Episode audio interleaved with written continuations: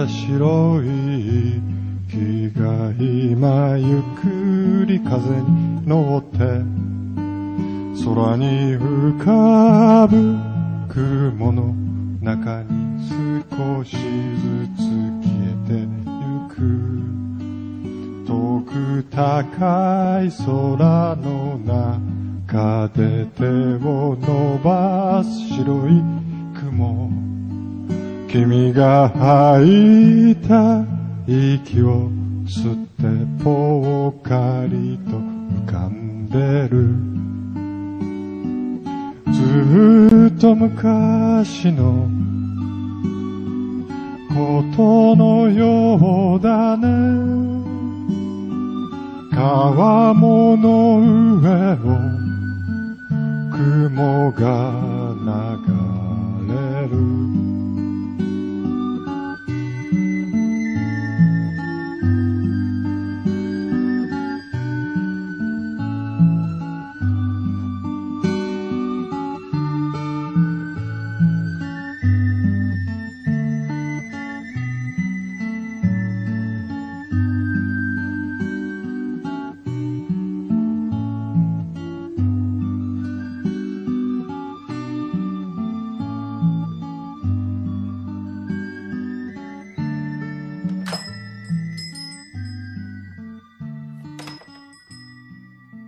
Konnichiwa minasan o carina sai, benvenuti e bentornati a Izakaya Weeb, la tavola calda del manga.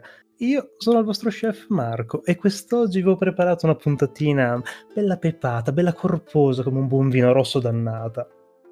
E mentre io stoppo la bottiglia andiamo a presentare un attimino i nostri adorati commensali ormai, membri indispensabili per questo podcast. E cominciamo con il bellissimo Conte Barbuto Edoardo. Addirittura col nome d'arte adesso. Assolutamente Buonasera sì. Buonasera. Avrei voluto usare Barone, ma non si poteva perché era già occupato e quindi eh. ci contentiamo del Conte, dai. Maledetti. Ok, guarda. Passiamo poi al magnifico, bravissimo e stupendosissimo Frodolo. Ah, Codolo, Codolo, scusate. Ti avevo chiesto di non fare complimenti. Io voglio essere il marchese allora. Visto che più o meno facciamo una, punt- una puntata al mese, facciamo, quindi mi va benissimo il marchese. Arriviamo come il e per concludere, signori, ho l'onore di presentarvi il Visconte Bobo-chan. Visconte, che figo! Non so neanche cosa sia un Visconte, ma sono molto contento. Sono Penso molto sia... contento di ricoprire questo ruolo. Penso sia la bottiglia che ha appena aperto Marco. figo, di che anno è? che anno è? 93. Eh, vabbè, era molto vicino, dai. Ah, giusto, 90... eh, vabbè, siamo lì, siamo lì. Allora, iniziamo subito con un po' di news, che dite? Un po' di antipastini sì. caldi, così per scaldarci? Mm-hmm. Dai, Dai, sigla delle news.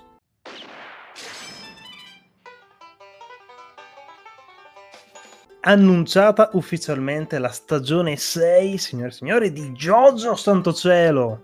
Ma vai! Sei felice, Edo? Sei felice? Sono molto felice, anche perché Ci una... sono felice sono molto felice, molto molto molto felice. È una situazione stranissima. A molti dicono che sia una delle più brutte, ma a me non, io non sono d'accordo. Eh. Cioè, Giolina, Giolina sa fare le sue belle cosine.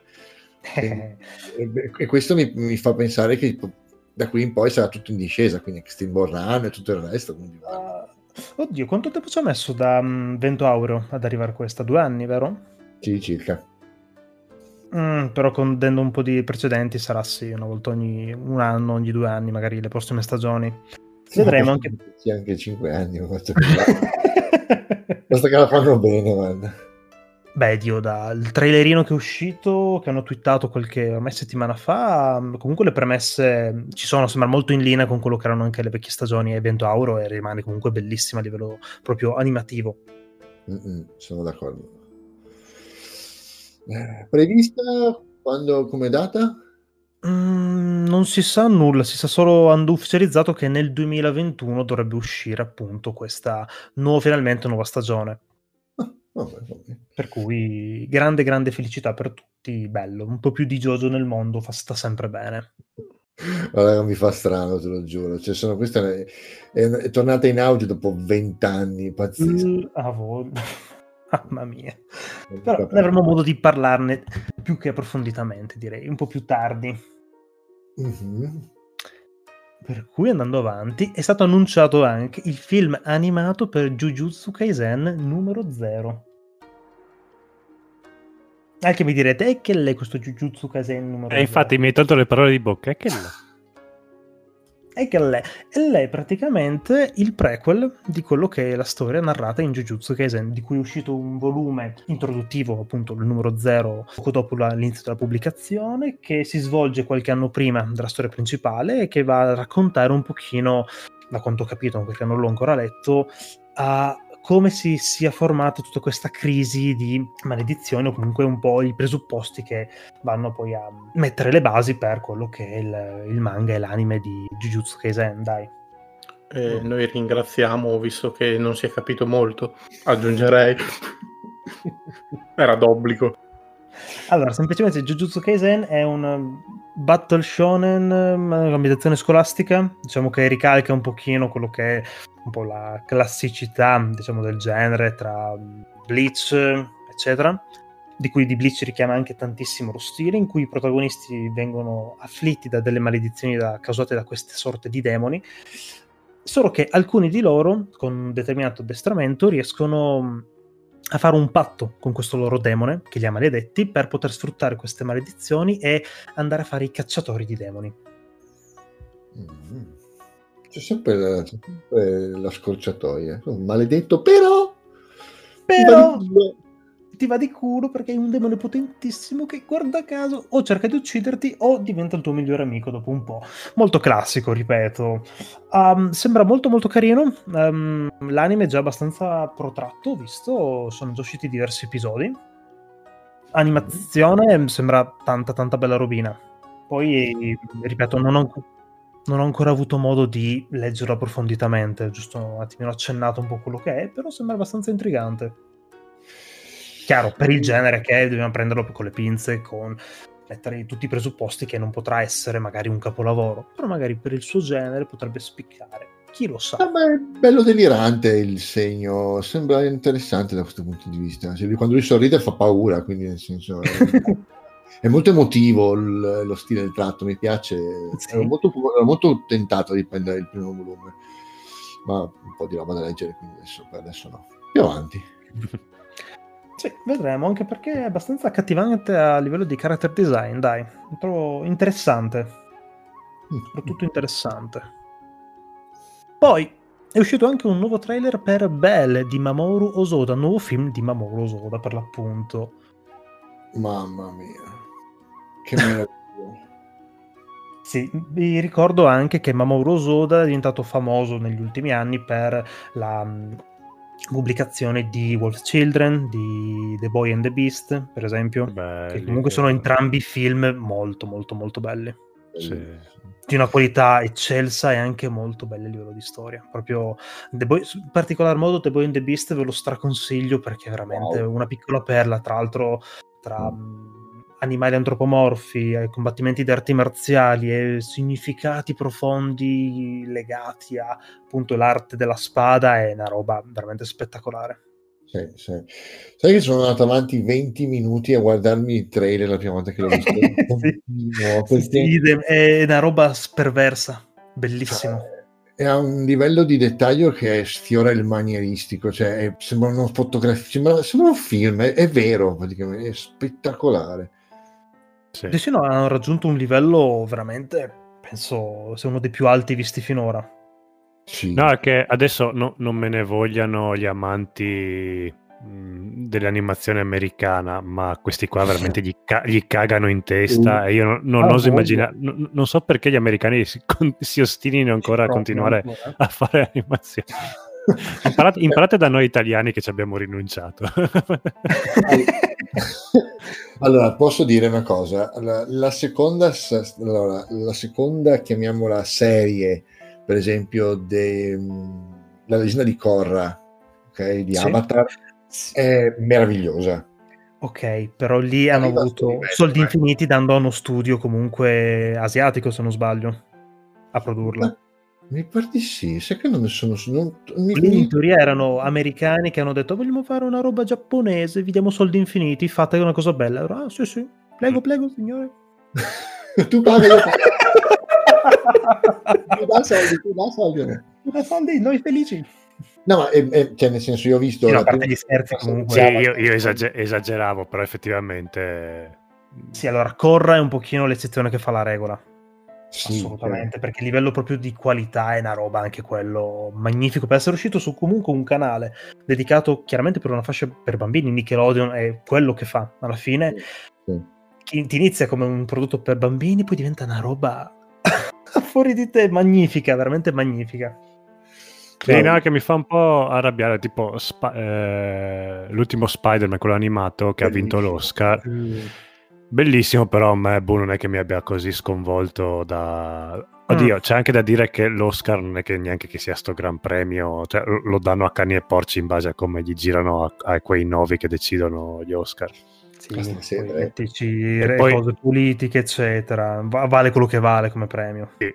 E poi ricordiamo che la Disney la, all'epoca l'aveva capito benissimo, infatti la Buena Vista si era comprata i diritti dello studio Ghibli per, distri- per impedire la distribuzione dei, dei, film dello studio Ghibli. Sì. Ah. Quindi, eh sì, sì. Infatti se tu vedi la principessa Mononoke della Buena Vista uh-huh. Distribution ed è uscita molto dopo, Uh-huh. E anche il mio vicino di casa Totoro, che a te non è piaciuto, però vabbè. quello... Perché non hai un'anima d'altro canto. Esatto, quello è un altro problema. Non ha... così. e, ehm, sì, eh, ha impedito la distribuzione. Ma pensa a te. Mm.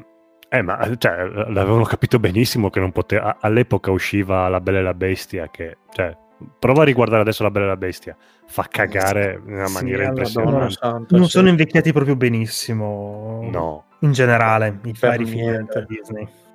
Poi vabbè, tolti gli scherzi, gli americani sanno animare e anche bene. Sì. Però eh, i giapponesi quando si mettono...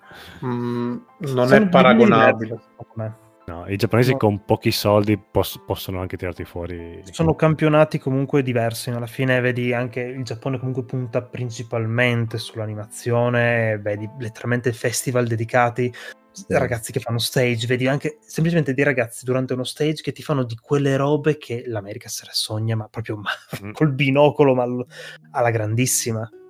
Ma sono una... robe totalmente diverse, dai. È una questione proprio di cultura, secondo me, cioè non puoi sì. battere qualcosa, il Giappone che si basa proprio su quello praticamente, quindi combatti contro eh, Colosso. Eh, però i giapponesi hanno iniziato a fare animazione ispirati dalla Disney. Per carità, quindi... per carità, ma ci hanno lavorato molto di più rispetto a quanto ci sta lavorando adesso l'America, secondo il mio punto mm-hmm. di vista. Uh-huh. Sì, sì. Sì, è vero. È vero, è vero, assolutamente. Sì, probabilmente loro col fatto che si fanno le ossa comunque gli studi facendo magari pubblicità e così, che in America l'animazione in pubblicità è usata molto meno, in mm. Giappone molto di più. Uh-huh. Quindi si fanno le ossa lì e poi comunque hanno continuamente talenti che, che emergono. E che gli americani per un sacco di tempo si sono persi con eh, com'è che si chiamava quel metodo di animazione cui facevano i men? Rotoscopio? No, no, no rotoscopio. Rotoscopio, sì. Rotoscopio. Sì, sì che sigla per di me, sì. sia affascinante per certi versi perché mi piace un sacco le movenze che dà anche se sono movimenti molto lenti perché devi eh, riprendere tutti, tutti, i movimenti dell'attore vero a me hanno sempre affascinato un sacco cioè il famoso pugno di Man verso la telecamera era di un plastico incredibile non so perché. eh sì sì è molto dinamico e d'impatto beh è un po' il, eh, il motion capture di adesso sì, uh-huh. sì, sì, sì, sì. E siccome ci hanno perso un sacco di risorse su quella roba che abbiamo detto, vabbè, è un cavallo perdente, però ormai sì, no, diciamo che negli anni, nova- negli anni, 90 gli americani hanno trascurato tantissimo l'animazione, mentre sì. i giapponesi in quegli anni lì sono andati avanti tantissimo perché è uscito beh, Ghost in the Shell e sì. Akira probabilmente era già, beh, era fine anni 80, diciamo che era ormai anni 90. Sì. Diciamo che l'America una volta ha fatto la serie animata di Batman, hanno detto ah cazzo funziona come stile e poi si sono un po' soffermati sugli allori dicendo eh dai facciamo tutto così. Beh allora la, storia, eh, la, la serie di Batman effettivamente ha dato una botta, un, una botta di vita all'animazione americana che serviva era sì. qualcosa di fresco. Lo so che tu problema, no... ci sei nato con quell'animazione, ma per noi è stato qualcosa di veramente sì, sì, no, no, rivoluzionario. Il, il, problema è che dopo quello si sono molto soffermati. Eh beh, quello, costa, a, a, poco potevi fare le figate, quindi tutti quanti si sono buttati a pesce su quello stile lì. Sì, avevano provato a farci anche una serie, mi pare, sulla Justice League, sempre con quello stile, sì, sì. poi è morta lì. Beh, Cartoon Network e Anna Barbera da, dopo Batman hanno fatto solo quel, quello stile lì praticamente. Sì, sì, sì. sì, sì. Però va bene, dai, piuttosto di ritrovarsi un'altra volta in Man che tolta la, si- tolta la sigla, no, la sigla era animata da Dio, anche Gem e le Hologram erano animate da Dio, la sigla. Poi il cartone faceva cagare dal punto di vista... Ah, di... È vero. Purtroppo è vero. No, comunque questo bel, ti giuro, non vedo l'ora. Veramente non mm. vedo l'ora. Sì. Di questo hanno dato una qualche data o zero? Sì, c'è la data alla fine del trailer. Aspetta che ti dico. Eh, 7 2021. Quindi... Ah, luglio. Ah, per il Giappone, penso. Sì, eh, quindi... Io penso che ormai sia uscita mondiale, cioè nel senso... Eh, non so perché vedi Evangelion... Allora, per averlo doppiato sicuramente toccherà aspettare un bel po', almeno quei sei mesi, un annetto, quasi sicuramente. Però diciamo che ci saranno mo- mezzi per poterlo vedere, dai. Mm. Sì, beh, okay. sicuramente. Sicuramente. Bello, bello, bello, bello, anzi, bel, bel, bel. Nuova edizione per Shaman King, di cui stanno facendo anche letteralmente in simultanea con l'uscita di questa nuova edizione anche un anime tra l'altro molto carino, sebbene sia estremamente riassunto rispetto alla, all'edizione originale di pare del 2000 e qualcosa, mi sembra. Um, Shaman King, um, altro battle shonen, tanto per cambiare, di ragazzini in cui c'è questa sorta di evento che succede ogni tot uh, centinaia di anni in cui si elegge il re degli sciamani, dove appunto wow. chi vincerà questo torneo potrà decretare il futuro di... vabbè, ciapolo, ciapolo, ciapolo, ciapolo. Mm-hmm. Protagonista, io, sciamano che va, praticamente utilizza l'anima di un, di un, famoso samurai. Allora, è molto carino, è molto interessante per quello che fa, perché comunque è abbastanza um, particolare anche vedere questa sorta di spiritualismo, comunque diverse culture messe a confronto anche a livello di spiritualità, di eroi del passato che vengono rievocati per poter creare appunto queste possessioni e fare questi combattimenti.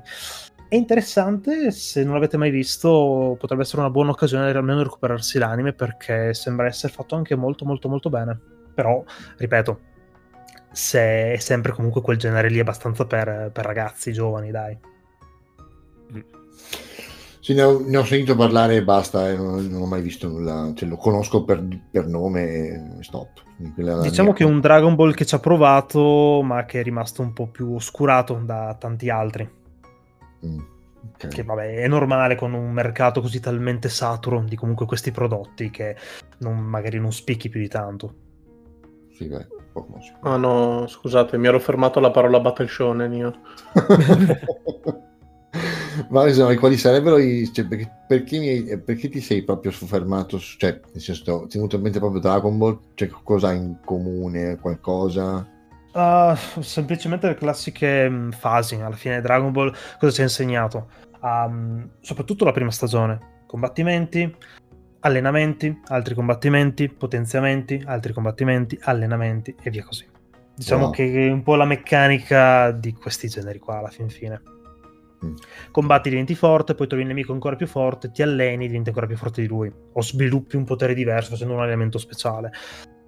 Detta così, sì, po', un po', po doballe anche, eh. però diciamo che va no, bene per staccare la, il cervello alla fin fine, va bene per passare un po' di tempo, qualcosa di leggero, sicuramente.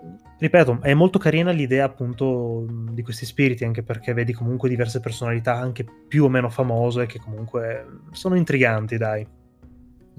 Okay. Però non lo consiglierei come capolavoro assoluto, sicuramente. Sì, tutto sempre dipende da come, da come azzecchi il character design, cioè, cioè, sì, non solo eh. estetico, ma anche di, di, di caratteri proprio, cioè pers- personalità, eh, sì, difetti, sì. punti di forza.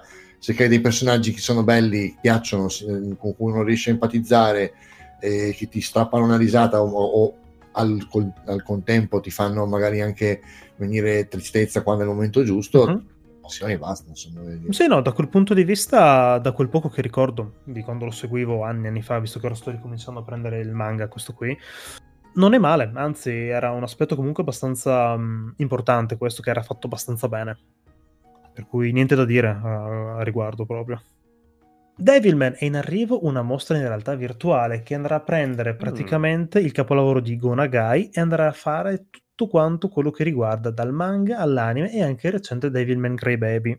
In questa mm. sorta di mostra appunto in realtà aumentata um, tramite un apposito biglietto e, um, che non richiederà nessun headset VR per essere vista ed essere goduta da chiunque e potrà essere praticamente caricata poi su YouTube alla fine una volta fatta diciamo l'evento che si terrà Bello. dal 28 aprile al 31 maggio dove? Bellissimo su Virtual Utopia uscirà inizialmente e poi verrà ricaricata su YouTube, da quanto leggo dalla news. Ah. Ci Ma piace, ci piace. Esattamente come fanno sta mostra virtuale? Cioè, cioè, a me sfugge quello. Cosa mi mostrano di virtuale? Uh, probabilmente, ma hai presente come una potrebbe essere una classica mostra da museo? Sì, assolutamente. No, la cosa che mi sfugge è il perché non serve un headset o comunque possa essere riproducibile da YouTube. Cioè, quello che mi Vabbè, clicchi sul mouse. Sarà, hai presente un po' come quei video che hanno quelle specie di freccette dove puoi spostare la telecamera? Sarà una cosa del esatto. genere, immagino. Un po' come no, Google Maps. Cioè, vabbè. vabbè. dai. Piuttosto di non vederla proprio, a me. Eh, piuttosto che c'ho, c'ho il VR, speriamo sia compatibile, uso quello al massimo. È tutto no, vabbè, tanto... Allora, il VR sicuramente magari ti dà un'immersione migliore, però comunque sono pagine di manga, quindi comunque sono bidimensionali, anche se te lo sì. guardi sullo schermo per me va bene, cioè piuttosto di non vederla mi va benissimo così. Secondo me sarebbe anche ingiusto precludere a chi non ha un VR il vederla.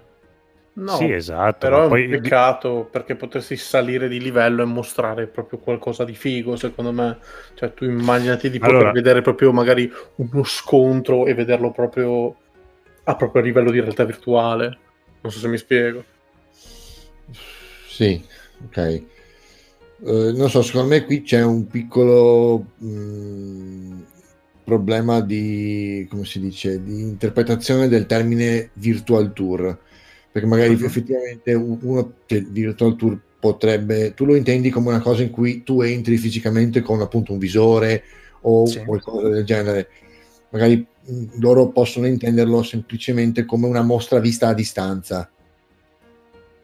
Sì, oppure io uh-huh. potrei anche intenderla come tipo mh, Alberto Angela una notte al museo che ti spiega magari l'opera. Sì. Eh, adesso ho preso Alberto Angela per dire uno che sì, magari sì, non è neanche il migliore però comunque una persona che ti dice que- questa, questa sequenza qua nella storia, nel manga è importante perché il personaggio ha questa evoluzione, poi guardate il segno che l'autore ha usato per fare... Uh-huh, uh-huh. Quello mi piacerebbe, più che anche ved- o- oltre a vedere allora, la tavola, che vabbè ci saranno in totale 11 aree specifiche per, per trattare tutto Gonagai, tutto Devilman, mm-hmm. di cui alcune okay. saranno gratuite e alcune saranno accessibili solamente tramite un biglietto da comprare. Ci saranno talk show in cui verranno comunque celebrati eh, ecco, vedi, la presenza di, appunto di Gonagai e altre celebre figure legati comunque al mondo di Devilman, per cui comunque è un po' una sorta di pacchetto completo, un po' quello sì, che bello, bello. bello, bello. Bello, molto, è molto intrigante, ci, piace, ci piace. Speriamo Beh, che possano da... anche... Mm? Non, so, non so voi, ma io darei... Non, potrei anche decidere veramente di pagare per avere... Me, l'ha fatto, me l'hai fatto venire in mente tu prima, Francesco, vedere Alberto Angela che spiega, De, che spiega Gonagai. sarebbe bellissimo. Ah, vorrei vedere uno che non è, penso, presumo non ne sappia niente di manga, che ma, ma, magari passa tre mesi a studiarseli a fondo per spiegarmeli a me.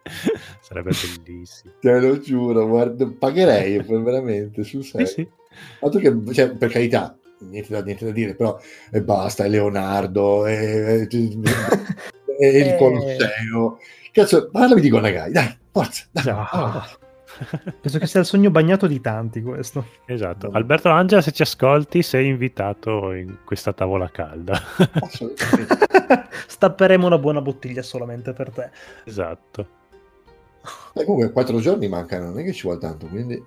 Sì, poi comunque durerà un mese eh, la, la, la, la, mostra. Perché comunque dal 28 aprile al 31 maggio, quindi c'è tutto il tempo che si vuole alla fin fine. Potremmo farci un salto. Va bene, bene. Ah, chissà. Perché no? Very good.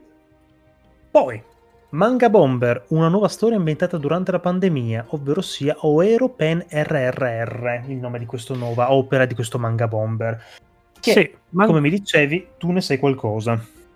Sì, ne so qualcosa perché all'epoca l'ho comprato e me lo sono letto. Manga Bomber è un manga sulla vita. Beh, l'autore probabilmente lo conoscete, l'avete già visto perché è quello che ha fatto il character design di Samurai Spirit, il videogioco. Ah, cavolo. Quindi più o meno sì. Lui ha uno stile molto vecchio dal mio punto di vista, uh-huh. però è, sì. è, un maestro, cioè le, le, cose le sa fare.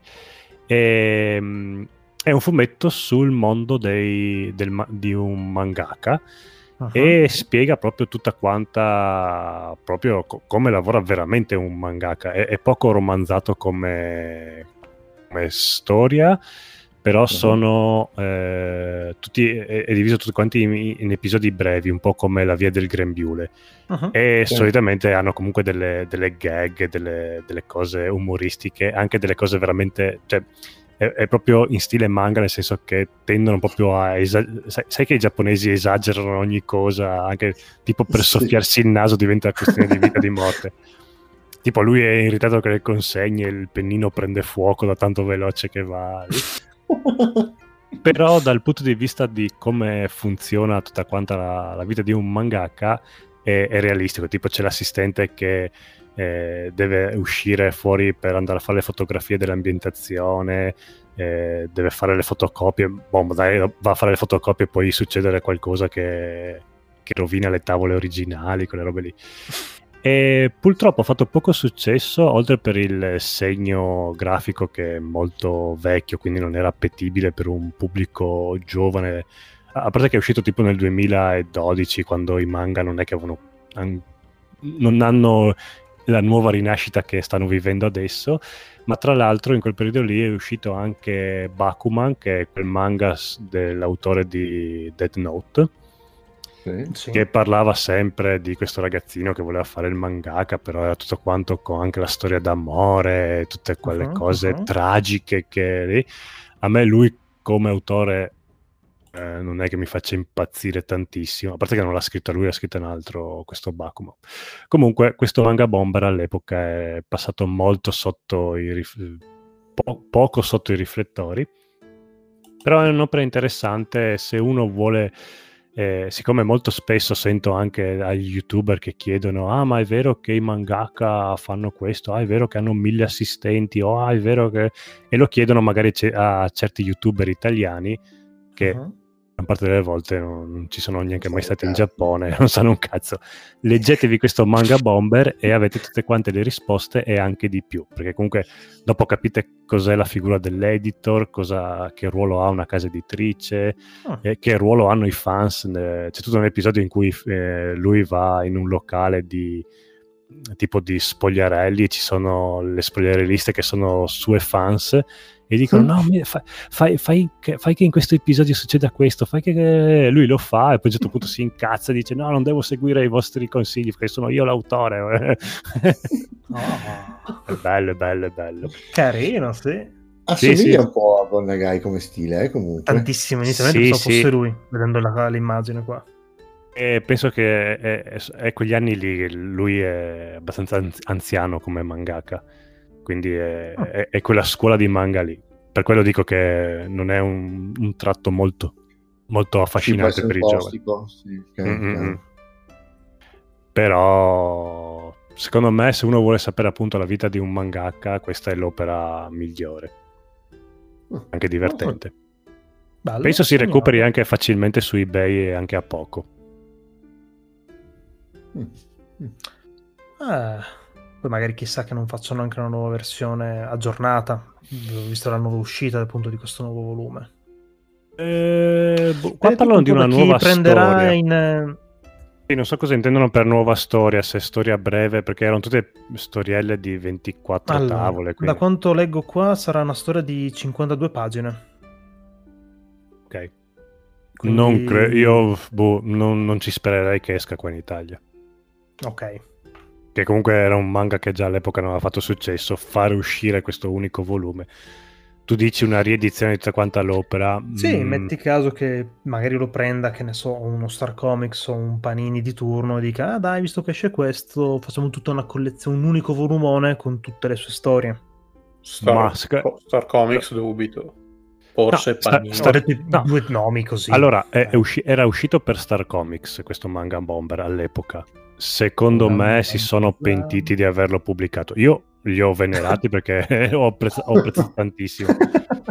Dubito che spendano ancora soldi per fare una riedizione. Ah. Se esce, ben venga, me la, anzi me la ricomprerei se magari esce un'edizione deluxe con tavole più grandi. Ma dubito fortemente che esca. Ma sono quelle cose un po' come Fukushima.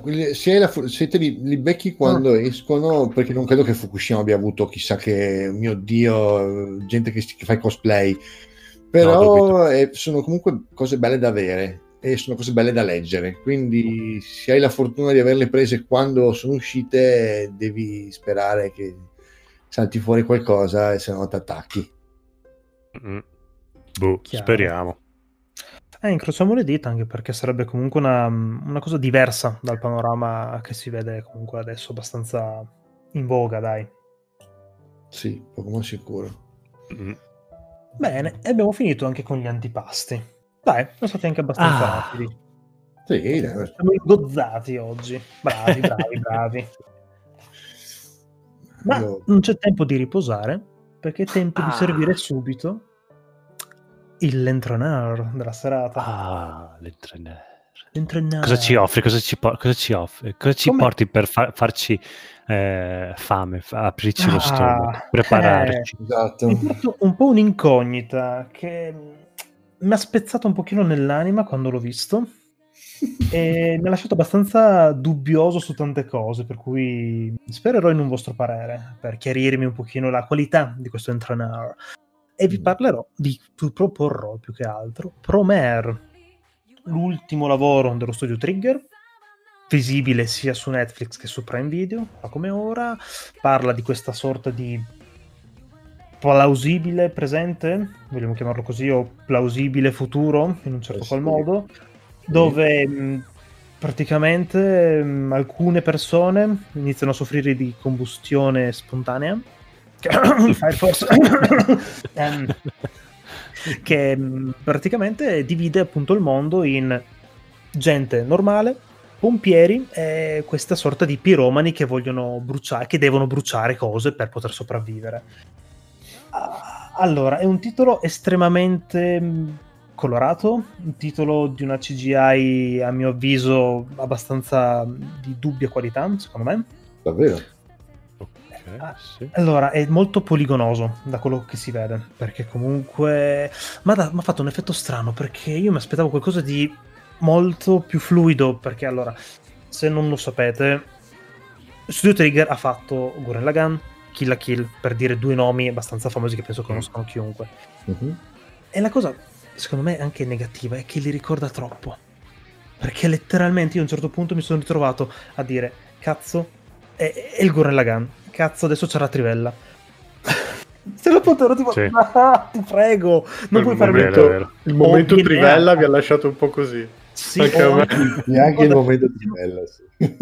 Ricorda tantissimo il BNA, anche un'altra serie breve che è uscita su Netflix, dove c'erano appunto questi animali antropomorfi, che erano anche qua un mondo diviso tra quelli che si trasformavano e chi no, praticamente.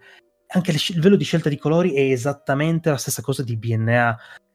Io l'ho sì. visto più tanto come una sorta di grosso riciclaggio di tante cose, con qualche richiamo a Fire Force così, perché era bello come idea. Eh, non lo so, io ero partito tanto di ah, figata, bello, hanno parlato un sacco bene, qualità eccezionale che a parte qualche piccolo momento in cui sembra veramente un pochino troppo artificioso quello che si vede a livello proprio di politica. Allora, gestendo questa, ta- gestendo questa tavola calda ormai avrei capito che il ne parlano tan- benissimo sì. non è sinonimo di qualità. Questo Esattamente, questo però è una cosa che ti incuriosisce nel cercare di capire cosa certo. ci hanno visto effettivamente. Però ti dirò, avendo visto comunque i loro vecchi prodotti, mi chiedo un attimino perché sia piaciuto questo. Perché letteralmente è un, un po' di questo, un po' di quello, un po' di quell'altro, un po' di quell'altro ancora. C'è mm-hmm. niente di eccezionale, bello è eh, per carità, però alla fine mi sono ritrovato a dire, sì ok, sono, è durato un'ora e quaranta, potevo fare altro onestamente. Eh, ma probabilmente sono quelle cose che magari chi inizia proprio da questo, eh, per lui è tutta una novità e quindi uh-huh. se hanno messo un po' il meglio di preso qua, un po' là, spizzichi e bocconi da altre cose, sì. per chi lo vede come, proprio, come prima opera uh-huh. di animazione giapponese, gli pare una figata. Però per non parlare anche dei personaggi totalmente presi comunque dalle altre opere. Vedi il protagonista e camina. Spudoratamente, aggiungerei. Spudoratamente camina, esattamente. Non lo so, voi che ne pensate di questo Entronaro, cari? A me affascina vedere le fotografie nonostante tu abbia detto che tutte queste brutte cose su di lui, no, no, per carità, mi sembra accattivante. È un accostamento di colori mm, con un bellissimo gusto. Sì. Uh-huh. questa tavolozza di colori, lo stile mi sembra fighissimo. Mm, non sto ancora vedendo le mm, cose animate, sto solo scrollando delle foto, però sembra molto bello come segno di eh, io però Kill la Kill e tutte le altre loro opere no, non le ho mai... Sì, le conosco, eh, ho, ho, visto qualcosa, ma non mi sono mai messo proprio a vederle bene bene okay. bene. Potrei iniziare da questo qua, essendo appunto anch'io come opera prima. Sì. Ah, ti dirò, Mm, rispetto alle altre, appunto, questa massiccia presenza comunque di computer grafica, secondo me perde un pochino il fascino loro, dei loro vecchi prodotti.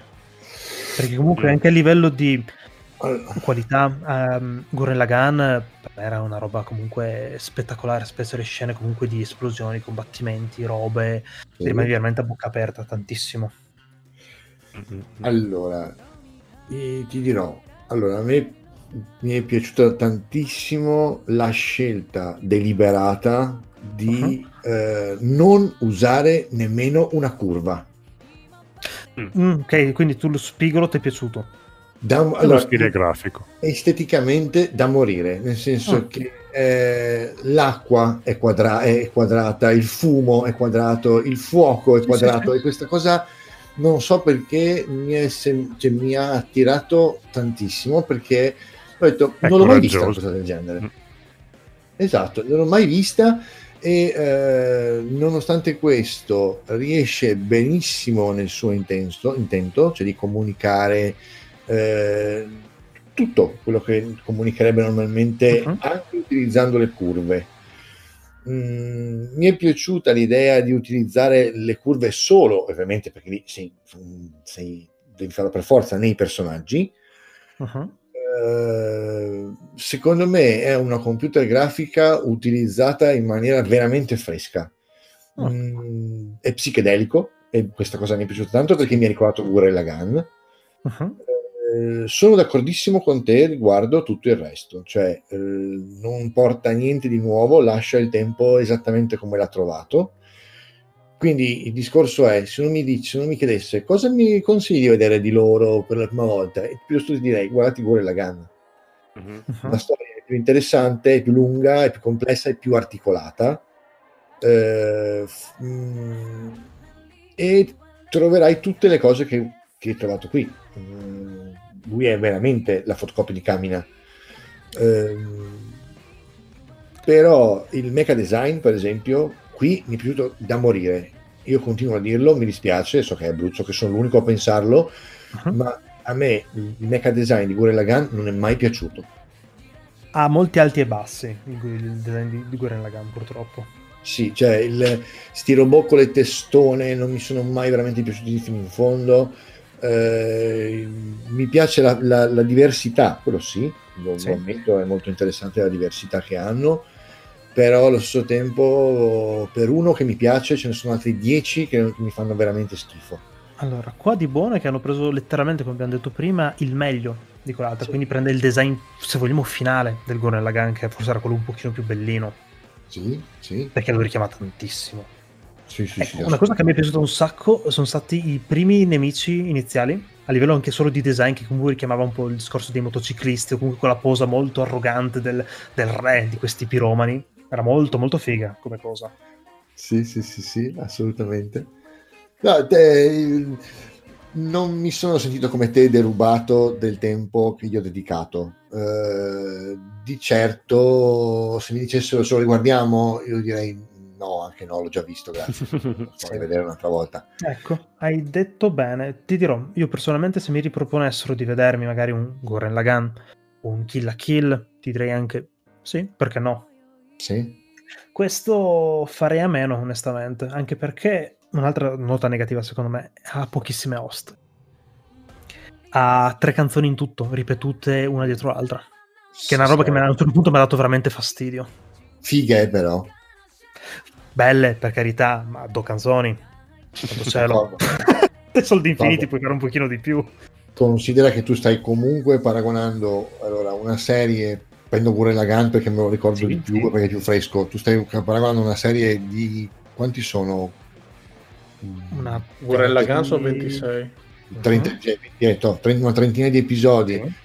con un film di un'ora e 40 eh. chiaro, chiaro, per carità. Il punto, il punto, chiave secondo me è proprio quello, cioè per carità il film è una cozzaglia di un sacco di cose già viste, prese a mani basse da un sacco di loro opere, sì. più un sacco di riferimenti a Fire Force, ma vabbè, su quello ne possiamo discutere a caso, perché veramente c'è tanto di Fire Force su determinate cose, eh, appunto, ma vabbè, più per il livello di trama, ma eh, la cosa davvero, secondo me il fulcro è il fatto che sia un film, secondo me loro hanno volutamente buttato un sacco di cose nella consapevolezza di dire questo è un film che racchiude un po' la nostra essenza, chiamiamola così. Mm sì. tu guardi il film curriculum da presentare in un certo sì, modo. esatto un po' un modo è un po' loro potrebbero usare questo film come dire questo è lo, è lo studio trigger tra virgolette uh-huh. ok se vogliamo dire visita ok sì. Vero, vero, vero, assolutamente. Eh, Dio, sì, vista così è letteralmente la loro essenza questo film. Però c'è la, la cazzutaggine con cui fanno tutto, dal mangiare ad essere sparati letteralmente, sì, sì, sparati Sparati con le braccia incrociate. Cioè, non puoi non, non può non gasarti, non può. No, ok, allora, ha avuto tanti momenti fighi. A un certo punto però mi ha stufato. A un certo eh, punto sì, ero lì a dire è un po' too much per un'ora e 40, però sicuramente non è una roba da dire da buttare via, dai. Oh, una, una, volta va visto, va visto, su. Certo, certo, Kill la Kill o Guerrilla Ganti danno dei momenti anche di pace questo spinge sull'acceleratore dall'inizio alla fine. Minchia, sì. sì, sì, sì. E non si ferma mai, proprio è un continuo boom, boom, boom, boom, boom, boom. eh, ok, eh, vado a prendere un po' d'acqua. No, perché c'è questa scena fighissima, devi perderla. eh, che cazzo, aspetta un attimo. Poi ci aggiungi tutto lo stile spigoloso e a colori che sembra che tirino proprio le secchiate di vernice ogni tanto addosso allo schermo. Sì, ecco, i colori così belli, pieni, mi è piaciuto da morire. Allora, se ti è piaciuto questo, BNA l'avevi visto quella volta? Eh? BNA. No, non l'ho visto. Allora, recuperatelo perché a livello di scelta stilistica, di colori e un po' anche di spigolosità, se vogliamo, ce l'ha tutta. Quello secondo me, se questo aspetto grafico qua ti è piaciuto, quello ti piacerà comunque un sacco. Ah, ok, volentieri, volentieri. Anche quello ultra cazzutissimo come tutte le loro cose, dai. No, ma sì, ma ti dico, boh, sta... è, cioè non capisci dove inizia, dove finisce la computer grafica, dove inizia l'animazione, non, eppure sono così, ben, sono così ben amalgamate che non te ne frega più un cazzo, dici Massimo, sto me la vado e basta. sì, infatti. Eh, piuttosto che le ultime cose che ho visto uscire in eh, diciamo cell shading mal celato eh, come per esempio adesso magari farò incazzare qualcuno perché, perché mio Dio, lo... però per dire l'ultima serie di Ultraman che è uscita. Sì, sì. Dove santo Dio, date a questi personaggi un'espressione facciale, vi prego. ok, sembrano eh. manichini in T-pose, basta, basta, cazzo, fagli, fagli fare delle espressioni. E qui lo fai, qui lo fanno, e lo fanno no, bene. Beh, allora, da questo punto di vista sì, qua è una roba ultra esagerata e eccezionale, dai. Cioè, quindi per te ha il mio... Mm, non dico... No, 10 no, assolutamente, però un 7 tutto se lo merita. Cioè. Sì, sì, beh, il 7 pieno, anche un, anche un 7,5, 8 volendo. Sì, sì, sì, senza problemi. Non so, Bobo cosa ne pensi? Gli ho detto solo questa cosa, dai.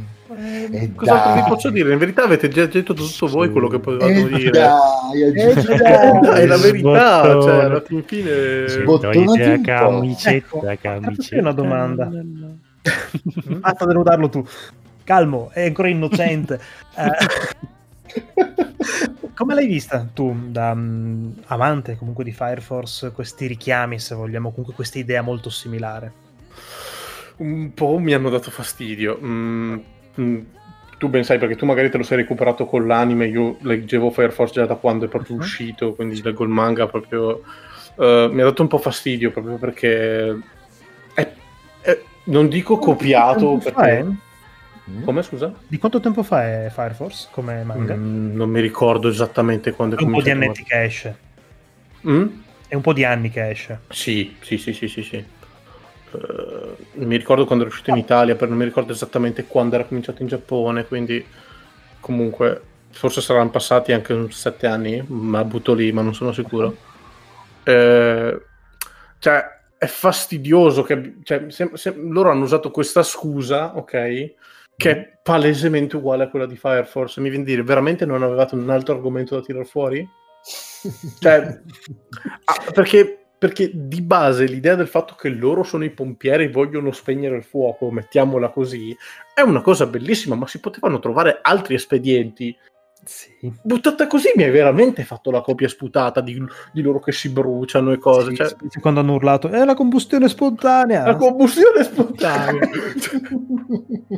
Però onestamente io non, so, non so, forse sono io che ho avuto una, una percezione di, di, del, del, mm. del, però...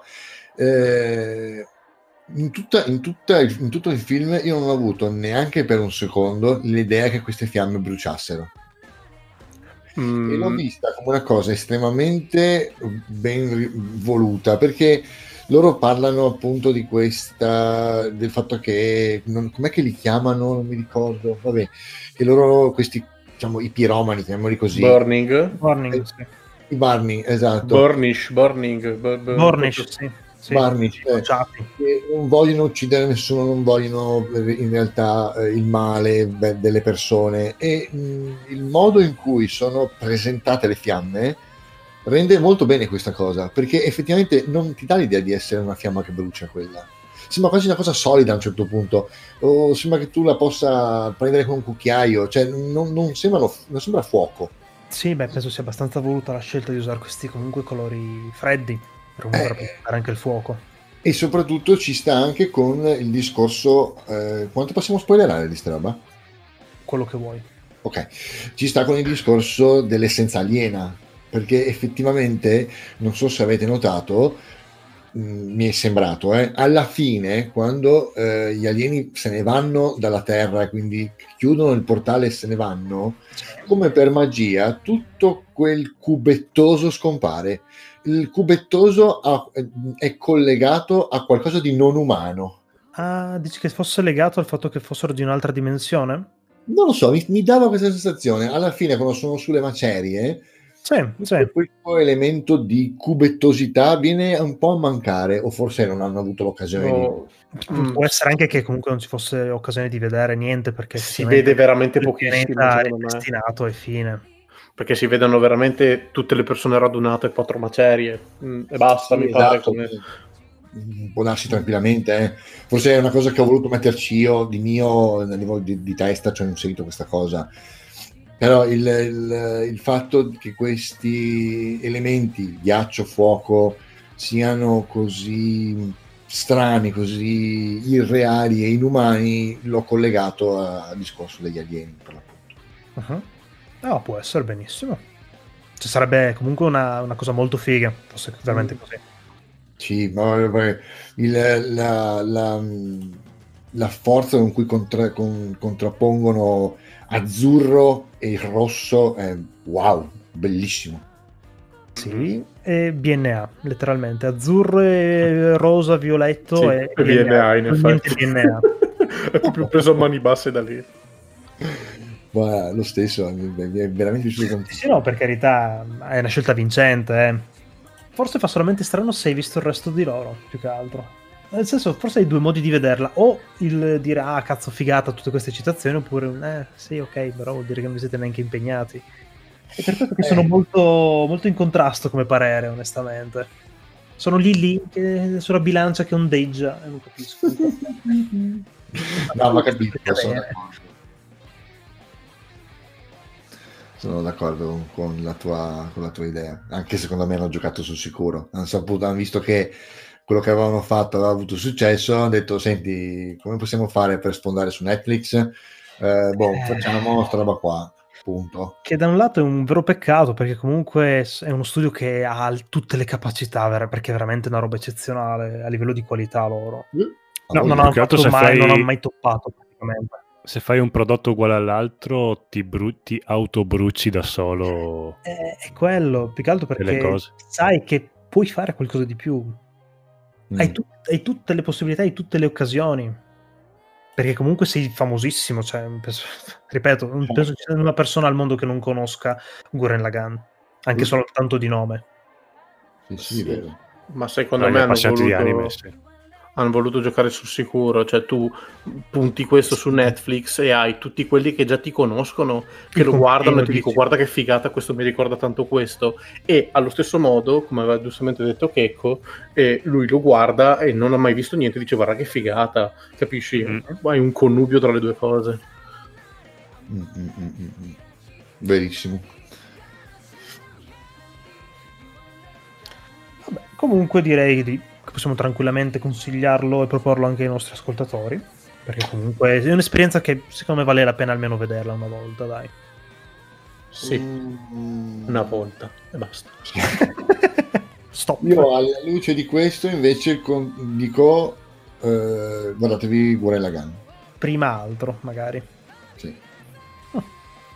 Beh, più che altro però appunto magari uno non ha tempo di guardarsi tutto Gurren Lagann si guarda questo sa già cosa potrebbe. Ah, beh, qua praticamente tutte Capisci? le scene salienti effettivamente dici ok sì. Questo sicuramente.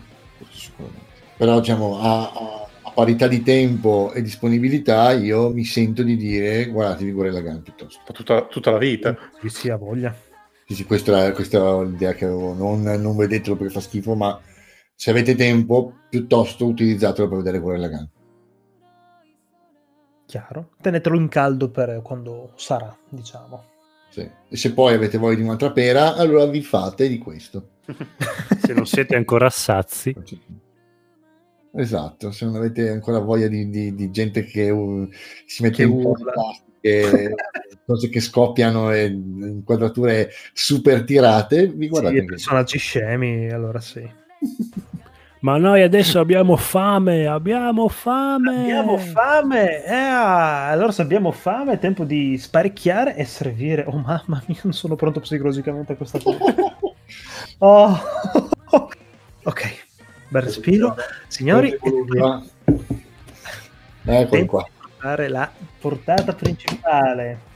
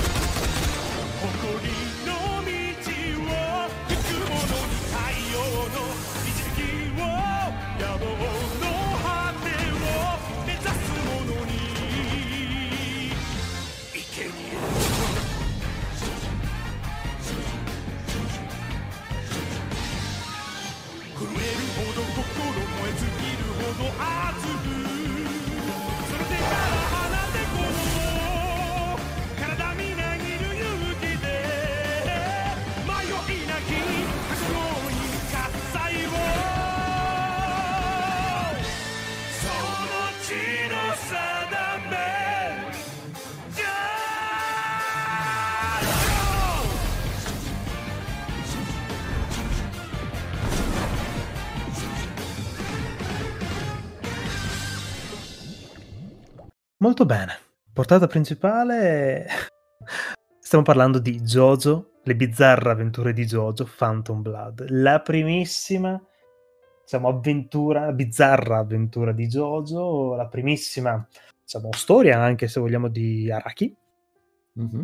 E, da dove tutto è iniziato e dove tutto ci verrà ricondotto alla fin fine, perché veramente Jojo is Life e Jojo is Love, letteralmente eh, vabbè, io sono un po' di... Ok, diciamolo, io sono un cazzo di fanboy e quindi non sarò per niente obiettivo in questa puntata. Ok, prima domanda. Allora, Ma... prima di tutto... Prese... Ah, da questa prima... sì, presentiamo. Presentiamo un attimino, dai. Edo, vuoi spendere due paroline tu, visto che sei il nostro veterano? Va bene. Allora, dunque, la nostra storia comincia nel lontano 1800, per la precisione 1882, in Inghilterra. No, sì, no? Sì. No, 68. 1868? Ok. Bravo, bravo, comincia così, mi piace. Eh... Spacchettate, se non facciamo le cose bene qua. Giusto, giusto, giusto. Eh, in una villa nobiliare di proprietà della famiglia Joestar, dove faremo la conoscenza del pupillo della famiglia, ultimo arrivato, eh, Jonathan Joestar, uh-huh. eh, e di quello che poi diventerà il suo fratellastro, nonché eh, il suo amico, nemico per sempre, per tutta la vita, dal nome, dal nome cioè, banalissimo, nome comunissimo. Sobrio, molto sobrio. Dio Brando!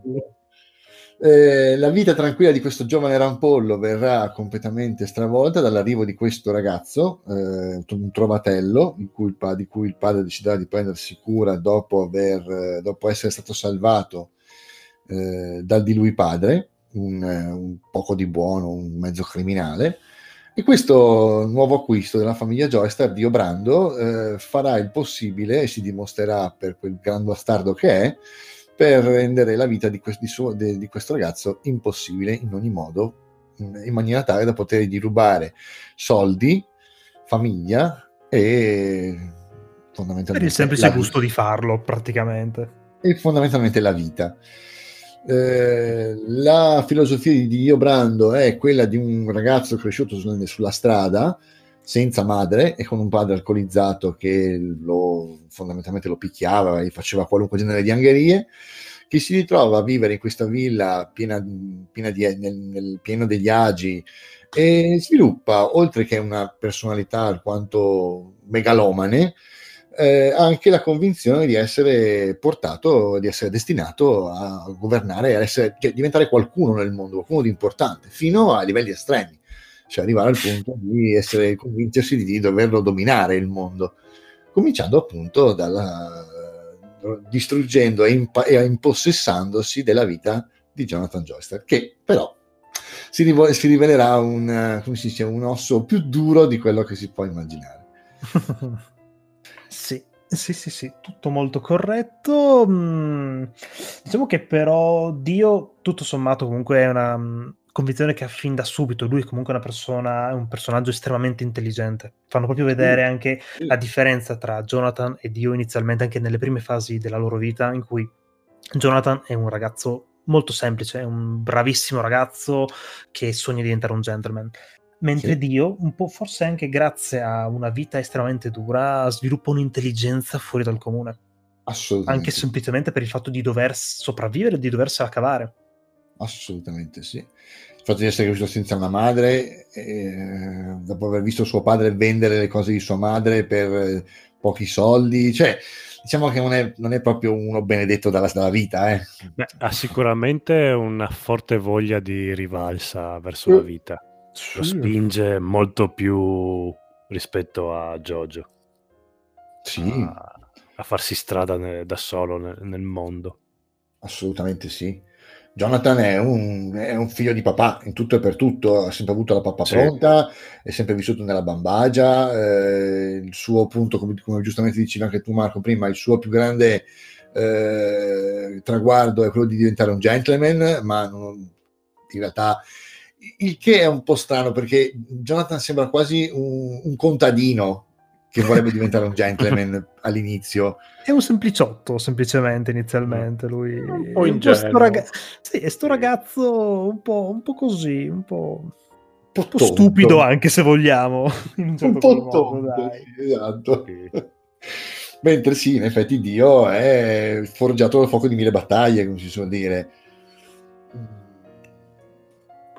Però vedi, il discorso è, eh, lui ha una grande voglia di rivalsa, però eh, ricomincia fin da subito, cioè appena mette piede in casa Joystar comincia a, ad abusare, tra virgolette, di, del suo fratellastro. E, sì. Sì, ah, eh, ma cioè, perché lui parte subito dal presupposto che vuole conquistare il casato di Joestar, vuole protagonisti del loro veri, anche un po' perché glielo disse che erano molto ricchi, comunque suo padre, in punto di eh, morte. Quindi in un certo senso lui è diventato un po' quel gran bastardo che suo padre era e che lui tecnicamente da quello che si voleva, non voleva diventare. Sì, e c'è un punto preciso in cui letteralmente lui si rende conto di questa cosa e è un po' l'accusa.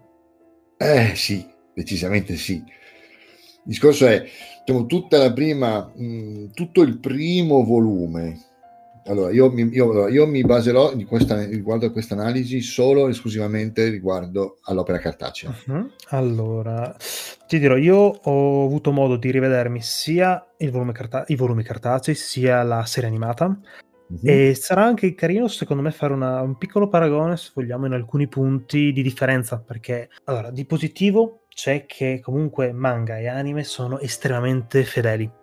Per una volta hanno fatto una cosa veramente stupenda da questo punto di vista. Mm, se uno decidesse di leggersi anche solamente, di vedersi anche solamente l'anime, non perderebbe praticamente quasi nulla del manga. È vero. Ed è un aspetto molto positivo, secondo me, assolutamente positivo. Mm, sì, avrei un però.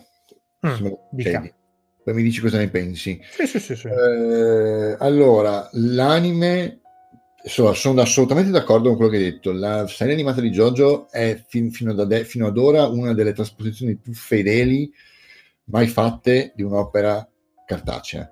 Uh-huh. Eh, rivedendo, rileggendo dopo 20 anni, 20, 23 anni che non leggevo sto fumetto, andiamoci dopo 23 anni eh, riaprendo eh, e avendo visto l'anime, riaprendo il fumetto, però devo dire che nella versione animata la mano non si vede così palesemente come sul fumetto. Sì, hanno modernizzato comunque tutto il tratto un pochino. Anche rivedendo il paragone del soprattutto il primo volume, anche soltanto la parte in cui sono giovani, sono due personaggi totalmente diversi, Dio e Jonathan rispetto a quelli dell'anime, proprio a livello di disegno, di tratto. Sì. Mm eh, e questa cosa non, non traspare nel, nel, nella, nella, nell'anime. Nel, no, e... Secondo me l'unica cosa che a vedere solo la serie animata ti perdi è ti perdi l'evoluzione del tratto dell'autore leggendo il manga sì, invece, che è veramente c'ha sì, un sì, picco di evolutivo pazzesco. Quello che pers- si perde la cosa di Kenshiro non lo so perché Paola entrando uh, in un momento X de- della serie animata, così in salotto, ha detto ma cos'è la coppia di Kenshiro? Proprio così, vedendo un fotogramma pennizzata. eh. quindi, quindi, non so quanto si è persa questa cosa di Kenshiro. Dal punto di vista fisico, del disegno dei corpi, Tetsuo è eh, veramente a un livello più alto di quello che poi è, il, è il, l'Araki della prima ora. Sì, eh, sì. Una delle cose che all'inizio, secondo me, tende ad essere più ostica nel leggere le prime due serie di JoJo, perché sono le prime due ad avere questa particolarità estetica, perché lui deve ancora un po' prendere contatto con il suo io, il disegnatore, diciamo. Terza, ancora ancora rimani su questo stile, in un certo qual modo, accennato, dai. Sì, tuttora, ma... Inizia anche, comunque a cambiare, però comunque rimane abbastanza simile. Sì, sì, sì, sì.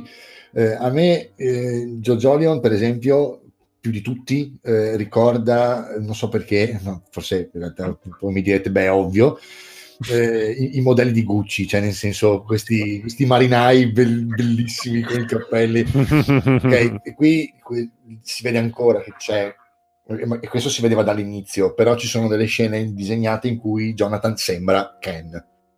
Allora, c'è sì. tutta una parte finale in cui lui letteralmente è vestito come Ken.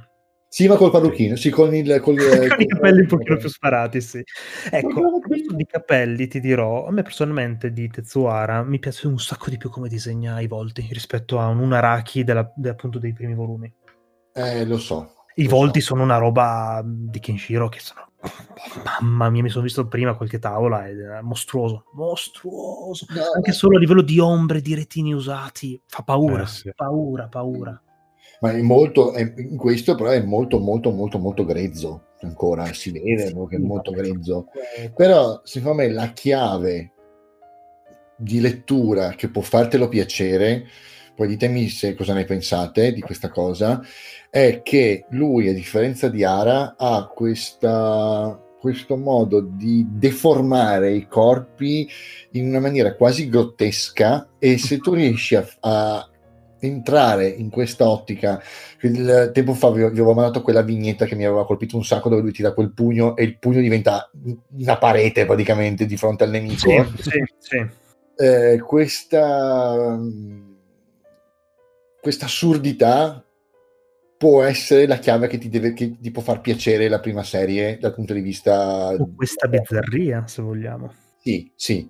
Cioè, ehm, è tutto così tanto, è tutto così troppo che diventa un po' come il discorso Gurren Lagann, diventa bello.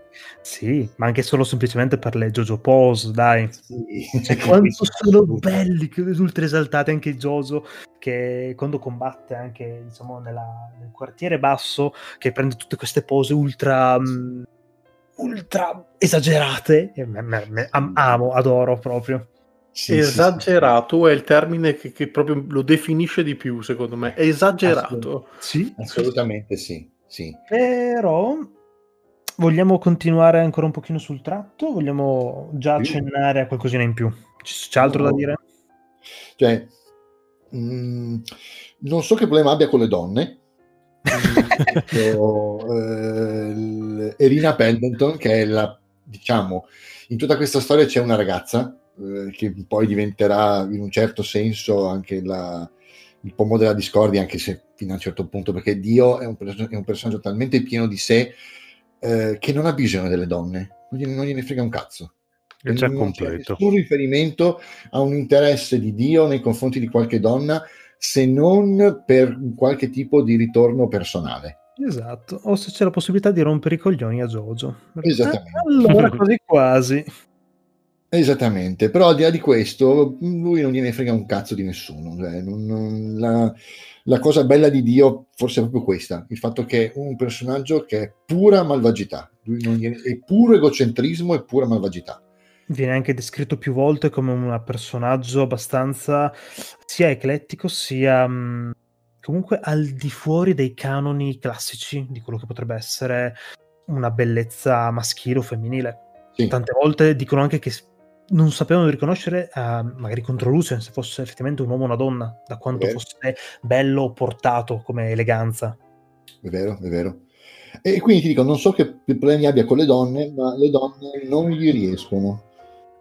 È il classico leader di una band hard rock air eh, anni 80, dai. È un pochino. Con quel biondo eh, platinato. Erano molto affeminati anche loro, quindi... Sì, sì, sì, sì. E soprattutto Dio riprende un canone che oserei dire è d'obbligo nel manga. Uh-huh. È un personaggio cattivo, quindi è biondo. Esatto. eh, che poesia cazzo i biondi.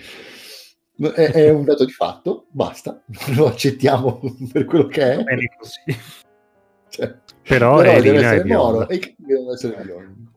E, e, e Irina è bionda, esatto. Sì, però è donna e quindi non c'entra in questa categoria. Esatto. Non si capisce perché, però...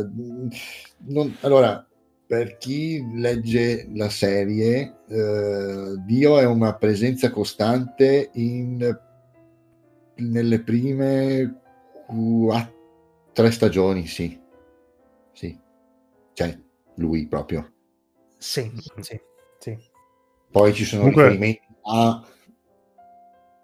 però lui c'è nelle prime tre e basta.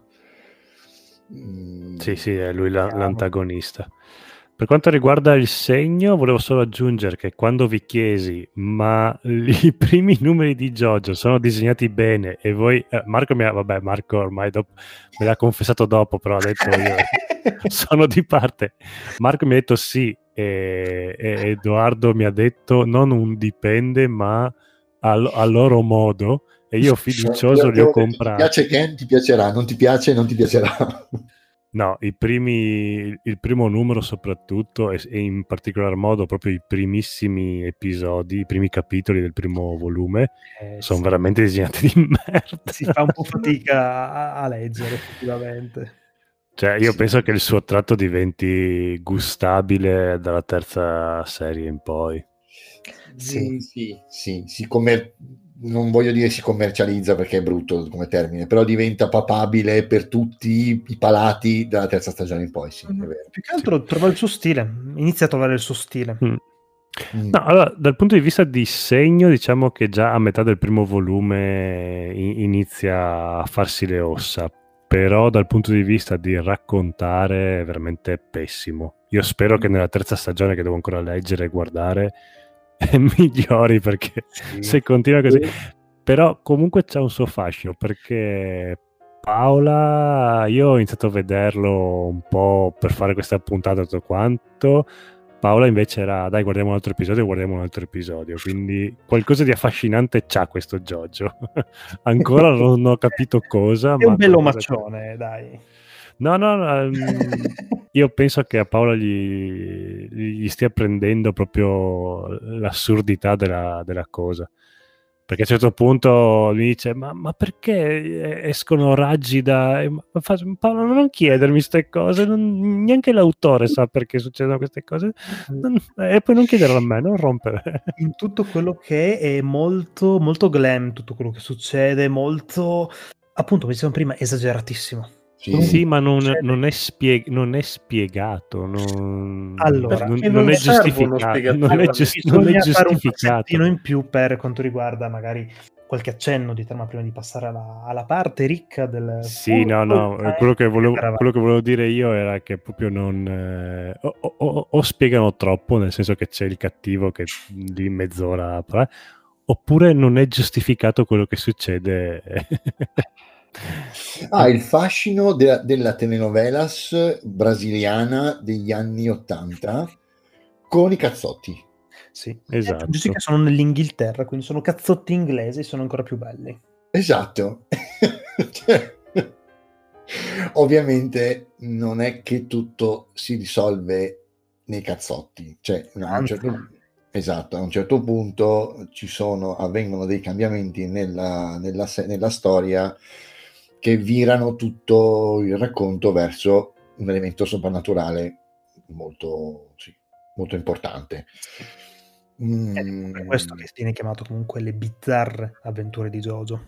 Esatto, perché a un certo punto della storia avviene un passaggio a tot anni dopo e eh, i ragazzi crescono, fanno la scuola e cominciano a specializzarsi nelle cose che vogliono studiare, eh, la particolarità di Jonathan è che lui decide di diventare un archeologo. Sì, ed anzi, e... quando viene fatto il time skip, viene lui presentato proprio come un archeologo già comunque dalle ossa fatte, perché comunque ha già delle pubblicazioni a, a, sulla sua carriera.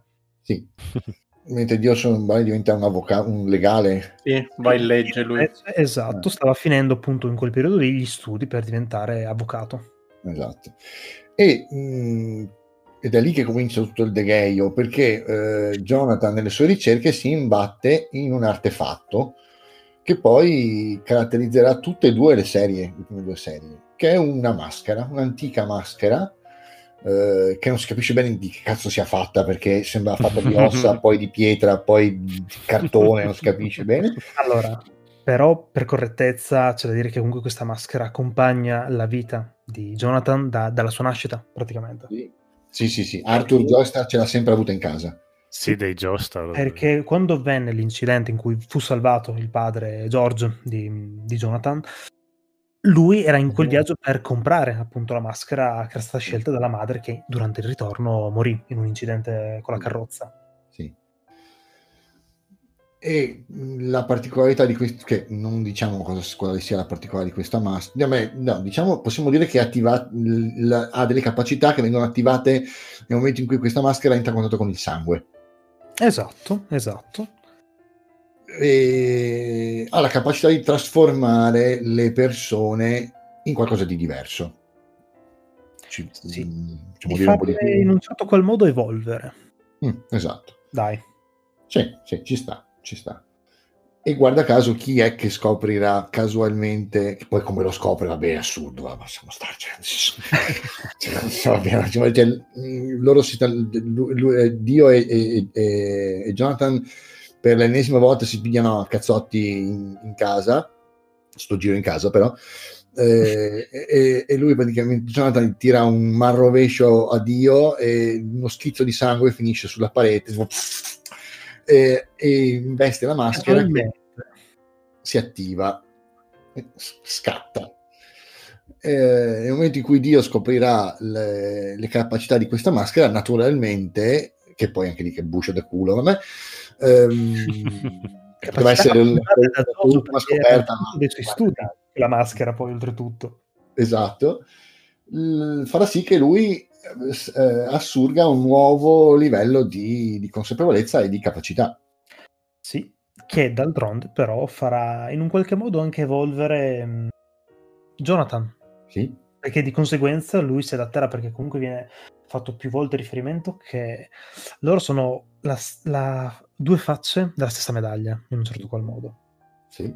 Loro sono comunque vincolati da un fil rouge che non è un fil, è un, è un cazzo di corda da, da, da, nave praticamente, visto anche le loro stazze.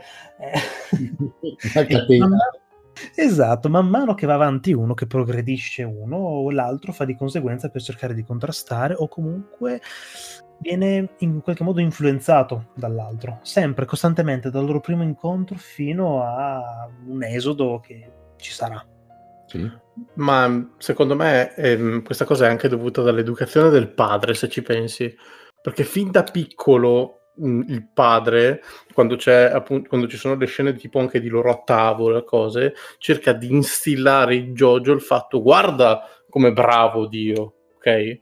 Sì. E quindi eh, sì, lo ma... spinge a migliorare. Quindi, quando, quella volta quando c'è Dio che si eleva a Jojo in automatico, cerca di raggiungerlo perché appunto vuole diventare come lui, tra virgolette. E nel momento in cui Dio si accorge che Jojo lo sta raggiungendo, siccome si rende conto del pericolo, cerca di elevarsi ancora di più. E quindi è un, tipo un circolo infinito di loro due che si migliorano a vicenda.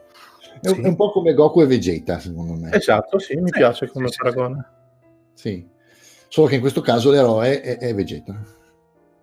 Sì, poi, poi, diciamo che comunque Jonathan è un cazzo di buzzurro. Mm, sì. Che poi a 12 anni si strafogano di bistecche e vino, è un'altra cosa, però.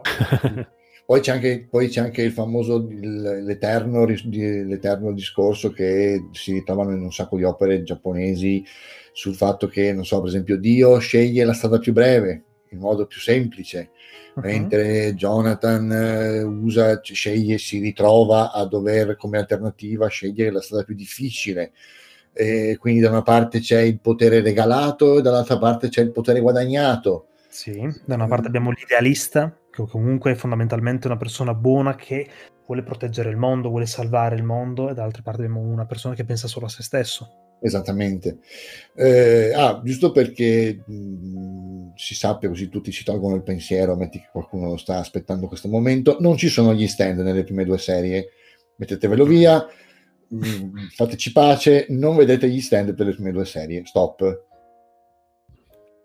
Io sono cresciuto eh, con, negli anni 90 con Edoardo, compagno di classe, che mi parlava di questi stand, eh, queste, questa evoluzione. Adesso mi sono approcciato a, questo, a, questa prima serie di JoJo e non ne ho visto proprio neanche l'ombra. Cazzo sono gli stand, esatto. Esatto, quindi io sono veramente, sto guardando le prime due proprio in attesa di arrivare a, alla terza, ma mi sa che arrivo prima col manga perché mi, mi, mi, piace più leggerlo che che vederlo. Guarda, io invece sono arrivato da, dalle prime stagioni, poi sono arrivato a, appunto alla terza in cui vengono fuori questi temi, e allora tipo, cosa? Eh no, io, io, io, io, già so che, che esistono. sì, sì, no, ma aspetta, bellissima come cosa. Però, però non divaghiamo su questa cosa che verrà tratto più avanti, dai. Sì, sì, sì, sì, comunque. No, però comunque secondo me è anche importante sott- informare il, il, giovane lettore che la terza stagione è il, forse è il vero Jojo. Però, giovane lettore che magari sarei tentato di dire vabbè, schippiamo queste prime due stagioni visto che non ci sono gli stand, rimarrai sorpreso del fatto che comunque c'è qualcosa di altrettanto accattivante in un certo qual modo rispetto appunto agli stand, ovvero sia tutta la meccanica delle onde concentriche. Uh-huh. Che fondamentalmente vanno a dare un che di um, quasi, oddio, sì, si può dire soprannaturale in un certo qual modo. Sì, sì. dai. Soprannaturale o comunque di scenograficamente molto molto molto figo, anche perché le potenzialità sono abnormi, però... Sono infinite, sì, sì, sì. Praticamente sì.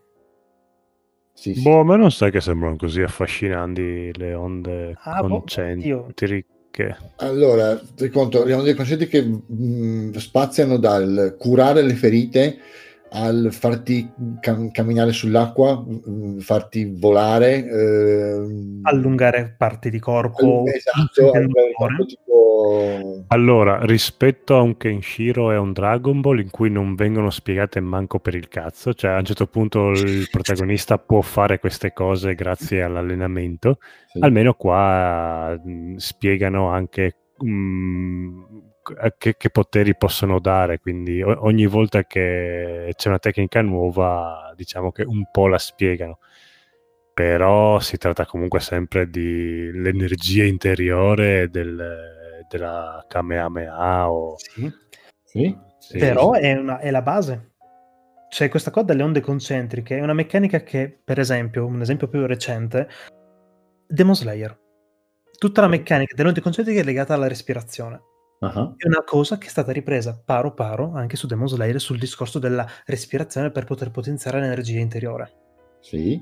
Sì, che è anche un po' la base del chi e delle arti marziali, volendo. Sì. Assolutamente sì. Assolutamente sì. C'è da dire che le onde concentriche, è una cosa che mi piace delle onde concentriche, è che hanno anche un punto debole, e non è neanche un punto debole così del cazzo. Cioè, cavolo come dicevi prima tu Marco, le onde concentriche sono una tecnica, eh, si potrebbe dire Shaolin in un certo senso, comunque, vabbè, di meditazione basata sulla respirazione che crea questo movimento vibrato- di, di, vibrazione che si, poi si, si, propaga al resto del corpo o addirittura a oggetti. Eh, se sono, mm. anzi, diciamo, se sono corpi viventi eh, si propaga in un modo, eh, corpi invece oggetti inanimati si propaga in un altro modo. Eh, ma il discorso è che nel momento in cui vengono, viene bloccata la respirazione, le onde concentriche si fermano. Eh sì. sì. E quindi questo porta, il, eh, questo porta, il, personaggio a trovarsi, che si trova in situazioni in cui eh, fisicamente non può respirare, come sott'acqua o strangolato o addirittura congelato, ma non spieghiamo perché, eh, a non poter utilizzare questo potere e quindi a dover trovare un modo per tr- tornare a respirare e quindi poter di nuovo utilizzare le, il potere delle onde. E a livello, secondo me, puramente eh, tattico. Stra- sì, strategico, esatto. Strategico, bravo, è la parola perfetta. Mm, dà al disegnatore e barra sceneggiatore delle, delle idee per trovare per delle trovate veramente interessanti. Sì. Sì, sì, sì per, quello che, è per quello che dico che Dragon Ball così mh, non le usano, be- non le spiegano bene, mentre qua, essendo spiegate bene, proprio a livello di trama sì. cambiano tantissimo. Più che altro qua, per quanto è assurdo quello che comunque si vede e possono fare, è quasi realistico come te lo spiegano, è quasi verosimile. Sì, no. no, ma è talmente spiegato bene, talmente comunque che ti dà un motivo verosimile che dici, ah beh, cazzo, però è tutto sommato funziona il ragionamento. Sì, poi ovviamente è, è, sì, poi è chiaro. Poi. Dai. funziona anche il ragionamento. Cioè, secondo me no, perché una cosa che cioè, a un certo punto il personaggio, soprattutto nel, nella prima stagione, ah, eh, all'improvviso, po- ah, posso fare questo, che figata, e guarda caso era proprio la cosa che, che gli serviva in quel momento. Cioè. Sì, però la tenta di dei time skip, perché comunque lui spiega che comunque ha passato del tempo ad allenarsi. Sì, ma ci sono degli overdrive che tira fuori a un certo punto che sono puramente campati in aria. E cioè... Diciamo è la sindrome del protagonista, dai. Nata, comunque, quando viene riconosciuto in, in, Jonathan, appunto, questo sorta di talento, comunque viene detto eh, è, è sopra la media, eh, mamma, è incredibile, è eccezionale. sì, è un personaggio che, classi- che classicamente, essendo il protagonista, è per forza di cose magari un po' più portato rispetto comunque a tanti altri personaggi. Sì. È, proprio, è, proprio, la sindrome del protagonista. Quello eh. che veramente, secondo me, è interessante delle onde concentriche, come è già stato accennato, è il fatto che hanno un potenziale enorme, ma allo stesso tempo nell'opera viene mostrato come, ok, sì, potenziale enorme, ma c'è un grossissimo punto debole e comunque non è così facile utilizzarle, perché ci saranno delle situazioni in cui, nonostante con le onde concentriche si possono fare cose, determinati personaggi non possono farle per determinati motivi o per determinate cose che accadono. Ah, Quindi sì. eh, è bello mostrare anche i limiti, tra virgolette, o gli impedimenti di un potere così ben curato. Lo fa molto bene in questo caso. Assolutamente. È un punto debole, come dici tu, estremamente debole. È una roba assurdamente eh, facilmente impedibile. Sì, sì, anche perché ti ritrovi da dire, oh, guarda che forte, che protagonista. Succede questo, ah, e mo che cazzo fa? Eh, esatto. Anche perché la maggior parte delle volte loro, loro si ritroveranno a scontrarsi contro magari avversari che non hanno bisogno di respirare. Mm. E quindi un, un, un, una situazione nella quale il protagonista è in difficoltà, il suo antagonista non lo è. Sì, ok, ho capito a quale scena ti stai riferendo. C'è da dire che lì è stato molto fortunato comunque il protagonista perché ha trovato un, un avversario onorevole in un certo qual modo si è dato comunque un malus anche lui. Chiaro, chiaro. Ok, però diciamo che stiamo un pochino, un po' troppo andando sul è particolare, è particolarmente, okay. è determinato, determinante. Direi che è il caso di entrare un pochino più nella ciccia, perché un po' mi sto stufando di non parlare. Sì, esatto. okay, eh, signori, come al solito vi ricordo che in descrizione all'episodio troverete tutti i minutaggi di tutti gli argomenti e quindi in questo momento qua inizia la parte full spoiler time che permetterà di dar sfogo a tutti i nostri istinti più primordiali ah, e, ci e, e sessuali anche. Esatto, no, ci all- allentiamo un po' la cintura. Ah, che allentiamo, togliamo tutto via. Ah, togliamo proprio, ok, vabbè. allora, entrando nel vivo, questa maschera che cosa fa? Qual è mm. l'elemento che rivoluziona un pochino i vari personaggi? Perché Jonathan è costretto a imparare questa meccanica delle onde concentriche? Vuoi dirlo tu? Lo voglio dire io, dai. Chi lo vuoi dire? Lo dico io, lo dico tu. Vai. Lo dico io. Allora, questa maschera, questa maschera di pietra su cui Jonathan ha fatto comunque numerose ricerche, è una maschera risalente al periodo degli, degli Inca o degli Aztechi comunque. Comunque periodo comunque piramidi peruviane. Mm-hmm. Che veniva usata per creare per l'appunto questa sorta di superuomini, questa sorta che tramite il sangue che, con cui veniva in contatto la maschera, andava ad attivare degli artigli che andavano a conficcarsi in determinati punti specifici del cervello, andando a sbloccare il potenziale umano, facendo fare una sorta di evoluzione per lo stesso.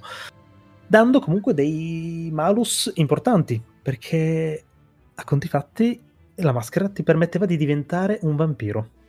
Esatto. Quindi vita eterna, poteri inimmaginabili, forza incredibile, ma con la grave pecca che, per forza di cose, il sole è il tuo punto debole più grande. E mi direte, e perché le onde concentriche sono così forti contro questi vampiri? Perché le onde concent- nelle onde concentriche è racchiuso il potere del sole, ha la stessa energia che ha il, la luce solare e quindi è il nemico naturale di queste creature create appunto dalla maschera di pietra o dai minion creati da questi vampiri che hanno zombie. fatto uso della maschera. Questi zombie, esatto. Diciamo la cosa più simile a, ai punk di Kenshiro. è un po' che arrivassero anche in moto, ah, leccando coltelli. Sì, veramente. oh, che tra l'altro, parlando di... Oh, mamma mia, si sono dimenticati una cosa fondamentale. Cosa? Parlando di gente che lecca coltelli e va in giro con catene. C'è un momento in cui il padre di, di Jonathan non sta molto bene perché possiamo dirlo, visto che siamo nella parte full spoiler time, Dio oh, okay. sta facendo il suo piano per eh, prendere possesso ed ereditare lui tutti i possedimenti della famiglia Joestar.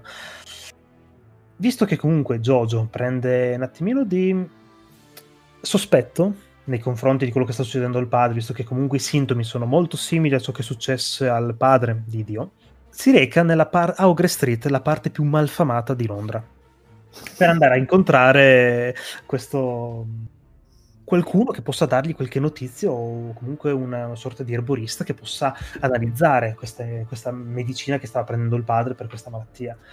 Ed è qui che incontra dei personaggi che dici, ok, sono usciti letteralmente da Kenshiro, dove lo assalgono perché lui principalmente è un ricastro che si trova in una zona di estrema povertà, dove i gatti mangiano i cani per dire la, proprio lui si scanda e dice oh, questi gatti mangiano anche i cani, santo cielo.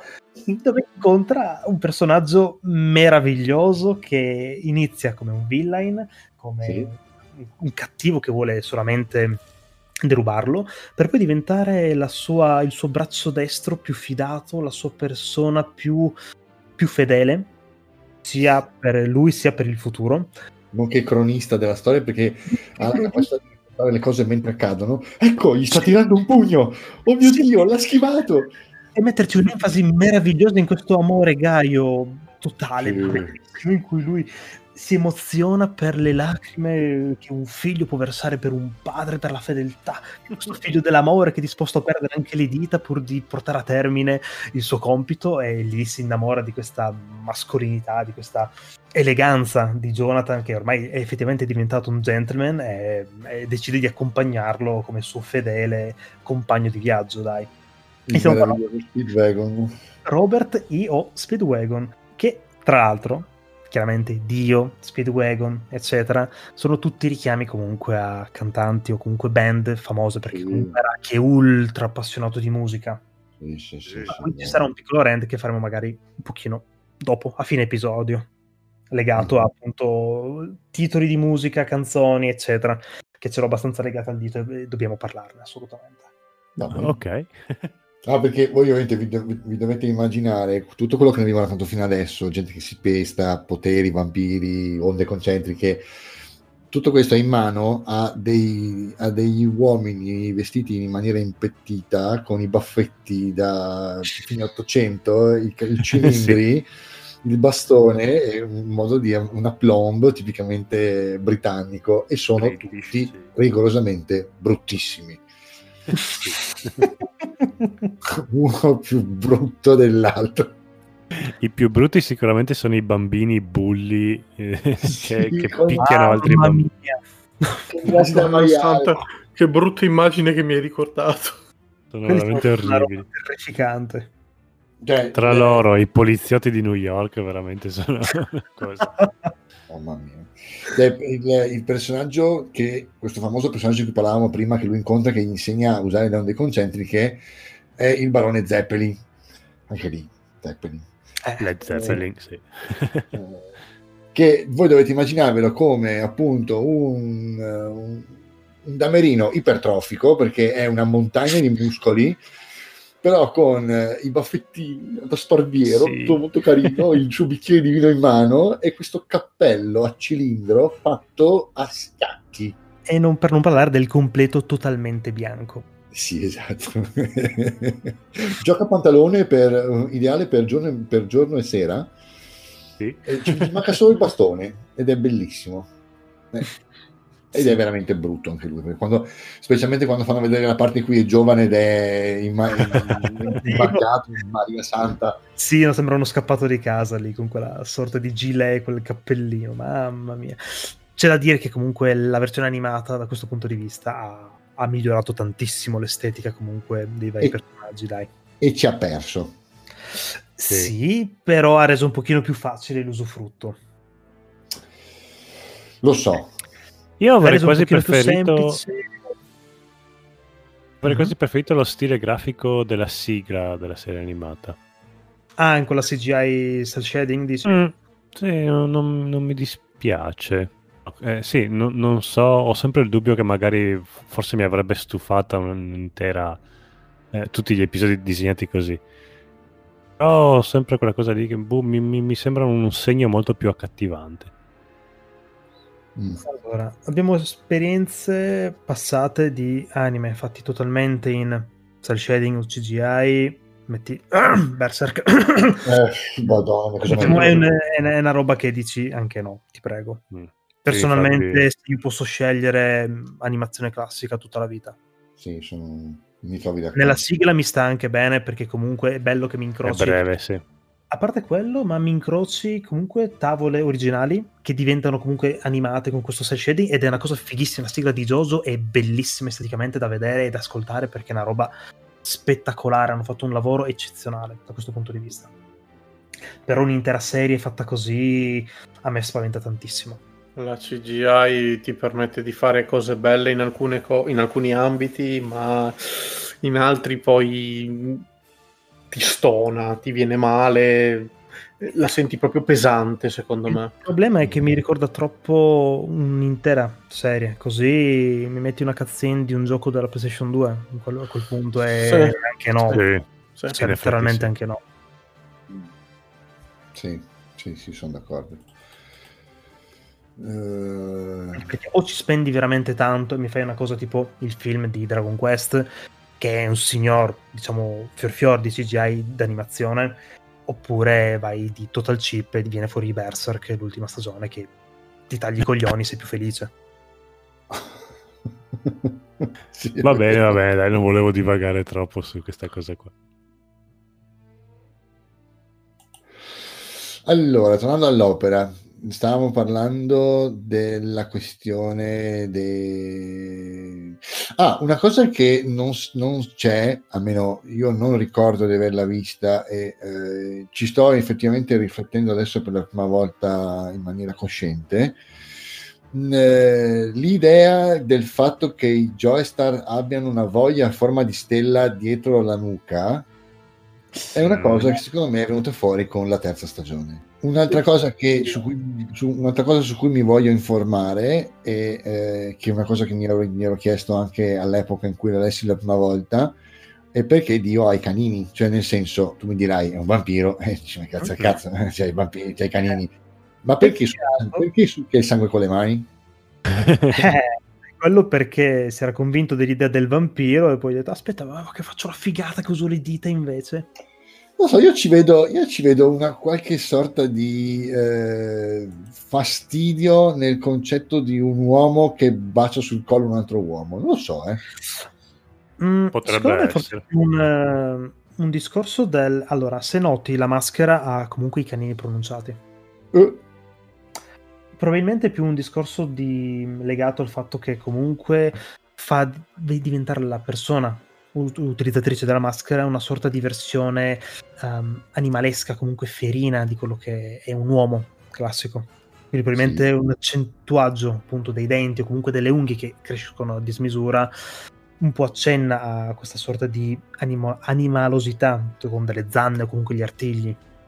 Mm, è possibile. Comunque dico, mi, mi, mi voglio, voglio, vedere se riesco a trovare delle informazioni riguardo a questa cosa, perché ci ho pensato, ci ho pensato tanto tempo fa, quando lo lessi, e mi è venuto in mente adesso, ma non ho una risposta, quindi vorrei, vorrei cercare di capire se c'è qualcosa dietro, come può anche darsi di no, insomma, voglio dire, però, per carità. Sì. Anche questa, per l'appunto, come dicevi, è una particolarità abbastanza um, unica del succhiare il sangue tramite le dita. Sì, Anche perché, allora, c'è una scena, diciamo, nella, nella parte finale in cui, diciamo che mm, c'è Dio che riesce, che afferra praticamente con le dita e gioca con la, con la vena della giugulare. Oh, che male! Che la tira fuori anche di un bel pezzo, tra l'altro. Senti, ha un senso ogni volta. Mm, si sente il, cal- il, cal- il, sangue caldo che scorre. Mi fa un senso incredibile, te lo giuro. Ah, sì, sì, sì. Ah. Comunque, eravamo al punto che il nostro amico Jonathan ha incontrato Zeppeli che l'ha istruito per l'appunto a, all'utilizzo delle onde e Dio è diventato a conti fatti un signore dei vampiri. Sì. E quindi può dare sfogo alla sua smania di conquista e dominio del mondo. Sì. Cosa farà quindi il nostro amico Jonathan? Cosa fa? Cosa decide di fare? Decide di unirsi appunto al viaggio del caro Zeppeli per andare a contrastare questo suo eterno nemico Dio e andare ad affrontare sì. tutte le sue schiere di di non morti, di, di cose, di Jack lo squartatore, di, di, cosi, di vecchi cavalieri resuscitati. E per l'appunto parlavamo prima di momenti in cui per l'appunto non è facile utilizzare le, le onde concentriche. C'è un combattimento prima di poter arrivare al, al conflitto finale dove Jonathan è costretto ad affrontare due vecchi cavalieri vecchi di 600 anni che erano servitori comunque ultra famosi per l'intera mm, diciamo, cultura erano, britannica. Erano i servitori di Maria Stuart, uh-huh. che era in, contra- era in, contrasto con eh, Elisabetta I. O anche lui. Sì. Per dire sì. perché comunque la sua età. St- lei era stata deposta. Allora, perché lui, lui, inserisce molti eventi storici poi rim- rimaneggiati un po' per conto suo, insomma. E, e, quindi quando lei era stata tradita e deposta e uccisa, loro due erano stati ah, di conseguenza uccisi perché in combuta comunque fedeli a lei e quindi erano tutti e due morti con eh, questo odio, questo odio verso, questo rancore verso l'umanità e verso tutto. E vengono riportati in No, era sì, perché gli ha detto se voi vi, se, vi, fate uccidere noi salviamo la vostra regina. Mette, proprio nel momento in cui stanno per tagliare la testa dicono ah l'abbiamo già uccisa. Esatto. E quindi loro maledicono. Tutti pagliacci che non siete altro. ci siete ah, cascati come dei deficienti. Esatto. la rabbia fa irrobustire talmente tanto Roll. i muscoli del collo che loro rompono tipo 20 asce. Sì, che gli mettono più asce per rompergli il collo. sì. Sì, o i capelli prendono vita de, di, di Bruford per e strangola diversi boia. Anche questo, secondo me, l'idea dei capelli di Bruford eh, è stata ripresa per il, lo stand dei capelli. Sì, sì, sì, sì, sì. Eh, perché eh, non so, ci ho visto veramente tantissime, solo che a differenza dello stand dei capelli, eh, che mh, proprio i capelli si muovono perché hanno vita propria, eh, lui qui, per, cioè, queste sono le spiegazioni di Araki. Momento creatività, ping pong, ping pong. Allora, lui ha irrobustito talmente tanto il suo cuoio capelluto da riuscire a muovere i capelli. Ok, va bene. Andiamo avanti. Allora, ha provato a giustificarlo, dai, diamogli atto di questa cosa. No, non ci ha provato. Dire che provato. riesce a muoverli... No, no, ma non è... Beh, non ma è una giustificazione. Un alto 6 metri, cioè è una libertà artistica che dici ok, dai, te la possiamo concedere. Sì, sì, per carità, siamo d'accordo, però ha dell'assurdo. No, della... non glielo concedo perché dico, vabbè, andiamo avanti. esatto. Comunque, fatto sta che questo Bruford, che mi viene da ridere o un po' piangere, è stato scelto di adattare il nome di questo così, alla cazzerella, in Blueford. Così, Blue. da Bruford a Blue. Sì, ecco, Senza una cosa... Eh, una cosa da tenere conto per chiunque veda la serie animata è che ci sono stati dei pesanti rimaneggiamenti dal punto di vista dei nomi, Porca troia. dei personaggi, sia degli, specialmente degli stand e dei loro poteri.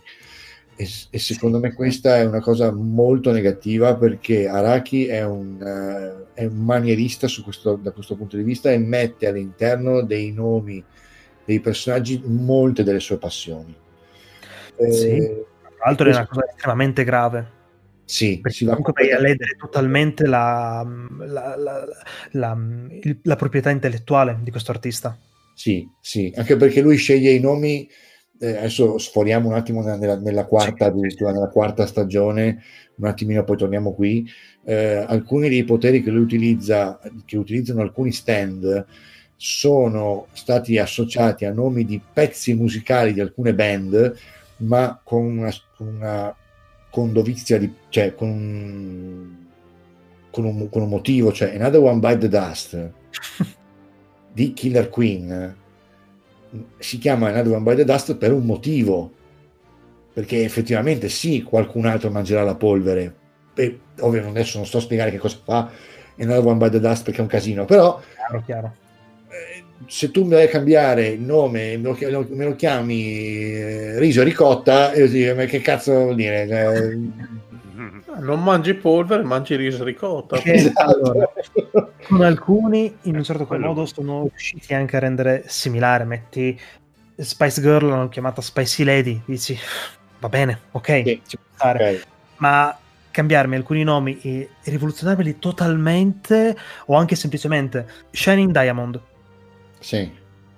Eh, me lo fai Crazy Diamond? Oh no, Crazy Diamond me lo trasformi in Shining Diamond. Diamond che, che, per tutta l'anime tu senti dire Crazy Diamond e poi leggi Shine Diamond, ma porca puttana, ma perché? Se mi vieni a tirare fuori la scusa del cazzo dei diritti d'autore, non, non, no, non sta in, in cielo in terra perché nel manga me l'hai fatta e non può essere che in una cosa me la fai e in un'altra cosa no, perché non ha senso. Sì. O, sticky, o sticky finger che diventa zitto. Mamma mia, no, no, no, no, no, non si può, non si può, non si fa Vabbè, vabbè. Comunque, tornando, qui siamo già alla quarta stagione, torniamo alla prima. sì. Teniamo la rabbia per la quarta stagione, dai. Sì, esatto. Comunque sì, hai ragione, hai ragione. Che qua è stato cambiato Bruford con Blueford, che non so perché. Vabbè. Infatti me lo sono immaginato tipo un puffo a un certo punto. Okay. o uno depresso, perché un po' è depresso Bruford, quindi ci sta. È blu quello della depressione. Ci sta il capello lungo, quell'aria un po' malinconica. Vabbè, sì, vabbè. sì. Comunque, Blueford, sì, ah, Bruford eh, ormai. appunto questo um, facente parte della coppia Bruford e Tarkus che vabbè Tarkus è letteralmente un altro personaggio di Ken ma è fudo incazzato.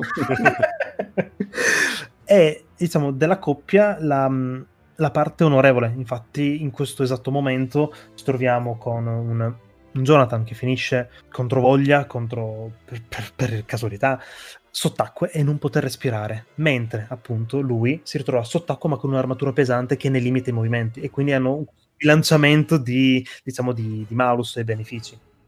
Ed è molto mm-hmm. interessante perché questa cosa spinge ulteriormente il nostro protagonista a utilizzare l'ingegno e cercare di ricordarsi appunto che lì facevano degli scavi minerari che quindi sotto c'era appunto una bolla d'aria magari dovuta ai vecchi scavi ed è una cosa che dici vabbè una paraculata un pochino però figata no vabbè quello invece, sì, quello, invece quello funziona secondo vabbè. me quello, quello, è giustificato è spiegato bene e ci sta quello rimane, mi piace. Rimane, rimane, sempre sul limite, sul pelo del, del cioè è probabile, ma non è impossibile. Sì, cioè, sì. Ha, poteva andare di sfiga, gli ha detto culo, proprio sai, però ci sta. Sì. Cioè, cioè fatemi, capi- fatemi, capire, cioè uno tira fuori la bolla d'aria da sotto, no, apre sì. la bocca sotto l'acqua, prende Aspetta. l'aria senza mai sbagliare perché se no rischiava di affogarsi da solo. Allora, noi praticamente vai cioè lui invece che... Allora, perché Bruford rimane eh, colpito da Jonathan? Perché lui invece che cercare di annaspare verso la superficie per prendere fiato, lo vede andare sempre più giù e dice ma, come, ma, poi, ma cioè, si sta suicidando. Lui, e lui invece va giù, cerca di capire, nota che ci sono dei punti sul fondo da cui escono delle bollicine d'aria, fa questo ragionamento, si avvicina, sposta un grosso masso e da sotto il masso viene fuori una bolla d'aria in questa bolla d'aria a lui ha il tempo di cioè la bolla gli avvolge la testa lui ha il tempo di fare un secondo e riattiva le onde concentriche. Mm. Che hanno una grande diffondibilità nell'acqua. Esatto. E lui dice, cazzo, sei... Cioè, e Bruford dice, però, sei, oltre ad essere un, un, gran, un, guerriero abile, sei anche un guerriero, cioè, poi dirà anche sei un guerriero onorevole, però in dice, sei molto abile. Allora va bene, visto che tu hai recuperato il tuo vantaggio, lo recupero anch'io ed escono entrambi dall'acqua. No, quella scena lì è bella perché spiega proprio tutto Jojo. Eh, momento di difficoltà, strategia, colpo di scena, twist, eh, sì. risoluzione. Quella, quella, quella, quella, funziona, eh, quella mi è piaciuta. Sempre in questo bilanciamento di verosimile e assurdo che ci sta sempre bene. Sì. Che è proprio ma- magistrale come riesce a dosare benissimo queste cose. Sì, però sono... quello, che, quello, che, a me non piace è tipo la scena dopo dove Jojo è avvolto dai cappelli e a un certo punto riesce, prima non riesce a strapparli, poi riesce a strapparli, quelli dico, vabbè. Sì. È la forza dell'amicizia quella, non ti preoccupare. Sì, vabbè. Boh, sono sempre sì le solite cose dell'eroe che a un certo punto riesce a strappare le catene. Vabbè. Certo, allora ci sono, allora, mh, mm, hai perfettamente ragione, però il, il, discorso che io cerco sempre di fare quando si, si, tratta di opere così, chiamiamole vecchie ormai, perché sì, ormai la, la prima stagione della prima serie di Jojo è vecchia, sto gran par di balle che dice il contrario, Vabbè, cioè, ok d'accordo, eh, come si dice, Astro Boy è più vecchia, però va bene. mm, e che questi stilemi si stavano creando Mm-hmm. Sì, è vero. Cioè, ok, Kenshiro, l'ha già, Kenshiro l'aveva già fatto, quindi era già uno stilema vecchio, però non, adesso sono triti e ritriti, però magari per, per, il periodo non lo erano così tanto ancora. Sai perfettamente che tutti, tutti, tutti, gli eroi giapponesi arrivano fino all'ultimo momento e decidono di tirare sì. fuori la spada di cristallo che spacca esatto. il culo al mondo. Ma potevi tirarla fuori subito? No. no ma perché vogliono la sfida, vogliono dimostrare di potercela fare con le loro forze. Eh, dai. Siamo 18 Saiyan e c'è un cattivo, andiamo uno alla volta. Eh, ma lo scontro onorevole. Eh, no, ok, scusate, sto. No, è vero quello che hai detto. Cioè... È vero, è vero quello che hai detto. Cioè, lo scontro uno a uno è importante, è onorevole, quello che vuoi. Se non ce la fai, tocca il prossimo che poi se vogliamo proprio dirlo questa cosa del di, che a un certo punto riesce a distruggere i capelli è perché comunque indebolisce eh, Bruford diffondendogli comunque con un attacco delle onde prima che lui lo colpisca e prima di potersi liberare quindi sì sì ok però indebolito è... abbastanza Ok, ok, però è comunque una scena un è po'. De- eh, sì, ma è debole, banale. Quella invece che lui va giù e prendere la boccata d'aria, per quanto sì. ingiustificata e assurda e irrealistica, è figa. È più affascinante, sì. sì. Sì, sì, sì, sì, certo, assolutamente. Diciamo che la, la, eh, c'è da dire che la prima prima, diciamo, questi tre volumi, prima prima stagione, è una delle opere, come avete detto voi giustamente, più ingenua di, sì. di, di Araki. Parte è lineare, parte da un punto A, arriva a un punto Z, basta, finisce lì. Sì.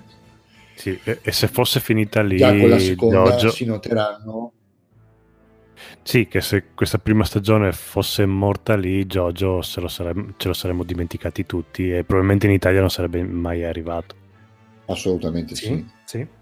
La prima stagione lascia st- il tempo esattamente sì, come l'ha trovato. Esatto.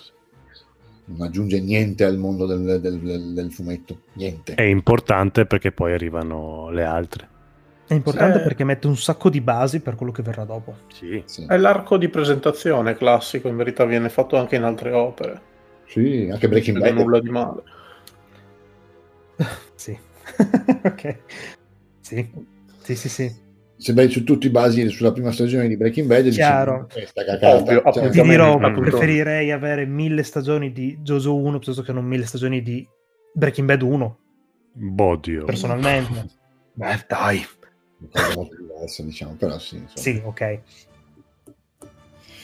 Eh, però dà un senso a quello che adesso sta diventando un po' un'abitudine che ma fai passare le prime 48 puntate poi diventa interessante sì, che, che odioso cazzo cioè, qui ha veramente un senso questa, questa cosa perché lui ti deve presentare anche un concetto di mondo tutto sì. suo mm-hmm in cui le cose succedono per un motivo, hanno una bizzarria tutta loro, eh, i personaggi sono estremi fino all'impossibile, eppure bellini, carini, ben, ben caratterizzati. Speedwagon uh-huh. È un personaggio che ci tireremo avanti fino alla terza stagione. E poi se ne vedranno echi fino alla quarta quasi, eh, perché la fondazione... Sì, letteralmente sì. Cioè, la fondazione Speedwagon poi diventerà un pilastro della storia del, del, di tutte le avventure di Jojo, perché Chiaro, sarà anche... dei soldi ma anche semplicemente il personaggio di Dio, cioè tra apparizioni future e personaggi che si scopriranno aver avuto rapporti o comunque legami con Dio diventando suoi servitori e andando avanti anche parecchio avanti nel tempo, sono comunque è, è fondamentale, non si può skippare una prima stagione del genere. No, no, sono d'accordo, non si può. Sì, quindi mm, va bene, arriviamo a un, a un, quid. Abbiamo fatto lo sconto, quindi siamo arrivati al secondo volume. In questo terzo volume arriviamo proprio al conflitto finale sì. di quello che è Jojo, totalmente. Jonathan contro Dio. Punto. Esattamente. Jonathan contro Dio e soprattutto Jonathan è un team rinnovato di personaggi che va ad affrontare Dio e la sua schiera di, di zombie. Sì, Perché che fa, questa... molto, fa molto Dracula. Sai quando il mm-hmm, gruppo, sì, sì, sì. con eh, come si chiama Van Helsing e, e tutta l'allegra brigata va finalmente a raggiungere il castello di Dracula è sì. più o meno la stessa roba ah, aspetta prima di andare avanti vogliamo fare una, un cenno d'onore un po' a quel magnifico personaggio di Zeppeli un'ultima volta visto che comunque succede qualcosina io quello lo lascerei alla scoperta lo lasciamo alla scoperta va bene non so okay. dite eh. Sì, sì, sono d'accordo. È molto bello come. Lo lasciamo alla scoperta perché è un evento molto bello. Molto... Sì, va bene. Diciamo solamente che mh, mm, è una parte molto importante. È una mezza lacrimuccia molto virile. L'ha fatta uscire praticamente a tutti. Spero, perché sennò, comunque, chi non gli è uscita è cacciato dal podcast, chiaramente. Ma veramente io. Non... Okay. Bene, ciao Bobo, è stato un piacere. No, cioè... Vabbè. Saltando questa parte, allora diciamo che in, questa, in, questo team, come abbiamo detto, che va a riunirsi, vedremo comparire diversi personaggi che anche in questo caso troveremo ricorrenti anche nella prossima stagione, o comunque vedremo più volte. Sì. Ovvero sia gli ex compagni appunto d'avventure di Zeppeli che si scopre aveva già contattato lui per farsi dare man mano per questo scontro finale con Dio. Ah sì, una cosa importante, mi pare che l'abbiamo un po' lasciata perdere, Zeppelin mm. non sta cercando Dio, Zeppelin sì, sta cercando sì. di distru- la maschera e sta cercando un modo di distruggerla, punto, lui non sa niente. Perché di... lo sta facendo questo? Eh? E perché sta cercando di distruggere la maschera? Vuoi dirlo? Vai. Eh beh, devo... Vabbè, che... vabbè, vabbè. Abbiamo detto quella cosa. Vabbè. Va bene, dai. allora accenniamo ora soltanto a distruggere la maschera, diciamo perché molto, per... perché si rende conto sulla sua pelle che è una cosa che se messa nelle mani sbagliate porterebbe alla fine del mondo. Sì.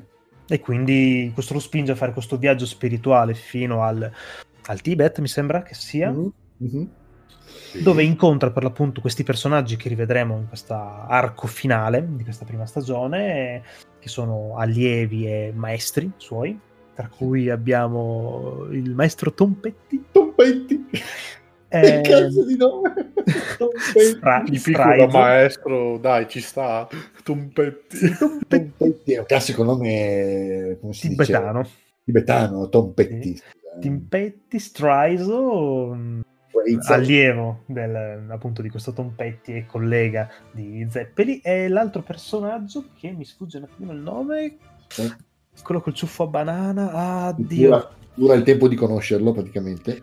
Sì, però metterà a prova il nostro amico Jonathan con un attacco letale che, viene, che appunto fa spingere a istinto il nostro personaggio al, a reagire, perché comunque gli fa una sorta di attacco incrociato che farebbe praticamente toglie tutte le coperture al nostro Jonathan e permetterebbe appunto a questo personaggio di decapitarlo in un certo qual modo e lui lo sorprende anziché ritraendo il collo dandogli una testata sul naso praticamente impedendo tutto questo colpo ma- in una maniera semplicissima burina ma al contempo veramente efficace sì. perché Jojo rimane sempre quello un po' un burino con gli abiti da gentleman col cappellino da Sherlock Holmes è il parpollino se funziona Sì, sì, beh, guarda. Ma i due studenti avevano dei nomi strambi, tipo Straisu. Straisu è quello di prima, esatto. Sì, e Dire, Dire, dire, dire, esatto. Dire, dire che, vabbè, immagino sia anche quella una citazione voluta, dai. Sì, sì, sì, per carità. Assolutamente sembra siamo uscito da Street Fighter volendo cioè nel senso... sì tra l'altro comunque design di personaggio che verrà un pochino utilizzato anche più avanti ma ne parleremo avremo modo di parlarne più avanti. Ricordatevi wow, questa cosa che lo rivedrete. Ho capito. Lo rivedrete sia nella seconda che nella terza. Allora, diciamo, sì, è vero, sì, sì, sì, sì. Però c'è anche da dire che a me, riguardandolo adesso, eh, Jonathan ed io alla fine mi sembrano quasi Ken e Shin sì. Mm-hmm. A un certo punto Dio sembra veramente Shin in, con una skin diversa. Sì, vabbè, poi ricordiamo che comunque in quest'arco finale letteralmente Jonathan ha i vestiti di Ken, ha il gilet con le spalline e sì, i pantaloni attillati. Sì, sì, sì, sì, sì. Comunque loro alla fine giungeranno al, giungono al palazzo, cioè, in realtà giungono al palazzo di Dio, sto parlando di, di ciuffoli, nel senso loro raggiungono un villaggio nel quale... Ah, perché in tutto questo ci siamo, ci siamo dimenticati del bambino. Eh? Il bambino. No, sì. poco, ma poco. Poco. Che sì. per carità conta poco, però è, è sempre importante. Di nome, di poco, fatto. Però è un momento abbastanza importante in tutta la risoluzione, dai. Sì. Anche questo comunque è un, tutto un bel messaggio di dietro legato a cercare di spingere questo ragazzino appunto ad avere coraggio e cercare di comunque far del bene a, comunque a discapito anche di quello che potrebbe capitare a lui. Sì, sì esatto. È un, bel messaggio alla fine, dai. Sì, sì, sì, sì, per carità.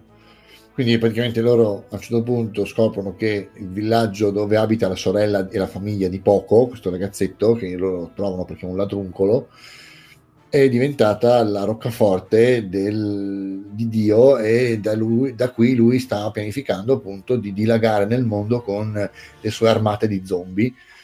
Giungono in questo posto e qui avviene lo scontro finale tra loro due, che vede ovviamente Jonathan come vittorioso.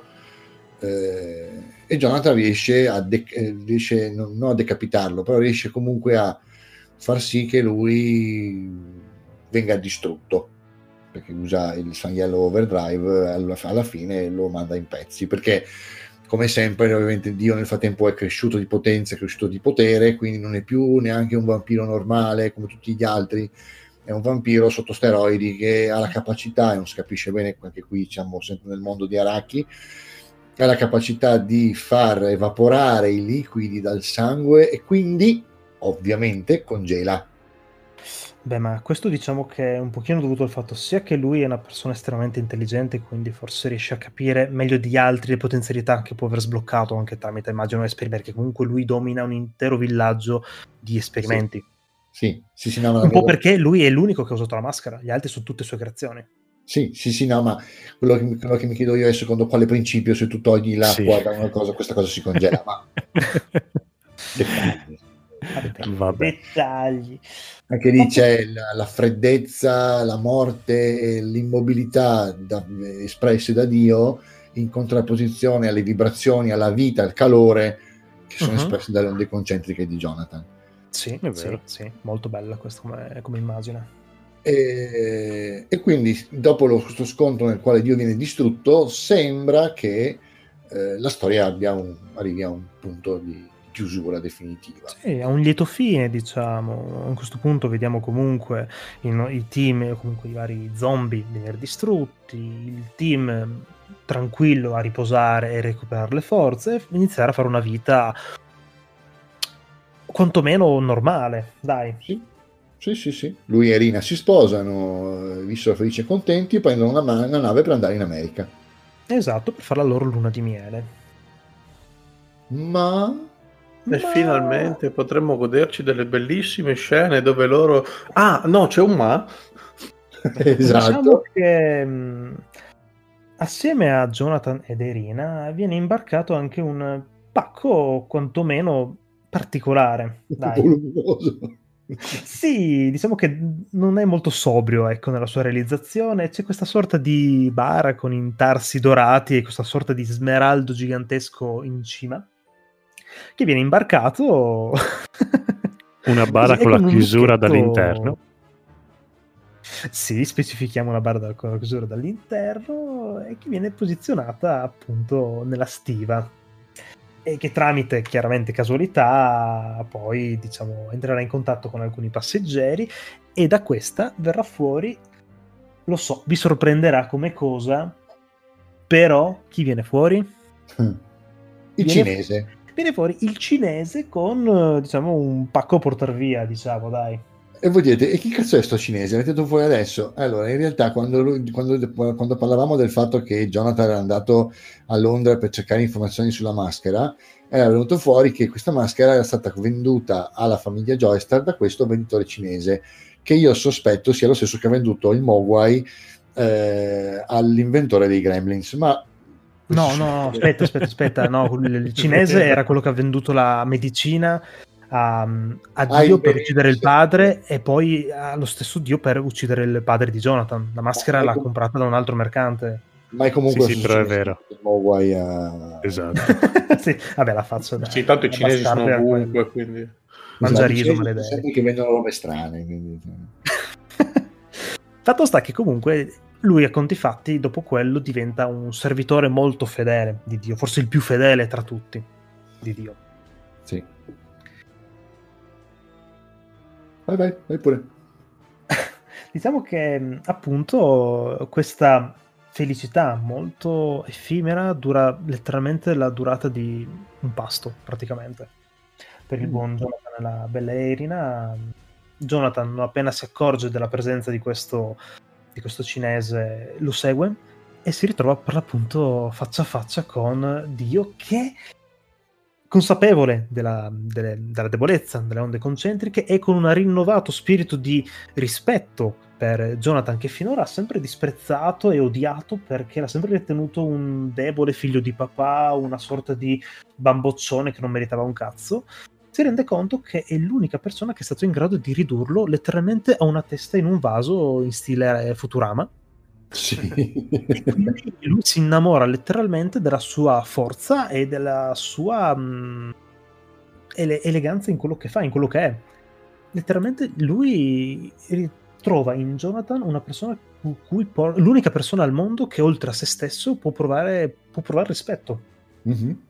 Il che è, è un'evoluzione comunque figa e proprio per questo lui decide di, essendo comunque ormai solamente una testolina, di impossessarsi del corpo di Jonathan. Esatto, rubandogliela letteralmente, staccandogli e... la testa dal corpo e rubandogli il corpo. E per farlo usa i suoi raggi laser dagli occhi che scopriamo avere anche nello scontro precedente e, e riesce a colpirgli la, alla gola, impedendogli appunto a Jonathan di respirare. Esatto. Il che di, di, noi dice, diremmo, vabbè, tutto molto semplice, ha, ha, cazzo, ha trovato il punto debole, ha, ha risolto. Ma no, perché Jonathan è un uomo incredibile e con l'ultimo respiro che può fare riesce a condizionare con le sue onde concentriche in un ultimo attacco finale il cinese, mandando a distruggere l'intera nave. Ecco, anche questa cosa qua, da, da, quando le onde concentriche possono condizionare La un altro essere? diversi scontri, quando, quando, c'è il tizio con i serpenti nella testa, lui usa un po' di onde concentriche per condizionare i serpenti e far mordere l'utilizzatore dai suoi stessi serpenti. Esatto, quindi quello, questo è spiegato, sì. Okay, è spiegato va bene, va e, e, viene anche detto comunque che le onde concentriche appunto hanno diversi, diverse tipologie di potere sì. Anzi, mi pare che, mi ricordo se era Zeppeli che lo diceva, che ci sono anche varie persone specializzate in ognuno di, di questi, ma di potrei sbagliarmi. Sì, mi sembra sì, perché anche lui inizialmente incontra comunque uno specializzato solamente nelle cure inizialmente, sì, sì, che sì. poi porta da una gamba in cancrena a una gamba comunque sana. Sì, sì, c'è un guaritore che quando lui va nel Tibet a cercare Tom Petty incontra questo tizio che è specializzato nelle onde concentriche specifiche per le cure e infatti lavora come guaritore in questo, in questo villaggio. Comunque, tra, la, tra, tra, le altre cose, lui non è che, eh, se non ricordo male, non è che, mh, mm, come si dice, eh, costringe il cinese a fare questa cosa. Lui fa muovere il corpo del cinese, tipo pollo senza testa. Sì, sì, sì. è vero. Infatti il, il, il, corpo del cinese si anima e c'è la testa tutta penzolonita, mezza sfondata e lo, aggra- lo fa aggrappare alle, al pistone del, del, motore della nave in maniera da, da bloccarlo e, e, far esplodere questo, questa nave a vapore. E, e, e, siccome il cinese era stato vampirizzato da Dio, la sua forza gli permette di bloccare fisicamente questo pistone finché gli altri vampiri non lo smembrano eh, pur di riuscire a fermarlo però è troppo tardi. Esatto, ma diciamo che in questo preciso istante comunque la scena accade sotto gli occhi della, della piccola Erina che comunque è preoccupata per quello che potrebbe essere stato Jojo, le, le, sorti di Jojo, lo segue perché lui l'avvisava di andarsi a nascondere dentro la sua cabina e chiudersi a chiave perché aveva sospettato uh-huh. questo assalto imminente di, degli zombie. Ma lei, innamorata, lo segue e assieme a lei la segue anche una donna in cerca di salvezza con la sua bambina in fasce. Esatto. E a conti fatti, le uniche alla, alla, fine di questa vicenda a sopravvivere in un certo qual modo sono Erina e questa bambina. E chiaramente, vabbè, abbiamo la, la parte finale con Jonathan e l'ultima, diciamo, scambio di battute tra Jonathan e Dio. In una sì. scena bellissima, a mio avviso, veramente meravigliosa in cui Jonathan eh, esala il suo ultimo respiro con appunto la testa di Dio in braccio. Una scena veramente stupenda, cioè, mi ha fatto veramente sì. oserei dire emozionare una cosa del genere perché vedi proprio l'amore che poteva essere stato in una sorta di rivalità barra amicizia barra fra- strana fratellanza di questi due che si sono odiati ma essendoci comunque cresciuto assieme era comunque... Vabbè, Raul e Kenshiro qua ha fatto sì. magari un po' più estrema, ma... È incredibile come quest'uomo non, non, prova amore per il mio vicino di casa Totoro, ma per queste scene qua invece... Totoro ha gli addominali, i muscoli si picchia con la gente? no. allora... Se usare le onde concentriche, allora... No, punto però per Marco, non... scusate, punto per Marco.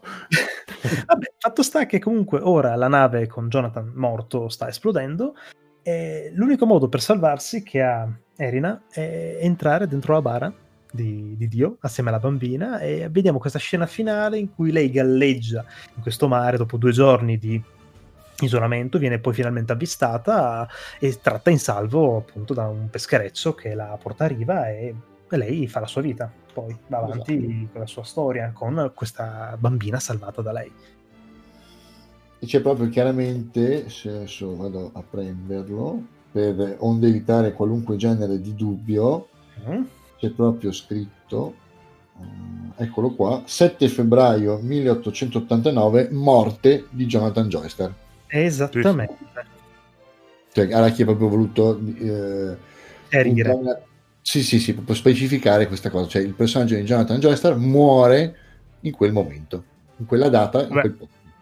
Aspetta, comunque i, i, sopravvissuti non sono due, ma sono tre. Comunque. Eh, vabbè, perché lui ci ha già eh. dato. Eh, vabbè, eh. eh vabbè, sono giovani, lasciali fa.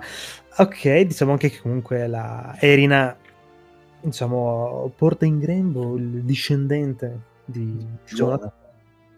Che eh sì, no, anche perché una, una, delle figate della saga di Jojo è che sono tutti quanti discendenti. Sì, sì, sì. Esatto. Ah, tra l'altro, sono dimenticati di dire una cosa: che dopo lo scontro con Dio hanno distrutto la maschera in suo possesso. Ah, sì, giusto. La maschera viene eh, distrutta dopo lo scontro con Dio. Sì, sì, sì, sì. La maschera viene distrutta a, a colpi di martello, come non c'è il minimo dubbio sul da, fatto che questo.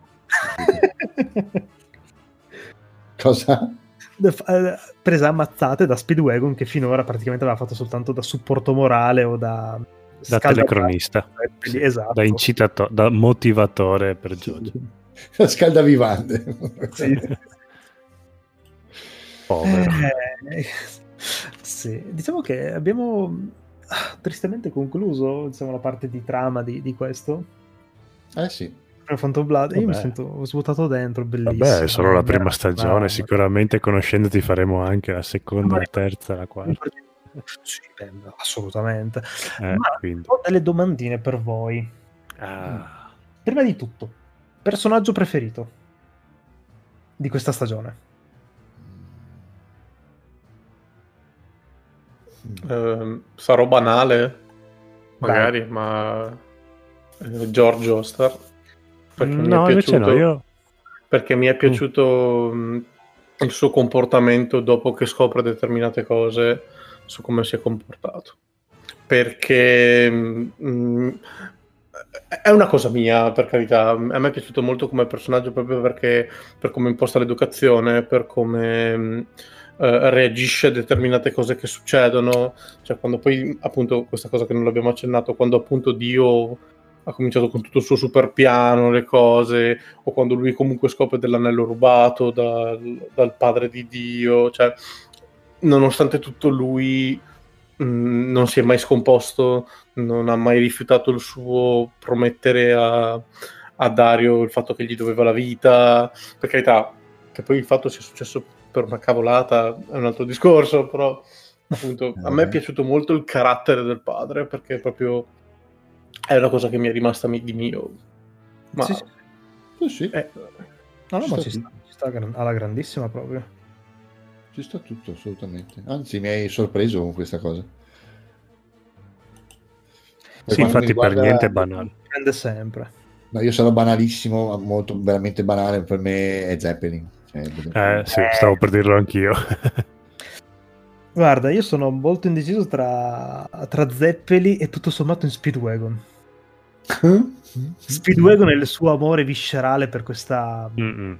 proprio per quello che dimostra essere Jonathan a me mi ha colpito tantissimo perché proprio lui vedi che ci soffre e ci muore dentro ogni volta che succede qualcosa io sì, come che la mia vita ti vede sì, sì, sì, sì perché non può fare niente. Forse, ecco, Speedwagon, anche per il fatto forse che è il cronista di tutto quanto, eh, per, dirla, per, dirla, forse in maniera forse un po' banale, potremmo anche essere noi. Sì, sì. sì. Che leggiamo la storia, perché non sappiamo fare una mazza di niente, però crediamo nelle, nel, cioè siamo affascinati dal, dalla tempra, dal, dalla nobiltà d'animo del, del, protagonista. Sì, sì, sì. E, e, comunque, al di là di tutto, ha una svolta incredibile più avanti. Uh, ha voglia. Cioè lui insieme a von Stroheim diventeranno probabilmente, come dicevo prima, la colonna portante, la, la, la, lo scheletro su cui tutto il resto delle storie riuscirà ad avere un epilogo, perché senza i, i proventi della, della, della, fondazione Speedwagon molto probabilmente la terza serie non sarebbe neanche potuta fa- essere fatta. Chiaro tra l'altro lui comunque dedica la sua vita nel cercare di ripagare questo debito che, ha, che sente di avere con la famiglia Giostaro. Sì sì sì sì, sì. infatti sono stati la sua redenzione perché sì. ricordiamolo lui era inizialmente un criminale. Assolutamente sì. Sì sì assolutamente. E una cosa che, una cosa che per esempio, una cosa che a me piace molto, perché mi piacciono in generale anche nei libri fantasy o in qualunque altra cosa, in qualunque altro tipo di storia, una cosa che mi piace molto della saga di Jojo è che i personaggi, eh, le generazioni rimangono visibili, cioè eh, Speedwagon compare da vecchio, sì. eh, stessa cosa succederà poi a Joseph, che sarà il protagonista della seconda stagione. Eh, cioè, i, i, personaggi non si limitano a comparire nella serie e poi lasciare il posto e scomparire. Rimangono e quindi rimangono come un'ancora dei ricordi, perché tu che li hai visti giovani e hai letto le loro storie e sai che cosa sapevano fare, e magari poi li vedi perculati dai giovani eh, che ne so, 40 anni dopo, 50 anni dopo, che sono dei vecchi rincoglioniti, dici, eh cazzo, però se, se l'avessi incontrato nel fiore dei suoi anni avrebbe fatto un culo così. Ma sì, che poi tra l'altro anche lì parlando di Joseph, quanto bello è anche semplicemente il discorso che lui, infatti, sia l'unico personaggio che poi andando avanti comunque nella terza stagione usa ancora le onde concentriche a volte. Sì, sì, sì. Comunque sì. si dimentica un cazzo di quello che succede prima. Comunque porta tutto avanti e lo fa evolvere semplicemente. Sì, e... sì, a, me, a, me, le saghe generazionali piacciono da impazzire. Cioè, sì, ma poi spesso questa è veramente da Dio, perché comunque non lascia niente al caso. adottata da Dio. Ah? oh.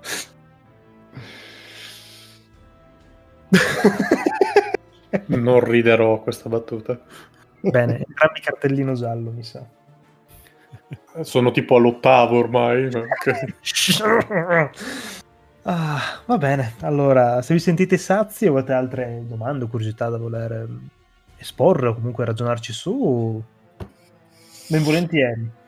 Uh, penso che abbiamo detto abbastanza bene, poi sicuramente ci verrà in mente una volta appena avremo finito che potevamo dire qualcos'altro, ma... Sì, ma col fatto che potremo fare anche le altre stagioni, direi che anche se ci vengono altre cose che dobbiamo dire, le possiamo Corretto recuperare. Mm. Corretto subito, faremo anche le altre stagioni. Esatto, quindi direi che siamo sazi per stasera. D'accordo, va bene. Allora dai, andiamo in conclusione. Ah, in conclusione le palle, siamo a metà episodio. Wow. Sì.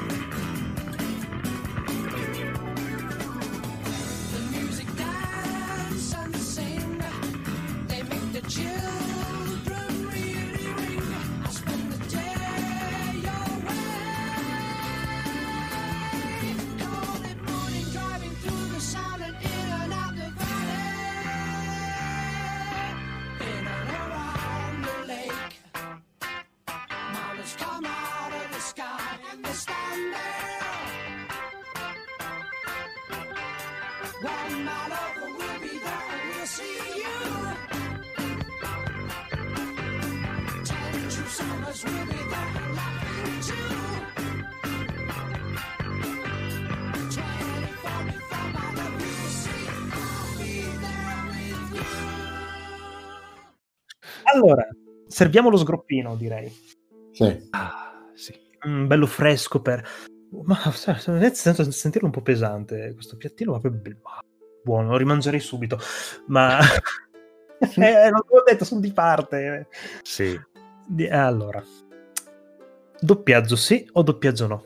Questo è il dilemma, questo è il nostro sgroppo e invito fin da subito ai nostri cari amici ospiti di questa piccola taverna a inviarci una mail o comunque un messaggio se volete e dirci cosa ne pensate anche voi e dirci la vostra opinione, il vostro sgroppino quale sarà.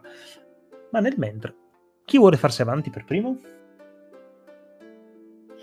Siete favorevoli o contrari al doppiaggio? O meglio, volete, di solito vedete doppiati oppure no? O sottotitolati vari, le varie opere? Cosa preferite? Sono molto allora, io sì, allora non sono proprio netto, però ti direi che preferisco il doppiaggio. Anche in questo Jojo, se me l'avessero doppiato, me lo sarei goduto di più perché potevo guardarmi le scene lì. Fortunatamente anche l'inglese che usano è abbastanza fattibile anche senza leggere i sottotitoli. E, ehm, ascoltarlo in inglese è un po' morire dentro perché comunque è un'opera che andrebbe ascoltata in giapponese, sì. però non conoscendo neanche una parola di giapponese lì ero costretto a, a leggermi i sottotitoli, quindi switchavo un po' da un episodio all'altro, giapponese e inglese. Ok, sto perdendo battiti del cuore. Sì, lo so, ma io continuerò una versione italiana piuttosto che quella inglese, me la sarei goduto di più. Que- sulle cose giapponesi, allora, o mi ascolto l'audio giapponese o a quel punto preferisco un doppiaggio in italiano. Mm. Passare per quella in inglese è inutile. sì, un po'. Allora, mi, mi, mi, attacco, sono d'accordissimo sul discorso dell'inglese, perché anch'io non sono mai riuscito a vedere un, uh, un anime in inglese, perché gli inglesi comunque cioè, gli americani comunque doppiano malissimo sono sempre posticce le voci, insomma tutto troppo appiccicato. Sì, e spesso eh, stravolgono molto spesso il senso delle frasi. Sì, sì, Sei proprio british invece il doppiaggio, secondo me non quella marcia in più. Non, è che non è inglese britannico, la maggior parte delle volte è inglese americano ed è di una volgarità incredibile. Io ti dico, doppiaggio no, ma dipende. Eh, è ovvio che io preferisco vedere un'opera nella lingua in cui è stata concepita, perché poi le, puoi vedere tutte le sfumature di quello che le persone dicono e dei ragionamenti che fanno. Sì. Eh, eh, e poi ci metto anche una mia problematica personale, io sono sempre stato eh, leggermente dislessico, quindi non leggo così velocemente e quindi il sottotitolo mm. tendenzialmente mi fa fare molta fatica. Chiaro, anch'io, sì specialmente quando sono, parlano molto veloci e quindi magari rimane per pochi secondi a schermo. Sì, Mentre, per esempio, per tanta altra gente, per Naida, per esempio, non sono minimamente un problema. Quindi, doppiaggio no, ma sei in una lingua che capisco. Ok. Eh, se devo scegliere di vedere un film in inglese, perché è un film americano in inglese, in inglese tutta la vita. Però purtroppo sì, okay. col giapponese, che è una lingua che mio malgrado non padroneggio no, o, o, se lo, o, o, quel poco che padroneggio non è quello che vorrei, preferisco un doppiaggio ben fatto. E da quel punto di vista, almeno per la vecchia scuola del doppiaggio, noi siamo sempre stati dei privilegiati. Sì, purtroppo, come dici tu, la vecchia scuola, a mio avviso. Sì. Un po' di privilegiati. Sì. Ora come ora ho visto che comunque, allora, io sono dell'idea invece del doppiaggio no, ma assolutamente no, sono dell'idea che un'opera vada vista sempre comunque nella sua uh, originalità, quindi opere giapponesi in giapponese, opere inglesi in inglese e via così. Sì. Sono dell'idea anche che il nuovo tipo di doppiaggio italiano dedicato agli anime siano meno male dei cani.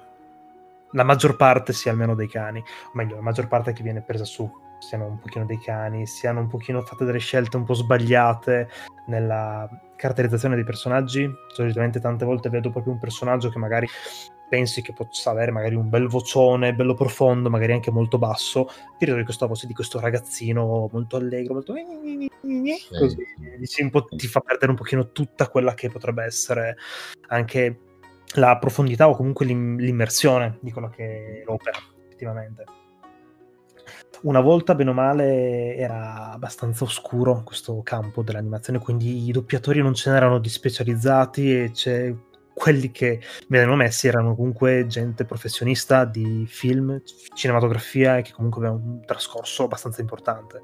Stavo per dirtelo. Ora come ora sono tanti ragazzini che si buttano specificatamente nel campo anime, che per carità, be- benissimo, ma No, onestamente anche no, ti dirò. È, non, è proprio un limite mio, non ce la faccio, proprio mi dà quasi fastidio anche sentire queste vocine o comunque queste voci che tendono a fare tutte come cadenza estremamente uguale, tutte estremamente quasi forzatamente simili, comunque che hanno sempre quella tonalità un po' sofferta in qualunque momento che dici no, non è quello che fa il personaggio, non è la caratterizzazione di quel personaggio, proprio mi fa togliere totalmente l'immersione, comunque totalmente la, la bellezza, secondo me, perché comunque a livello di doppiaggio giapponese, pur non conoscendo benissimo comunque quasi nulla di quello che è la lingua, comunque stavo iniziando a imparare, senti proprio l'enfasi che ci mettono, comunque capisci anche tante volte senti proprio la, la, la, bellezza di alcuni doppiatori che senti proprio la voce spezzata quando si sono determinate scene o comunque senti tutte le emozioni che potrebbero scaturire anche soltanto sentendo un idioma che magari non conosci bene ma che comunque ti dà l'idea. Benissimo. Vero. Comunque i personaggi sono ben pensati perché tante volte capita anche negli anime che alcuni personaggi sono scritti e disegnati sulla falsariga di un attore vero giapponese.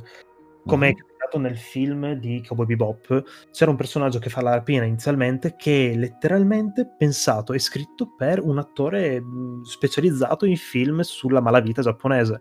Uh-huh. Ed è meraviglioso perché tu le senti il giapponese, vedi il personaggio, vedi anche magari qualche suo film, tu ti innamori di una cosa del genere. Almeno io mi innamoro di una cosa del genere, di una cura del genere. Sì, sì, sì, sono d'accordo. Per cui, ti ripeto, magari sicuramente è meno comodo, però lì è anche una questione di abitudine dopo un po'. A meno che non ci siano problemi, chiaramente, come dicevi tu, magari di un po' di dislessia, eccetera, che rende difficoltoso il tutto. Dai. Mm-hmm. Oppure dipende un po' dal contesto. Se magari decido di vedermi qualcosa durante il pranzo, sicuramente mm, sono costretto a guardarmelo in italiano, dai. O comunque in inglese al massimo. Cioè, perché, perché adesso... due cose diverse non, non, non faccio fatica a seguire uno, mangiare, mangiare leggere, guardare l'animazione. Cioè, c'è, un, c'è, un, film di fantascienza che adesso è uscito su Netflix qualche tempo fa che si chiama Space, Sweep, Space Sweeper. Sì. Uno dei primi film di fantascienza, eh, mi pare che sia in, o, o, coreano o indonesiano. Allora, ho visto qualcosa e devo dire che mi, mi attira un sacco, però un film di fantascienza eh, in lingua in coreana con i sottotitoli in inglese, ho detto no. Eh, okay. sì, un po' complicata così, sì. Almeno in italiano i sottotitoli, dai. Sì, il cervello deve fare due giri per riuscire a... No, anche perché a la fantascienza nello specifico è molto tecnica, per cui diventa parecchio difficoltoso.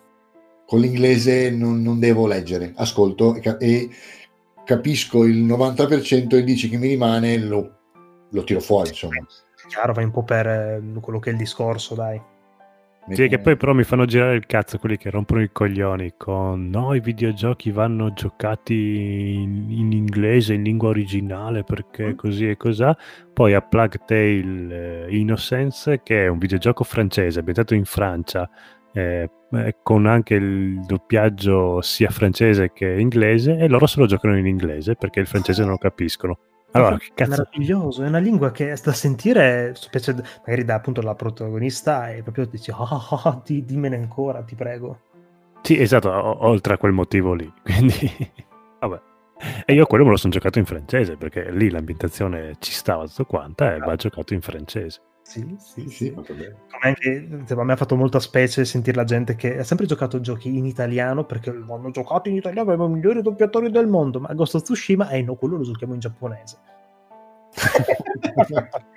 Comunque, stiamo uscendo dal seminario. Bobo, dici la tua.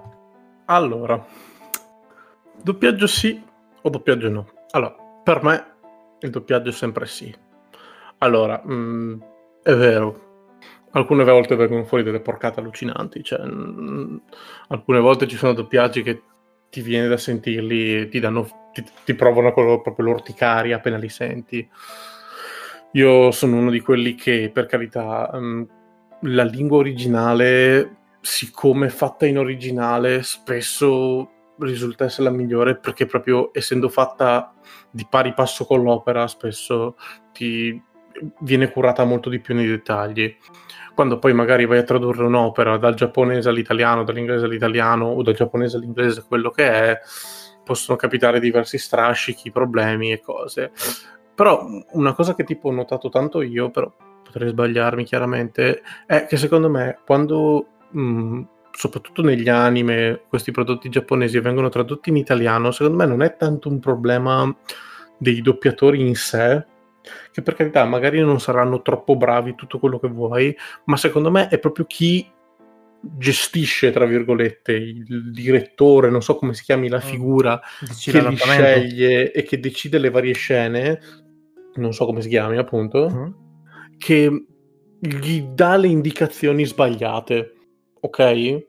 Perché tante volte noto delle persone che magari in scene che dovrebbero essere, magari tu le senti in giapponese e senti proprio che è molto molto comica e viene fatta che in italiano non è poi così comica o se è molto tragica che in italiano non è così tragica. E secondo me però per l'appunto non dipende tanto dal doppiatore ma dipende proprio da chi. Quando ha ascoltato il doppiatore fare i vari tentativi, gli ha detto no, però questa, questa, voce la voglio più così, la voglio più così e secondo me quella è una mancanza di conoscenza della persona che gestisce appunto, non della bravura del doppiatore in sé. Uh-huh.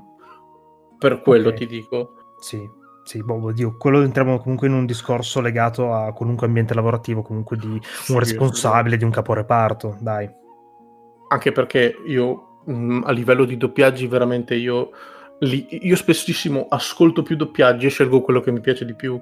Io non oh, so se l'ho mai detto sì. in questo podcast, ma per farvi, io l'ho detto più volte, magari discutendo, io guardo Code Geass, che è il mio anime preferito, in italiano, perché secondo me il doppiaggio italiano è addirittura superiore a quello giapponese, però ad esempio guardo One Punch Man in inglese. A me il doppiaggio in inglese di One Punch Man piace un botto, lo trovo molto più azzeccato di quello giapponese e molto più azzeccato di quello italiano che è addirittura sotto quello giapponese, cioè Mamma non mi piace proprio quello italiano. Sì, sì, no, vai in base praticamente a, da opera a opera. Assolutamente, assolutamente. Oh. Gioco i Final Fantasy come videogiochi sempre col doppiaggio inglese perché in giapponese non riesco a farmeli piacere. Uh-huh.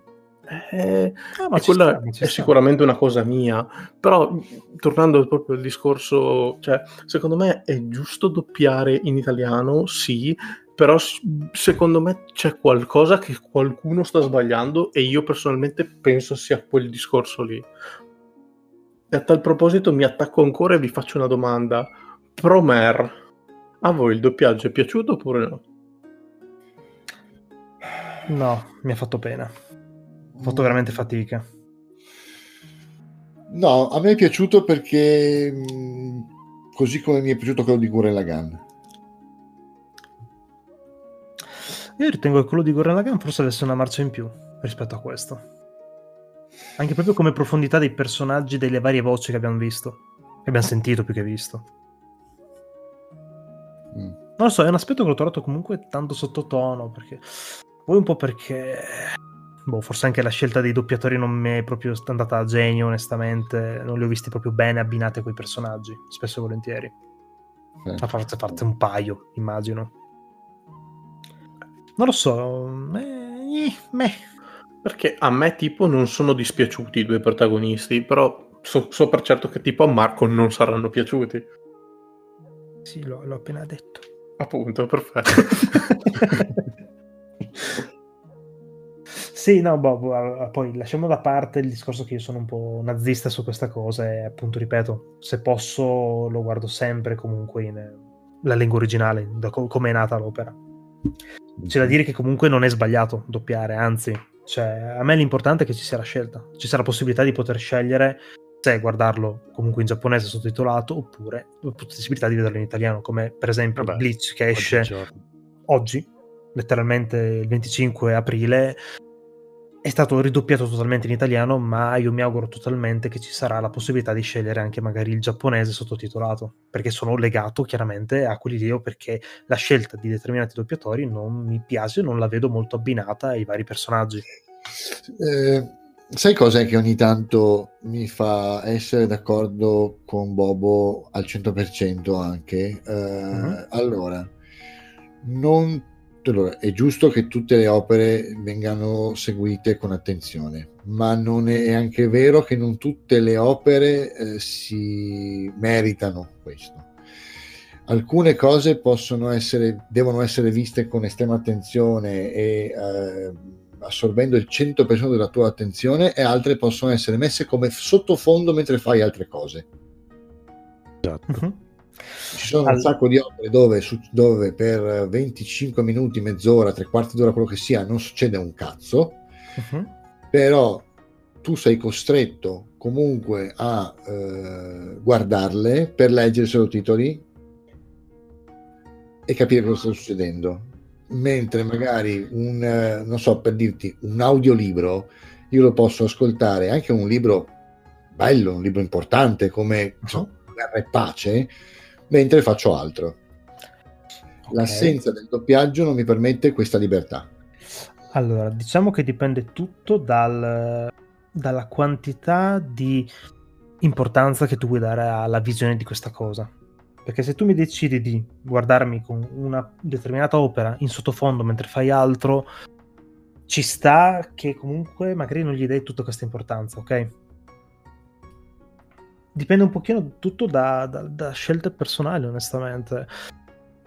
Cioè, se tu mi cioè, dici mm, che, per esempio, tutti gli episodi di Bleach sono, è fondamentale vederli là, allora, una, quest- una questione del decidere se è fondamentale vederli o meno dipende sempre comunque dalla persona quanto ci tiene un determinato prodotto. Metti che una persona, Bleach, è la sua opera preferita in assoluto, che se la potrebbe anche tatuare non si pentirebbe di un cazzo, ti dico sì, è fondamentale che te la guardi totalmente in totale attenzione. Se mi dici sì, è un prodotto carino che mi sta piaciucchiando, che ci sta per passare il tempo, ti dico fai bene a fare altro mentre lo guardi e lo tieni sottofondo. Dipende tutto da quanta no. importanza tu dai personalmente all'opera. No, anche quello, anche quello è, di, è, no, ti spiego perché secondo me no. Uh-huh. Allora, eh, guarda uno, uno, dei film che, a cui io sono più legato eh, come affetto e tutto uh-huh. quanto, il, il primo Ghostbusters. Sì l'ho visto talmente tante di quelle volte che te lo saprei eh, dire a voce senza neanche poterlo doverlo più azzeccando ogni battuta. Questo significa che io però posso un pomeriggio, magari devo lavorare, devo fare delle cose a computer o devo stirare o fare altro e ho voglia di, di rivedermelo, ma in realtà non è che ho voglia di rivedermelo, ho voglia di, di averlo lì. Lo sì, metto ti fa su, compagnia. Lo, lo, esatto, lo metto su, lo ascolto rido alle battute perché mi ricordo la scena, oppure magari ci sono delle, delle scene che sono particolarmente fighe e me le voglio guardare, uh-huh. e quindi magari in quel momento lì alzo lo sguardo, mi godo la scena e poi mi rimetto a fare quello che stavo facendo. Okay. L'assenza del doppiaggio non mi permette nemmeno questa libertà. Sì, sì, ma io ho detto, ho specificato prima che è importante che ci sia la scelta. Che se tu mi dai la possibilità di vedere un'opera nella lingua che preferisco, alla, alla grande, più ce n'è, meglio è. Se mi doppi tutto quanto, però mi dai sempre la possibilità di switchare e mettermi il giapponese, cioè mi rendi la persona più contenta, ben venga che venga doppiato così, o aumenti comunque la portabilità della determinata opera. Aumento la fruibilità più che altro sì, di sì, sì, sì, sì, esatto. decidere, oh, oggi pomeriggio non so niente da fare, guarda, cacchio, mi voglio vedere Akira mi metto lì, bello tranquillo, popcorn, eh, che ne so, da bere, con calma, e mi guardo e mi godo Akira. Oppure un pomeriggio dico, no, devo, devo stirare, devo fare delle altre cose, però voglio vedermi Akira. Uh-huh. Akira in giapponese, la seconda scelta non me la permette. Chiaro, però lì è la tua scelta quella di volerlo tenere in sottofondo, nel senso nessuno ti obbliga a farlo mentre stiri. D'accordo, però eh, la mia scelta è subordinata alle, diciamo, chiamiamoli capricci della produzione. Uh-huh. Ok. Perché se la produzione decide no, quest'opera non la doppiamo, io sono costretto in un certo senso a dovermela guardare, a dovergli dare il 100% della mia attenzione. Sì, è vero. Io ho tanti sì. anime ho dovuto aspettare a vederli perché appunto dovevo stirare e se stiro e rischio di stirarmi una mano se sto a leggere i sottotitoli. Esatto. Ma, Quindi ho okay, detto, vabbè, questa settimana qua non la guardo, la guarderò la prossima quando avrò tempo. Questo diciamo però che dipende un po', ripeto, da, dall'importanza che tu vuoi dare a quel momento di visione.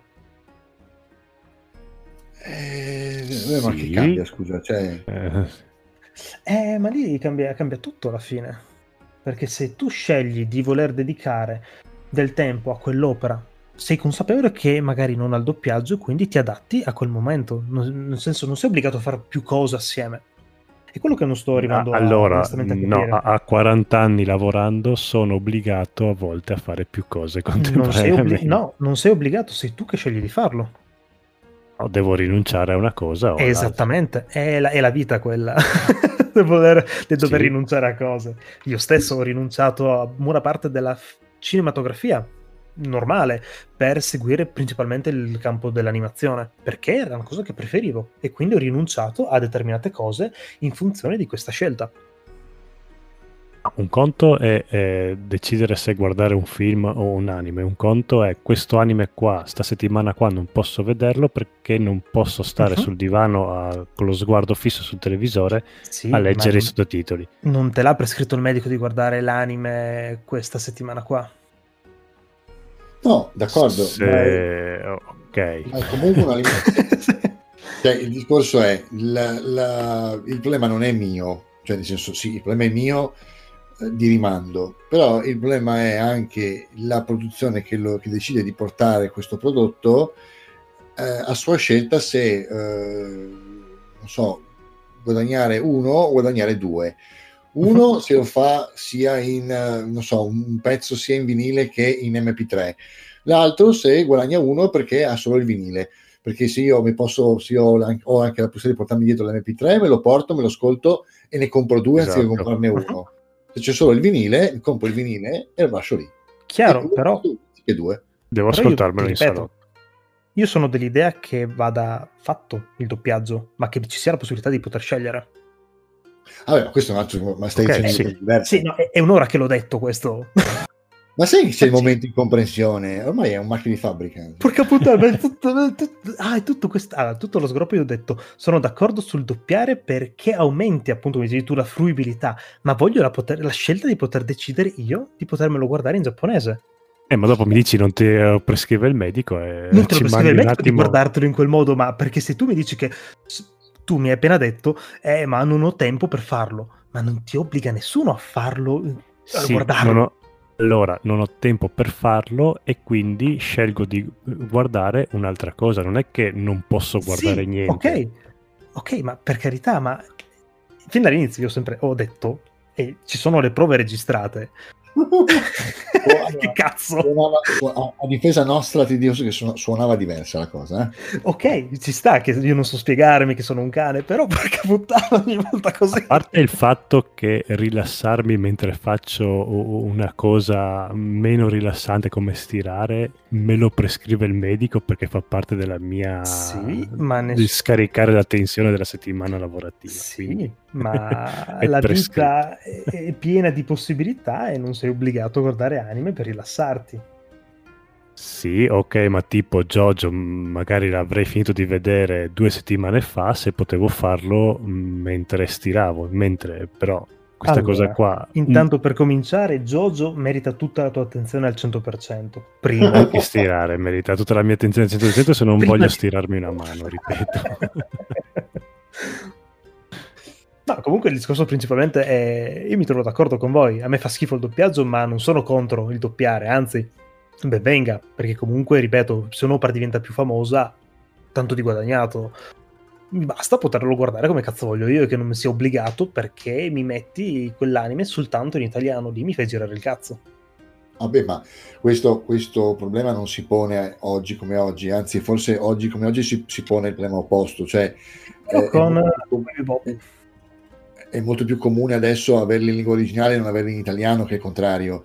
Sì, Io mi ricordo è... tempo fa parlavo anche con eh, il, fume, un, eh, il, fumettaro a Pordenone di Altri Mondi e eh, io volevo trasportare in eh, DVD o Blu-ray la mia collezione di VHS e, e lui mi disse buona fortuna mi fa perché nel, nel 90 la produzione ridoppiata era molto più ampia rispetto, rispetto, a quella che c'è adesso. Tante cose nel passaggio in formato digitale non sono state ridoppiate perché magari eh, i diritti sono scaduti e quindi non hanno voluto ridoppiarli o ripagarli e quindi adesso tante cose che una volta trovi doppiate adesso le trovi solo in originale.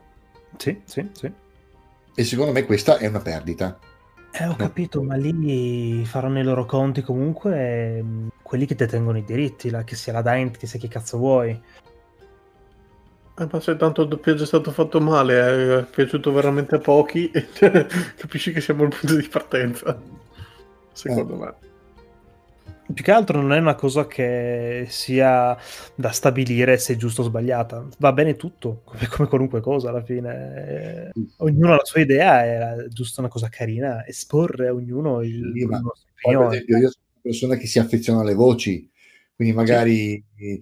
quando, quando, ho iniziato a vedere Constantine, è vero che lui parla un maledetto inglese britannico che devi ascoltare tre volte per capire che cazzo dice a volte, però alla fine ero talmente, ero talmente affezionato al personaggio con la sua voce che quando poi me la, la sono, me la sono ritrovata in italiano non lo riconoscevo più. Sì. E vedi, vedi qual è la cosa che dicevo prima. In una determinata modo senti un personaggio, vedi anche l'attore in questo caso, che ha quella voce lì, che ha quel timbro vocale lì. Se in italiano o in un'altra, qualunque altra cazzo di lingua mi fai una cosa totalmente diversa, capisci che c'è qualcosa che non va. Capisci che lì c'è tutto un problema della scelta appunto di questi delle, delle personaggi abbinati alla fine. Sì, sì, sì, ma io cosa dicevo è perché io ho con la, con la, prima voce che sento ho una specie di imprinting, come, come gli uccellini appena nati, che la prima cosa che vedono è la mamma, ok? Anche se, anche se è un tombino, è mamma. Ma, eh, e si aspettano che quel tombino li, li, nutra e moriranno di vecchiaia. Per eh, dirti, a me cosa che mi, fa star, che mi sta sul cazzo è, per esempio, è presente i film, quelli di animazione magari Pixar, eccetera, americani, mm-hmm. dicono magari tipo Kung Fu Panda ha la voce di Jack Black. Sì. Ma da me italiano, che sento il doppiaggio italiano di... Che non mi ricordo. Fabio Volo. Ecco. Che cazzo me ne frega che è Jack Black? Perché quando lo sento non gli assomiglia neanche lontanamente. Certo. Cioè, a tal proposito, Marco, torno a quello che ti ho detto io. Lì la colpa è del doppiatore o di chi ha scelto quel doppiatore? C'è una concausa, perché il doppiatore potevi scegliere di non farlo, perché sei un cane. Eh, Marco, con i tempi che corrono e con tutto, ti offrono un lavoro, ti pagano magari pure bene e tu rifiuti. Io ti ripeto, te l'ha ordinato il medico? Di mangiare e sopravvivere, sì. Me l'ha ordinato il medico. Purtroppo sì. Nella vita puoi prostituirti volendo. Va bene. Magari Fabio Volo si è anche Italia, divertito. In Italia è ancora illegale la prostituzione. Quindi... quindi comunque direi che abbiamo, uh, ci siamo dilungati anche fin troppo, dai. Con le nostre... cioè, noi stiamo creando il momento incomprensione, bellissimo. Abbiamo una nostra tradizione finalmente. Sì, sì, sì, Adesso devi anche scriverla in scaletta, eh, mi raccomando. Momento incomprensione. D'accordo, allora, andiamo avanti? Che dite? Sì, grazie. allora, dai, tempo di servire l'ultimo bicchierino della serata, il bicchiere del, dell'arrivederci, della staffa. E, ehm, chi vuole iniziare? Codolo, tu, dai. Bene, allora io quest'oggi porto come bicchiere della staffa il diario della mia scomparsa di Hideo Azuma, che è l'autore di Pollon e SOS Nana mm. scomparso nel 2019 purtroppo e parla del periodo in cui lui ha fatto il senza tetto, il clochard, il barbone. Stufo mm. di, della vita stressante di mangaka, per via delle consegne, era un periodo in cui faceva tipo tre manga contemporaneamente tra l'altro lui ha sempre fatto manga in stile umoristico, quindi comunque devi avere anche le idee e tutto quanto. Sì, lui ha un, tra- ha un tratto, uno stile di disegno che penso facesse otto tavole al giorno, perché non è che ci metta molto a... non sono molto complicate. Comunque al di là di quello era iper stressato, si è messo a fare il barbone. E con la classica cosa è uscito per andare a prendere le sigarette e non è più tornato. E dopo l'hanno anche recuperato. Eh, lui è ritornato a fare il manga, eh, il mangaka, e poi è ritornato anche a fare il, il barbone. È molto interessante, uno perché fa vedere come vive un barbone in Giappone. E è abbastanza simile di come può vivere qua anche in Italia. Però ci sono tutte quante le difficoltà, il proteggersi dal freddo eh, durante la notte parte il fatto che lui era anche un alcolizzato, quindi la continua ricerca di alcol e sigarette, proprio dal raschiare l'immondizia per le ultime gocce in una bottiglia di birra, a raccogliere i mozziconi di sigaretta per dargli un ultimo, un ultimo tiro. E no, è fantastico anche la sua passione per le donne anche se è più mirato sull'alcolismo e il tabagismo, le sue principali pensieri. È molto bello della J-Pop, costa 12,90 euro, penso che lo troviate anche abbastanza facilmente in tutte le fumetterie perché è uscito non tanto tempo fa. Eh, fatemi vedere l'anno. Vabbè, in Giappone è uscito nel 2005 e ha vinto anche numerosi premi, mi ricordo. Qua in Italia non è uscito tantissimi anni fa, eh, 3, da, anni da, fa. Il fumettiere da Super Gulp è intanto di, intanto di vetrina, quindi... Sì, perché secondo me è un'opera veramente importante che va letta. E soprattutto se siete nati poi con cresciuti con Pollon e Nanna Supergirl. Però al di là di quello è molto interessante come un, un uomo che tutto sommato era famoso, perché vabbè, poi magari noi, per noi è molto famoso eh, le sue opere più che lui in particolare. Però comunque era un mangaka affermato, comunque con- continuava a lavorare. Questo che a un certo punto decide di fare il barbone e lo fa proprio fino in fondo. Anzi, ritorna anche a farlo dopo che l'hanno, l'hanno anche ripreso. E, è molto bello come, come manga, lo consiglio sempre. Ah, interessante anche la, la, contrapposizione tra il suo stile e ciò che racconta. Sì, esatto, sì. Tra l'altro, cosa molto importante, il, questo, il suo stile iperumoristico e questi racconti drammatici, però sempre con qualche gag, magari ogni tanto lo, lo fa. Tipo, ah, stanotte sono morto di freddo e lo fa col, goccio, col gocciolone della boh, testa. Anche per stemperare è... un po' la, la pesantezza de, di quello che racconta, immagino, dai. Allora, l'opera comunque è, è pesante, eh? ha dei momenti veramente sì, sì, sì. drammatici. Però ci sta il voler alleggerire di tanto in tanto. Sì, boh, è un umorismo un po' nero, quindi... Un po' noir. Sì, è un alleggerire per modo di dire, però... Ti fa fare quella risata un pochino amara. Amara, diciamo, sì. Esatto, però bella, bella, bella, bella. Bello, bel consiglio, cavolo. Molto Eh beh, questa qua è una roba importante. Bravo, bravo, da leggere nei giorni in cui sei felice e non in quelli in cui... perché sennò poi... non nei Blue Day. Molto interessante. Sì, sì, sì, sì, sì, sì. Bravo, bravo, bravo, bravo. Grazie, grazie, grazie. Ok, allora, Edo. Allora, io abbasso subito il tenore del il livello del, di tutto l'ambiente eh, prese, portando un fumetto per me nuovo, perché non l'ho scoperto casualmente perché mi ha tirato la copertina, eh, ed è il volume 1, io ho preso il volume 1 di, um, di allora, lui si chiama Tsuina Miura e la storia si chiama Ajin, Demi Human. Eh, diciamo, mh, mm, è tematiche, allora, la tematica è principalmente parla della comparsa sulla Terra di questi esseri umani che vengono chiamati mh, Ajin, che sono in tutto e per tutto degli esseri umani immortali. Scoprono di esserlo nel momento in cui muoiono, quindi tecnicamente potremmo esserlo tutti, come potrebbe non esserlo nessuno eh, ce ne sono una quarantina in tutto il mondo e vengono ricercati per fare ogni genere di esperimento.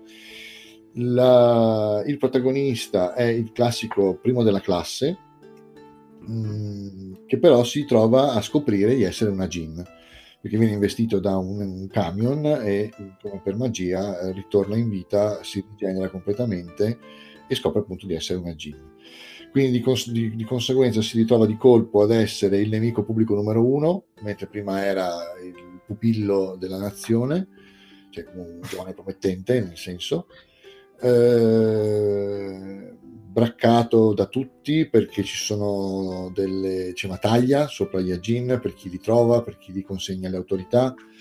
E, e poi c'è questo elemento un po', questo elemento sovrannaturale che ricorda un po' gli stand, perché ognuno di mm-hmm. questi Ajin mm, porta con sé e viene seguito da una creatura mh, mm, completamente ricoperta di bende, longilinea. Ogni Ajin ne ha una, ogni Ajin ne ha una differente, eh, che come per gli stand interagiscono con eh, col mondo, ma non vengono visti tranne che da altri Ajin. Mm, mi ha attirato molto lo stile, eh, i protagonisti sono forse un po' bambineschi, però in, nel complesso la narrazione è abbastanza seriosa, eh, molto cruda nel, nel, modo in cui rappresenta le ferite, nel modo in cui rappresenta la cattiveria del mondo che circonda questi personaggi. Eh, mi affascina da sempre il discorso classista giapponese sul fatto che eh, se sei un certo tipo di persona allora vali, se sei un altro tipo di persona non vali nulla. Eh, so che sono usciti, mi pare, sette volumi fino adesso. Eh, è bello, è interessante. Eh, dal primo volume non si capisce molto perché introduce principalmente i personaggi principali. Eh, ma mi sento di, cioè, l'ho, l'ho preso l'ho quasi per caso e mi sento di consigliarlo. È un, principalmente potrebbe essere uno shonen, ma non, non ne ha tutti i tratti, perché comunque l'ambientazione è del tutto realistica, è il Giappone di oggi, con suoi, tutte le sue problematiche. Forse stiamo parlando dei, dei, tardi anni 90 perché comunque loro hanno ancora i telefoni a scatto, lì a conchiglia. Mm. Ma, ma diceva Corrado Esatto, li usano ancora. Quindi... Sì, sono tanti ad averli ancora, quindi non è detto che sia per forza contestualizzato nel passato.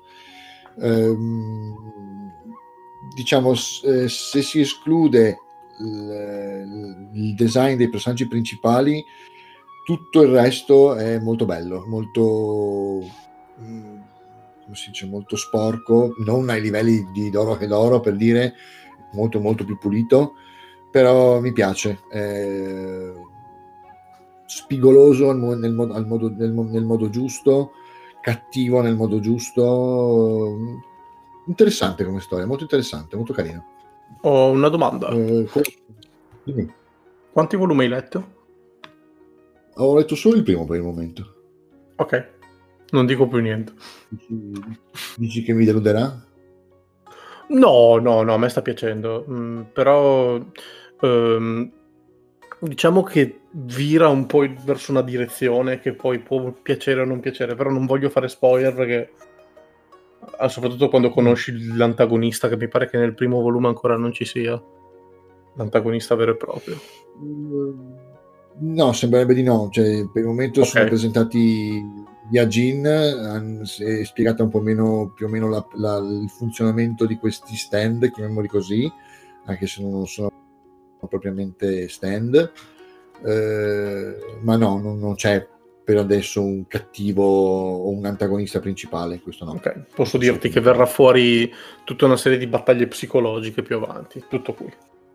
Allora, da non confondere con Aijin Incubus, che è un manga gay, che vabbè, per carità, magari uno scopre, può anche essere un bel manga, però non è quello di cui sta parlando Edoardo. No. Grazie no, della precisazione, perché metti mai che uno poi sbaglia. Esatto. Eh, come, come diciamo, come atmosfera mi ha ricordato un po' eh, la cattiveria di, dei vari film tipo District 9, fai conto. Ripeti, scusa?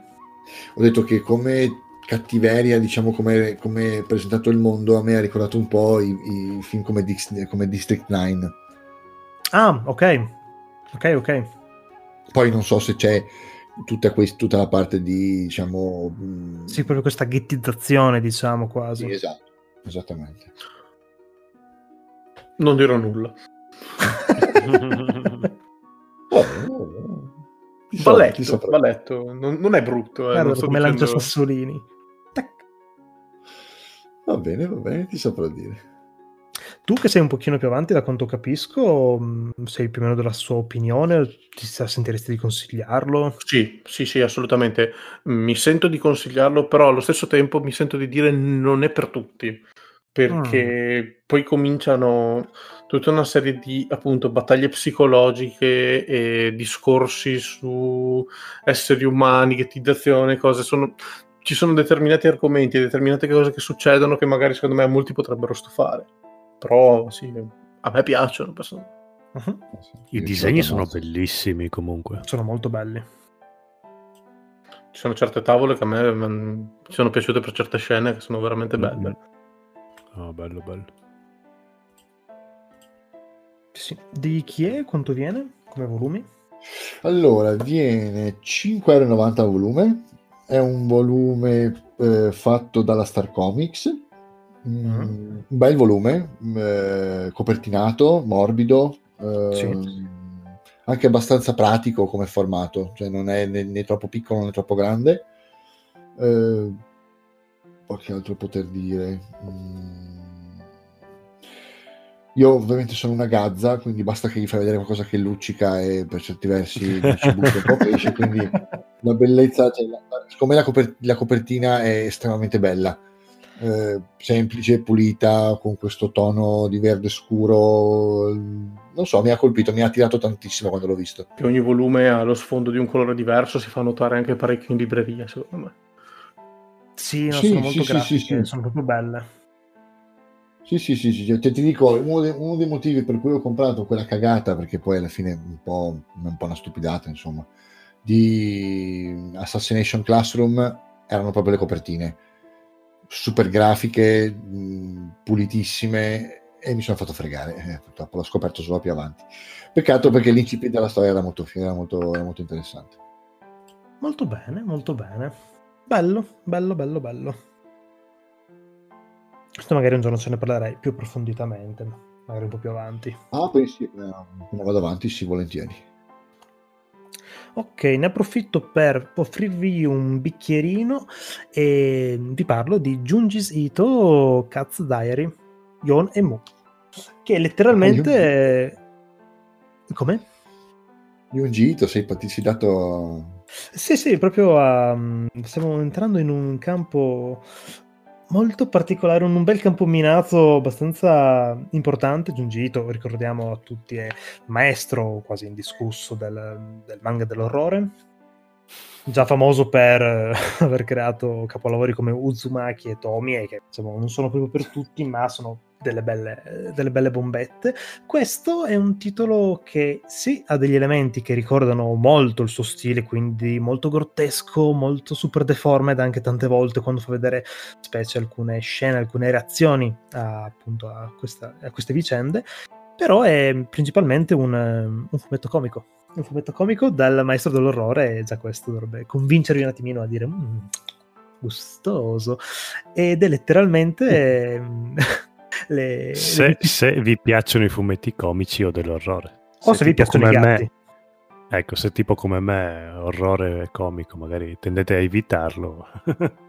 no, praticamente questo, allora, se avete un gatto, se amate i gatti, è proprio una piccola perla da recuperare perché parla letteralmente di, di, del suo, diciamo, cambio di vita quando va a vivere in questa casa nuova con la sua compagna che questa gli porta a casa un suo vecchio gatto che lui ha sempre odiato e era sempre terrorizzato da questo gatto perché pensano tutti maled- sia maledetto un po' per il, il simbolo di un teschio che ha come macchia nel pelo sulla schiena e che lui immagina sempre come una roba stranissima, un demone nell'oscurità che, che, che lo fa cacar sotto ogni volta e l'arrivo di questo secondo gatto Mu che mh, mm, si affeziona un pochino di più e c'è tutta questa diciamo, storia dove lui cerca di un po' stare un po' restio nel cercare di amarli o comunque è una cosa nuova per lui quindi inizia con dire eh, cazzo però sti gatti mi rovineranno la casa nuova quindi mette tutti i teli sulle pareti perché non li rovinino cerca di proteggere un pochino tutto quello che è mh, i suoi averi. Poi invece si innamora completamente lo trovi che lotta praticamente con la compagna per ricevere le attenzioni di questi due gatti eh ed è meraviglioso. Tra l'altro, è condito da, di capitolo in capitolo con un'intervista fatta al, all'autore, facendoci conoscere un pochino il suo passato, un pochino il suo trascorso, del fatto che lui comunque fosse un odontoiatra, poi riuscito comunque a diventare indipendente con manga, iniziando per l'appunto con volumi comici e poi alternando un pochino di horror, horror ok? È bello, molto bello, ti fa vedere un pochino questo grande autore sotto un'altra luce eh, ed è meraviglioso. Poi, tra l'altro, lui nell'intervista è una persona che ti immagini, vabbè, genio dell'horror, così sarà sopra le righe. No, è una persona che proprio ti immagini il classico impiegato giapponese tranquillo, ecco lui. Sono sempre proprio pacato. No, no, carino, dai, ve lo, ve lo straconsiglio. Ed è edito da uh, Planet Manga e costa parecchio, sono 12 euro, però diciamo, ecco, è un po' un volume per appassionati questo anche perché non è proprio lunghissimo come a livello di, di pagine. Mm, okay. Tra l'altro buttato un occhio qua cercando su internet. Ha veramente il gatto ha messo le foto? Sì, ha messo le foto di gatto sulla schiena, qualcosa di fenomenale. sì, sì, sì. Molto bene. Bobo, tocca a te. Chiudere la serata di giri. Bene, io stasera parlo di... cioè devo partire dicendo una cosa brutta di quest'opera, quindi questa... l'opera di cui vi parlo si chiama Liar Game e ha un problema, anzi due, l'inizio oh. e la fine. Quindi okay. proprio fa schifo all'inizio e ha un finale pessimo. Però, okay. però tutto quello che c'è in mezzo a me piace un botto. Allora, di base, di cosa parla Liar Game? Parla praticamente di un'organizzazione che crea delle, delle specie di giochi, ok? Dove si, den- dove si, punta in denaro e si possono vincere tanti soldi, ok? Oh. Di base, questa è la base.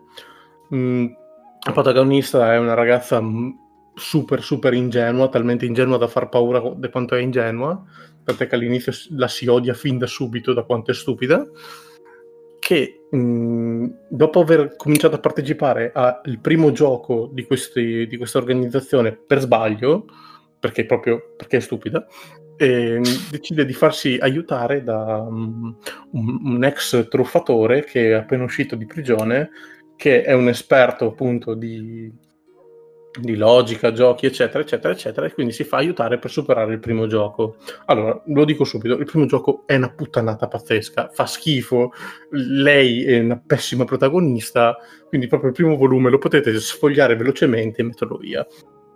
Dopodiché comincia il, il gioco vero e proprio, perché? Perché mh, in, questo, in tutta l'opera ci sono tutta una serie di giochi logico-matematici e di vario genere che vanno a mostrare tutti i vari personaggi che vengono mostrati e tutte le loro reazioni psicologiche ai um, tradimenti, gli inganni che vanno a fare per poter superare questi giochi, proprio perché i giochi ti permettono di vincere soldi, ti permettono di diventare molto ricco. Cioè, la base di quasi tutti i giochi è molto semplice c'è l'organizzazione che ti dà dei soldi. Tu con quei soldi puoi partecipare al gioco, ma alla fine del gioco devi restituire la somma che ti è stata prestata. Ok? Uh-huh. Quindi ti vengono dati 10, tu nel gioco hai questi 10 per poter giocare e alla fine del gioco devi restituire 10. Chiaramente tutto quello che hai guadagnato nel gioco te lo tieni. Ok. La meccanica davvero interessante qual è? Che tutti i giocatori tendono a, a, dover o a voler giocare di nuovo anche al gioco successivo. Perché? Perché te, se ti sei indebitato per dover, de, per dover, pagare l'organizzazione, loro ti obbligano a partecipare al gioco successivo per poter pagare. Mentre se hai guadagnato, siccome hai capito di essere più furbo degli altri, vuoi partecipare al nuovo gioco per poter guadagnare ancora di più e spennare altri polli. E in tutta quest'opera è stracolmo di giochi stupendi. Io sono rimasto affascinato da questi giochi. C'è un gioco del poker dove però le carte vengono comprate con dei blocchi d'offerta e poi vengono scambiate e solo alla fine tu ti puoi ritrovare anche con tante carte e vinci formando la mano migliore. C'è un gioco delle sedie musicali. Avete presente il gioco delle sedie che facevamo da bambini che si accendeva la musica? Mm, sì, e dovevi sì. andare a sederti. Eh, in questo caso, tipo, ogni sedia ha un numero, tu devi, quando, quando, quando suona una sirena, andare in un punto centrale e poi andare a sederti a una sedia, però non puoi sederti due volte sulla stessa sedia e ogni volta viene tolta una sedia e, e, quindi tu durante quando non c'è la sirena devi andare a cercarti le varie serie nascoste c'è un, un, gioco che si basa tipo sul fatto che ci sono due persone infette e delle persone non infette e bisogna riuscire a darsi la mano per riuscire a creare un antidoto però appunto non si sa chi sono gli infetti c'è un altro gioco stupendo dove appunto eh, si fa una domanda e ognuno dà una risposta che è sì o no, ma nessuno è obbligato a dire la verità. Tu puoi rispondere semplicemente sì o no e, quelli, e la, la, maggioranza delle risposte perde. È tutta una serie di, lo, di, di giochi logico-matematici di questo genere, ce ne sono tutta un'infinità e ci sono un sacco di personaggi molto interessanti che evolvono durante la serie e a me mi ha stup- stupito un botto. Ah. Poi arrivi al finale. Vabbè, l'importante è il viaggio, dai. Se qualcuno di voi ha visto di recente Kakegurui, sì, diciamo sì. che più o meno, anche cioè, solo a livello dei giochi, più Sì, o meno sì, sono chiaro, delle. Poi la trama è tutta un'altra cosa. Che è quello dei due amici che rimangono da soli, a, che, si, che si ritrovano da soli a Tokyo e decidono di... No, quello è Alice in Borderlands. Ah, ok, giusto, è vero. Allora, Kakegurui è quello dei- della scuola con i giochi d'azzardo. No, non l'ho visto. Esatto. Bello, dai, bel consiglio. Ma questo cos'è in versione cartacea? È un anime? È manga, solo manga. So che hanno fatto anche delle- dei live action, ma onestamente non mi sono mai informato più di tanto. Ah. Io ho letto solo il manga, che sono tra l'altro tipo 20 capitoli, ve- 20 volumi, mi pare. Una Vabbè, ventina di volumi. neanche, neanche una serie breve, dai. No, no, no, ma, ma proprio per quello, cioè tu prendi il primo volume, prendi l'ultimo, li butti via, ti leggi solo il resto. Uh, che brutta sta cosa. Però vabbè, se sono comunque 18 volumi che sono figata, dai. Ma guarda, ci sono delle scene spettacolari, gente che offre favori, gente che è ricca, allora offre soldi che tira fuori. Lasciamo stare. Dai, carino, ma incuriosito, ci sta. Bravo, bravo, bravo, bravo.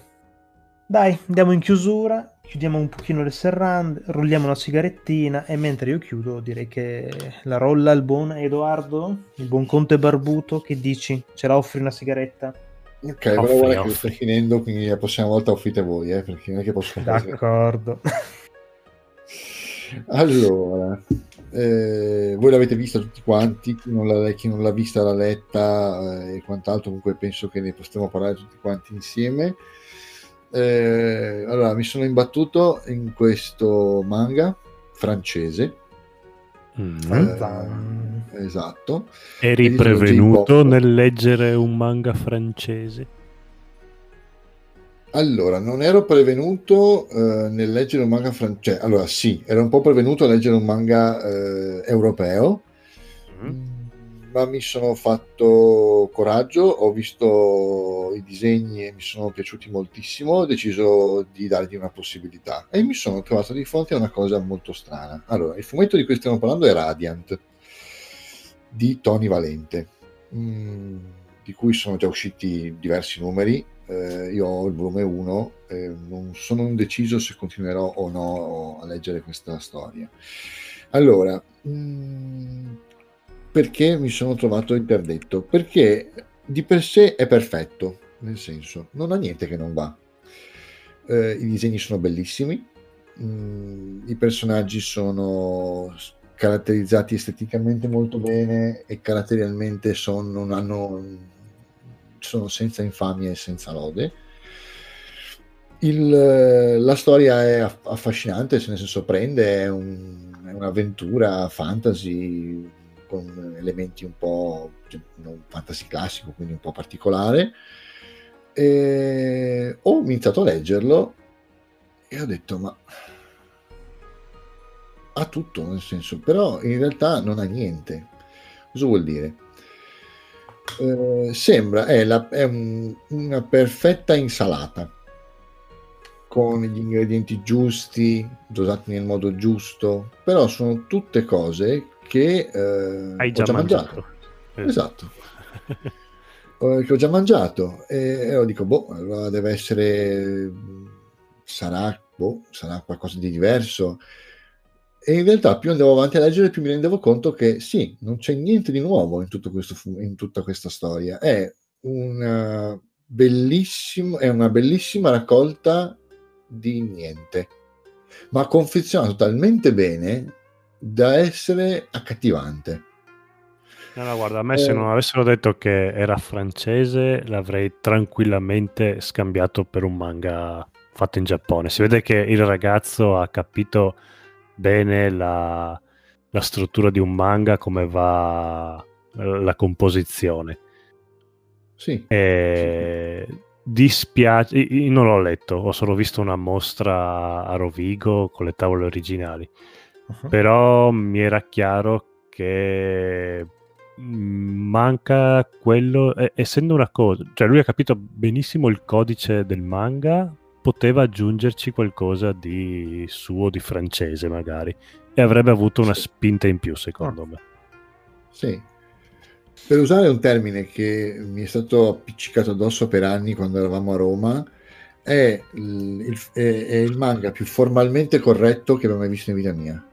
Mm, sì, sì. Mm, allora, che cosa ha al suo interno? Al suo interno c'è Naruto, c'è esatto. Dragon Ball, molto, sì. uh, c'è Skies of Arcadia, um, Bleach, Bleach eh, Fairy Tail, c'è un sacco di Fairy Tail. Che però purtroppo non conosco, quindi mi fido di te. Ma troppo, troppo Fairy Tail. Mm, c'è... È un insieme di stereotipi molto ben miscelati tra di loro. Uh, allora, se mi permetti, eh, io l'ho visto, ho visto qualcosina dopo che l'hai appunto consigliato. Mi sto recuperando l'anime, mm, il manga è in attesa perché è uno di quei manga che mi ha sempre un po' incuriosito dalle copertine perché le trovo molto molto belle. Una, hanno una composizione veramente stupenda, secondo me, proprio sono elegante. Stupende. Sì, sono stupende. Uh, l'anime, ti dirò, è su Crunchyroll, ora come ora, sono due stagioni da 21 episodi per il momento. Vero. Sono più o meno a metà della prima come dici tu, mi trovo letteralmente completamente d'accordo. Cioè, è veramente un pochino il. Allora, è brutto da dire, secondo me, ma sembra un po' il compitino. Nel senso, sembra un po' la storia perfetta per un ragazzino innamorato dei, come immagino fosse lui, dei classici battle shonen fantasy. È letteralmente una grande grossa ode a ciò che è stata la storia di questo genere tutto sommato, comunque la storia recente di questo genere. Assolutamente. Lui, lui di per sé è impressionante.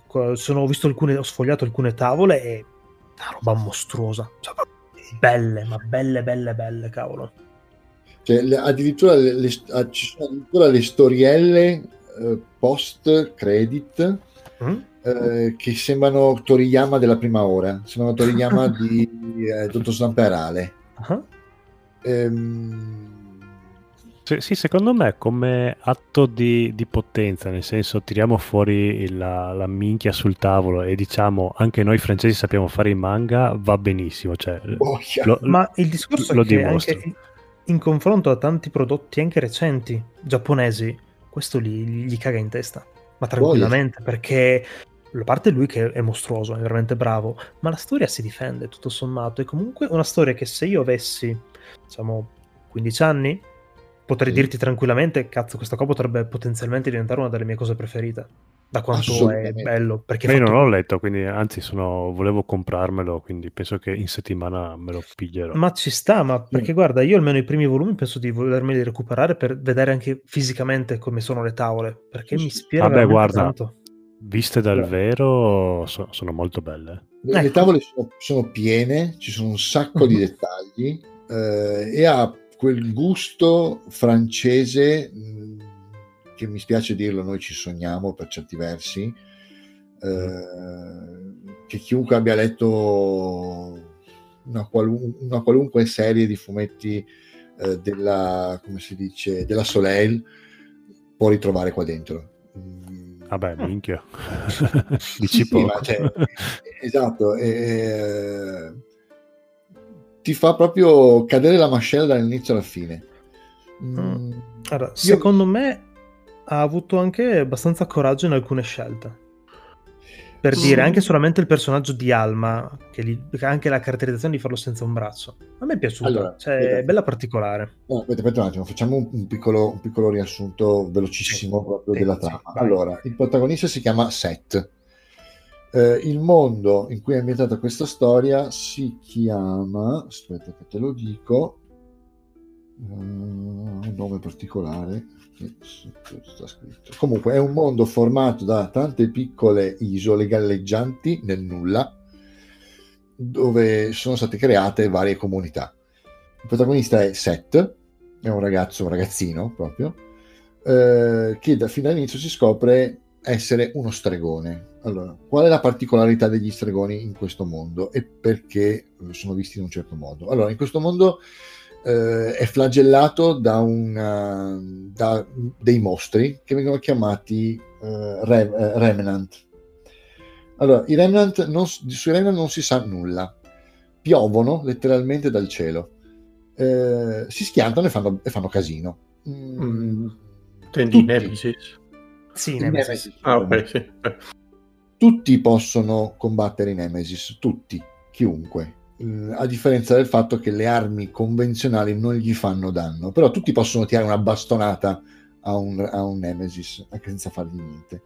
La particolarità è che se una persona tocca un Nemesis, muore istantaneamente. Okay. Oppure ha una possibilità, ha due, ha due, fati. Uno, morire. Secondo, diventare uno stregone, sopravvivere al Nemesis e diventare uno stregone. Lo stregone ha la capacità di canalizzare un'energia che loro chiamano in maniera molto originale fantasia. Molto fantasiosa. Esatto. Credo permette... sia fantasia, ma non sono sicuro. È, una, allungano là, quindi è fantasia, sì.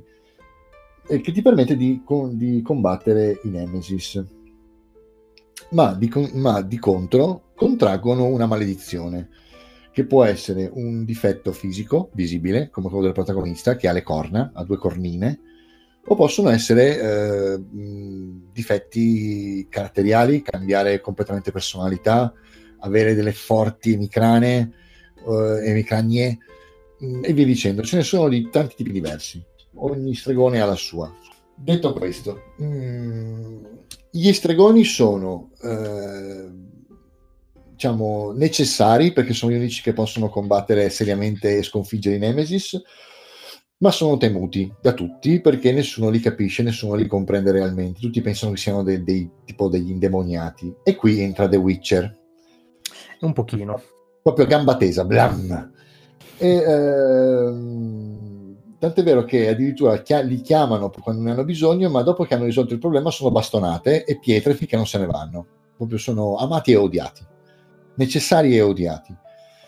Eh, lui vive con la sua insegnante, mm, che si chiama Alma, ehm, anche se non si capisce bene che cosa lei gli abbia insegnato, visto che lui non riesce a distinguere un Nemesis da una mucca all'inizio della storia. Sì, ma quello è più dovuto al suo ritardo mentale, principalmente esatto. da protagonista è... shonen. Esatto, lui è un ritardato, eh, ma veramente un ritardato. A, al suo confronto Naruto è un premio Oscar per la fisica, cioè è un, un Nobel, premio per la fisica. È molto ruffi in questo stile, dai. Ok, benissimo. A un certo punto lui, senza sapere neanche cosa siano i Nemesis, dice io devo capire, da qualche parte questi arriveranno, piovono dal cielo, ma arriveranno da qualche parte. Ecco, il mio scopo della mia vita sarà cercare il Radiant, cioè il, il posto in cui, secondo la leggenda, i Nemesis vengono creati e poi vengono, da, da lì arrivano sul nostro mondo. Inizia questo viaggio, ovviamente, alla ricerca del Radiant, da cui deriva il titolo della storia.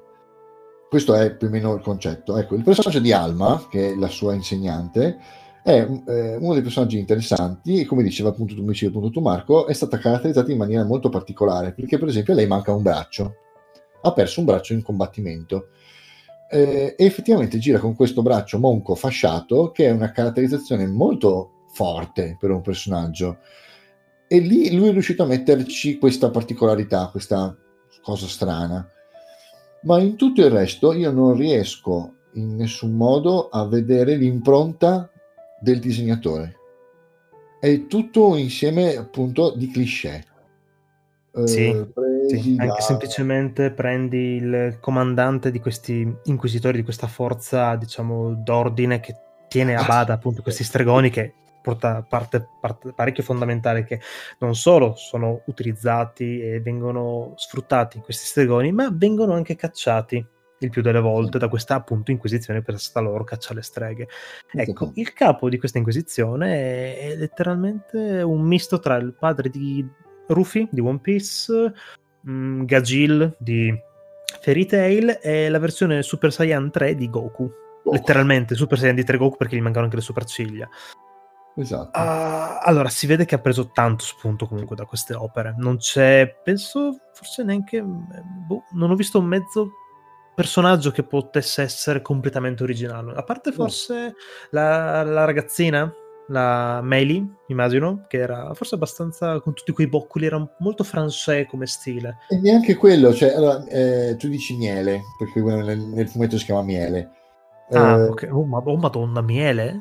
Miele, si chiama miele. Ah.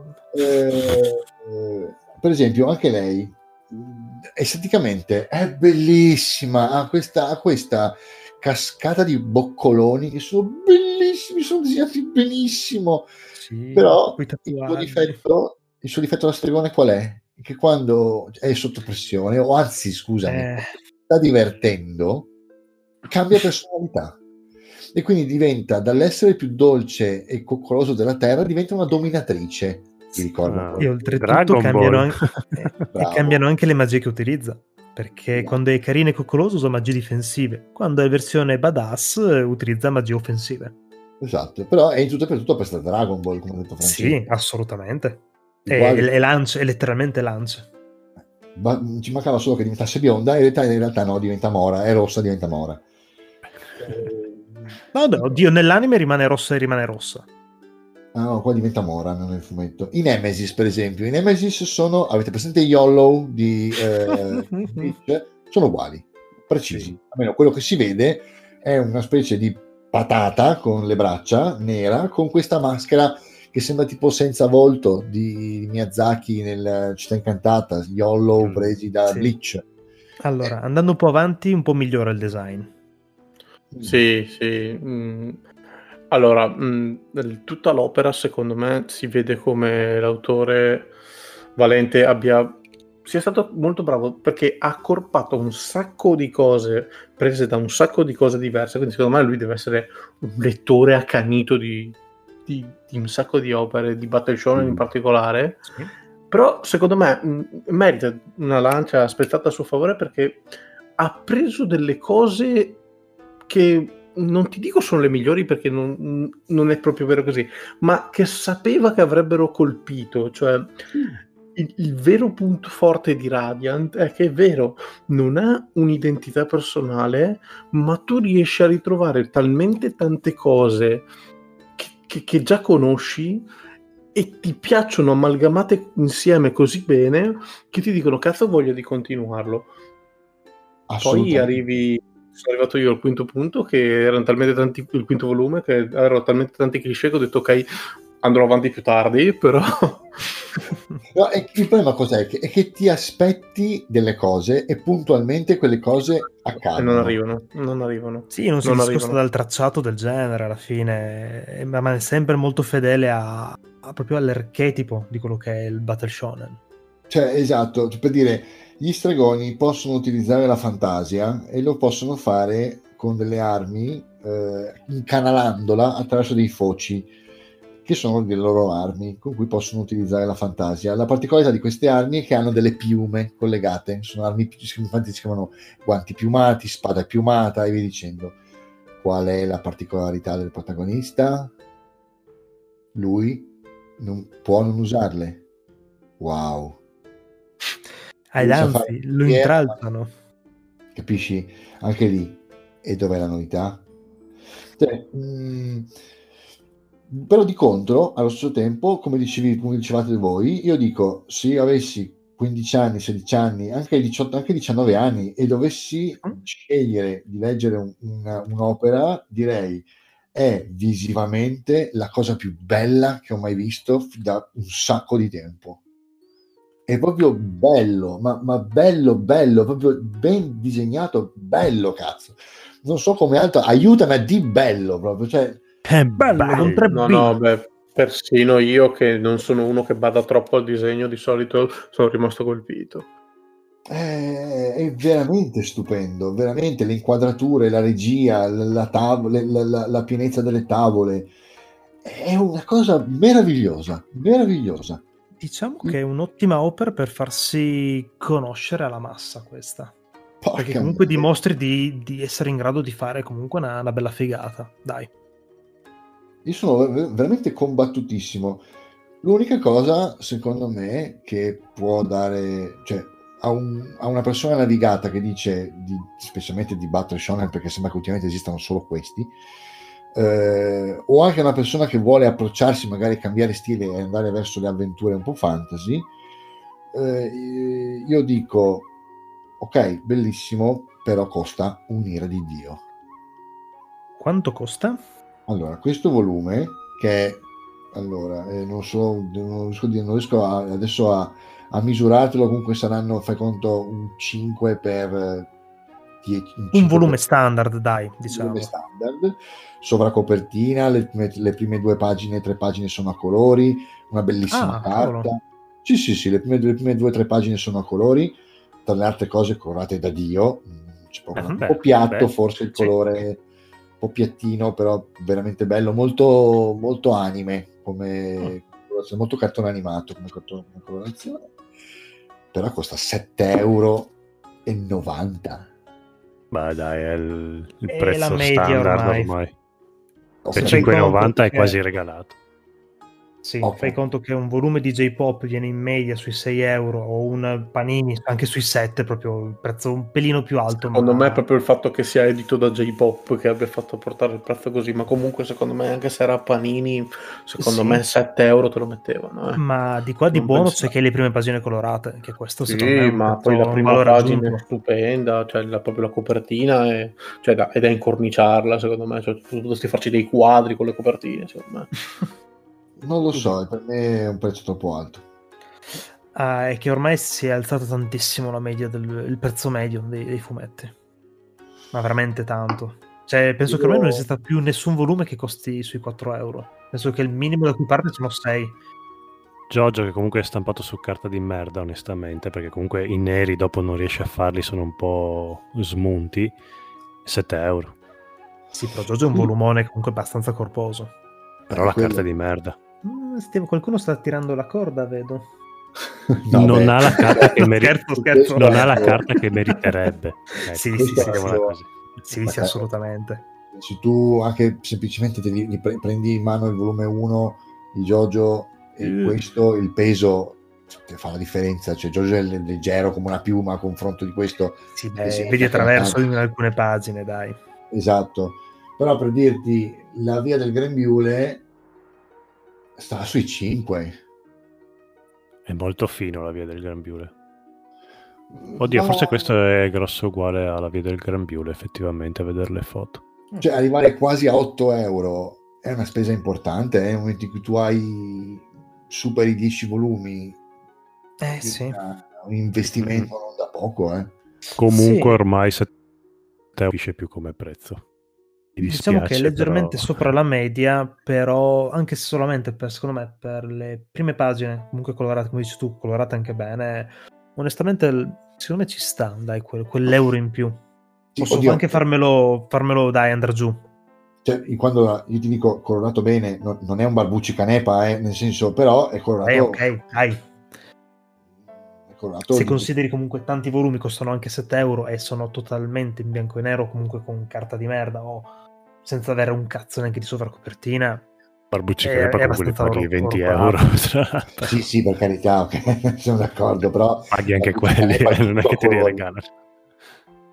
Cioè, nel senso, stiamo parlando di un altro formato, stiamo parlando di una cosa, di una sì, cosa sì, che sì. inizialmente aveva una copertina cartonata ed è tutto a colori. Uh-huh. Sì, sì, sì, Stiamo parlando delle, delle due pagine di, di, intro e di comunque di un volume, si chiamerebbe il paperback, famoso paperback, eh, di queste dimensioni, no. non lo so. Sia, che sia sovrapprezzato, siamo tutti d'accordo. Che 7 euro ormai però devi mettertela in saccoccia che più o meno sta diventando quasi lo standard. Diciamo eh, che 5, sì. 5,90 sotto i 5,90 no, non trovi.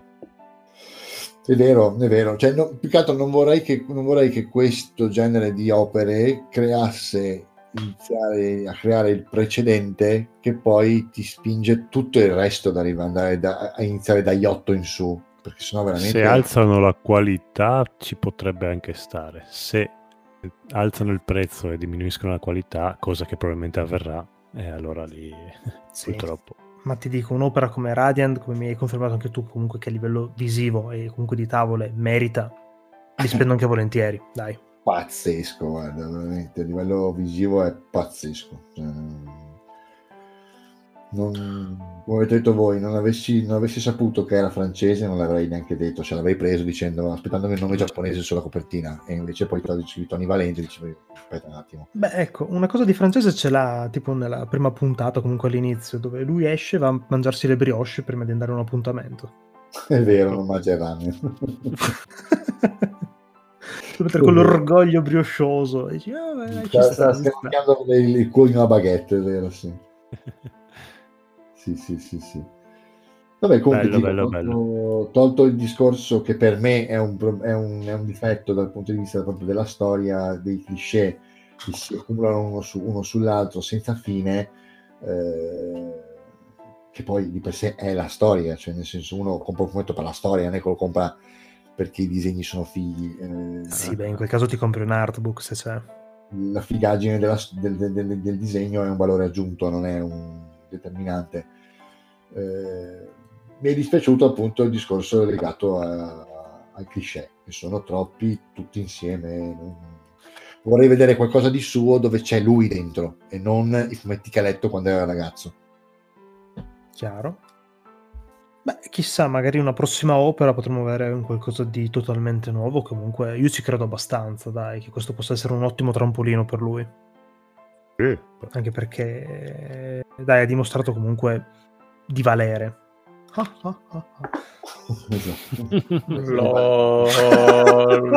di essere un autore molto valente. Solo che il discorso è che il, il fatto che come stile scimmiotti eh, Naruto e Dragon Ball non lo lascerà cioè, lui sarà sempre questo. Eh, sì, ok, però... Oh, però se è, quello che ti ha, se è quello che ti ha reso famoso a quel punto... Abbiamo passato tre ore a, a che... elogiare Jojo che... sì, stavo per dirlo, appunto dipende. Magari anche lui come Araki un giorno avrà il guizzo che dirà, ah ma aspetta, forse ho anch'io un mio stile. Aspetta, aspetta, vedi, fammi provare.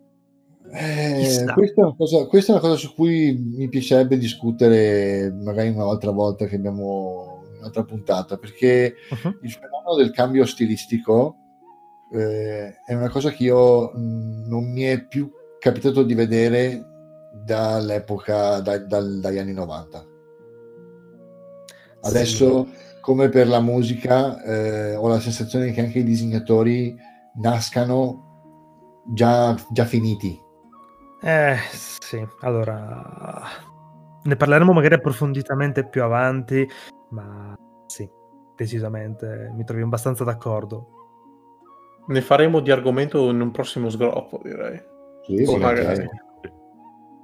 magari con degli quindi... Tardino.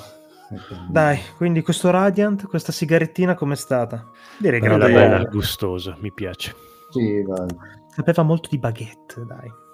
Sì, a, tutti, a, tutti i giovani lettori compratelo perché vale veramente tutti i soldi spesi anche se sono sì. tanti o Vabbè. almeno vedetevi l'anime che quello è facilmente recuperabile e merita anche animato bene se non volete spendere 7,90€ per Radiant, se no 4,90€ c'è Spy X Family che abbiamo parlato in un altro episodio, volume grosso, 4,90€ edito Panini, ci sta tutto solo per anni, ovviamente lo facciamo, vero Marco? No, e tu sarai il primo a essere cacciato. Ottimo. Molto bene, abbiamo volontario, ok. no, a parte gli scherzi fatelo comunque... Per Ania, fatelo per Ania. Dai. Vabbè, ognuno ha i suoi gusti, discutibili, però va bene. Uh, allora, dai, tempo di chiusura, direi. Recuperatevi Radiant mm-hmm. e passiamo al proverbio della serata, signori e signori. È il proverbio della serata, il saluto, ok, esatto, è il proverbio. Abbiamo Ishino Weni Mo Sanen. A stare su una pietra per tre anni finirà per scaldarsi. Che sta semplicemente a significare a valorizzare un pochino quello che è il, mm, l'importanza della perseveranza. Ok? Quindi se tu ti impegni nel fare una cosa, prima o poi comunque ci riuscirai. L'avevo intesa in un'altra maniera io. Cioè, sentiamo. capisce il culo. Nel senso che... Eh, aspetta, vediamo se mi vengono le parole. Che anche se non dipende dalla pietra, se hai un culo caldo sopra, anche, anche, È, sì. è, è, come dire, grazie al cazzo. Diciamo che i giapponesi l'hanno vista molto più romanticamente, nel senso del se ti impegnerai e continuerai comunque a perseverare, prima o poi ce la farai. Eh. Sì, sì, sì, no, è, più romantica decisamente questa tua versione. è la regola dei battle shonen, questa, scusate. Perseveri, perseveri, perseveri, alla fine ci riesci. Eh, sì. Eh, sì. Eh, cioè, eh, dai. Vabbè, signori, grazie mille a tutti e alla prossima. Ciao. Ciao ciao.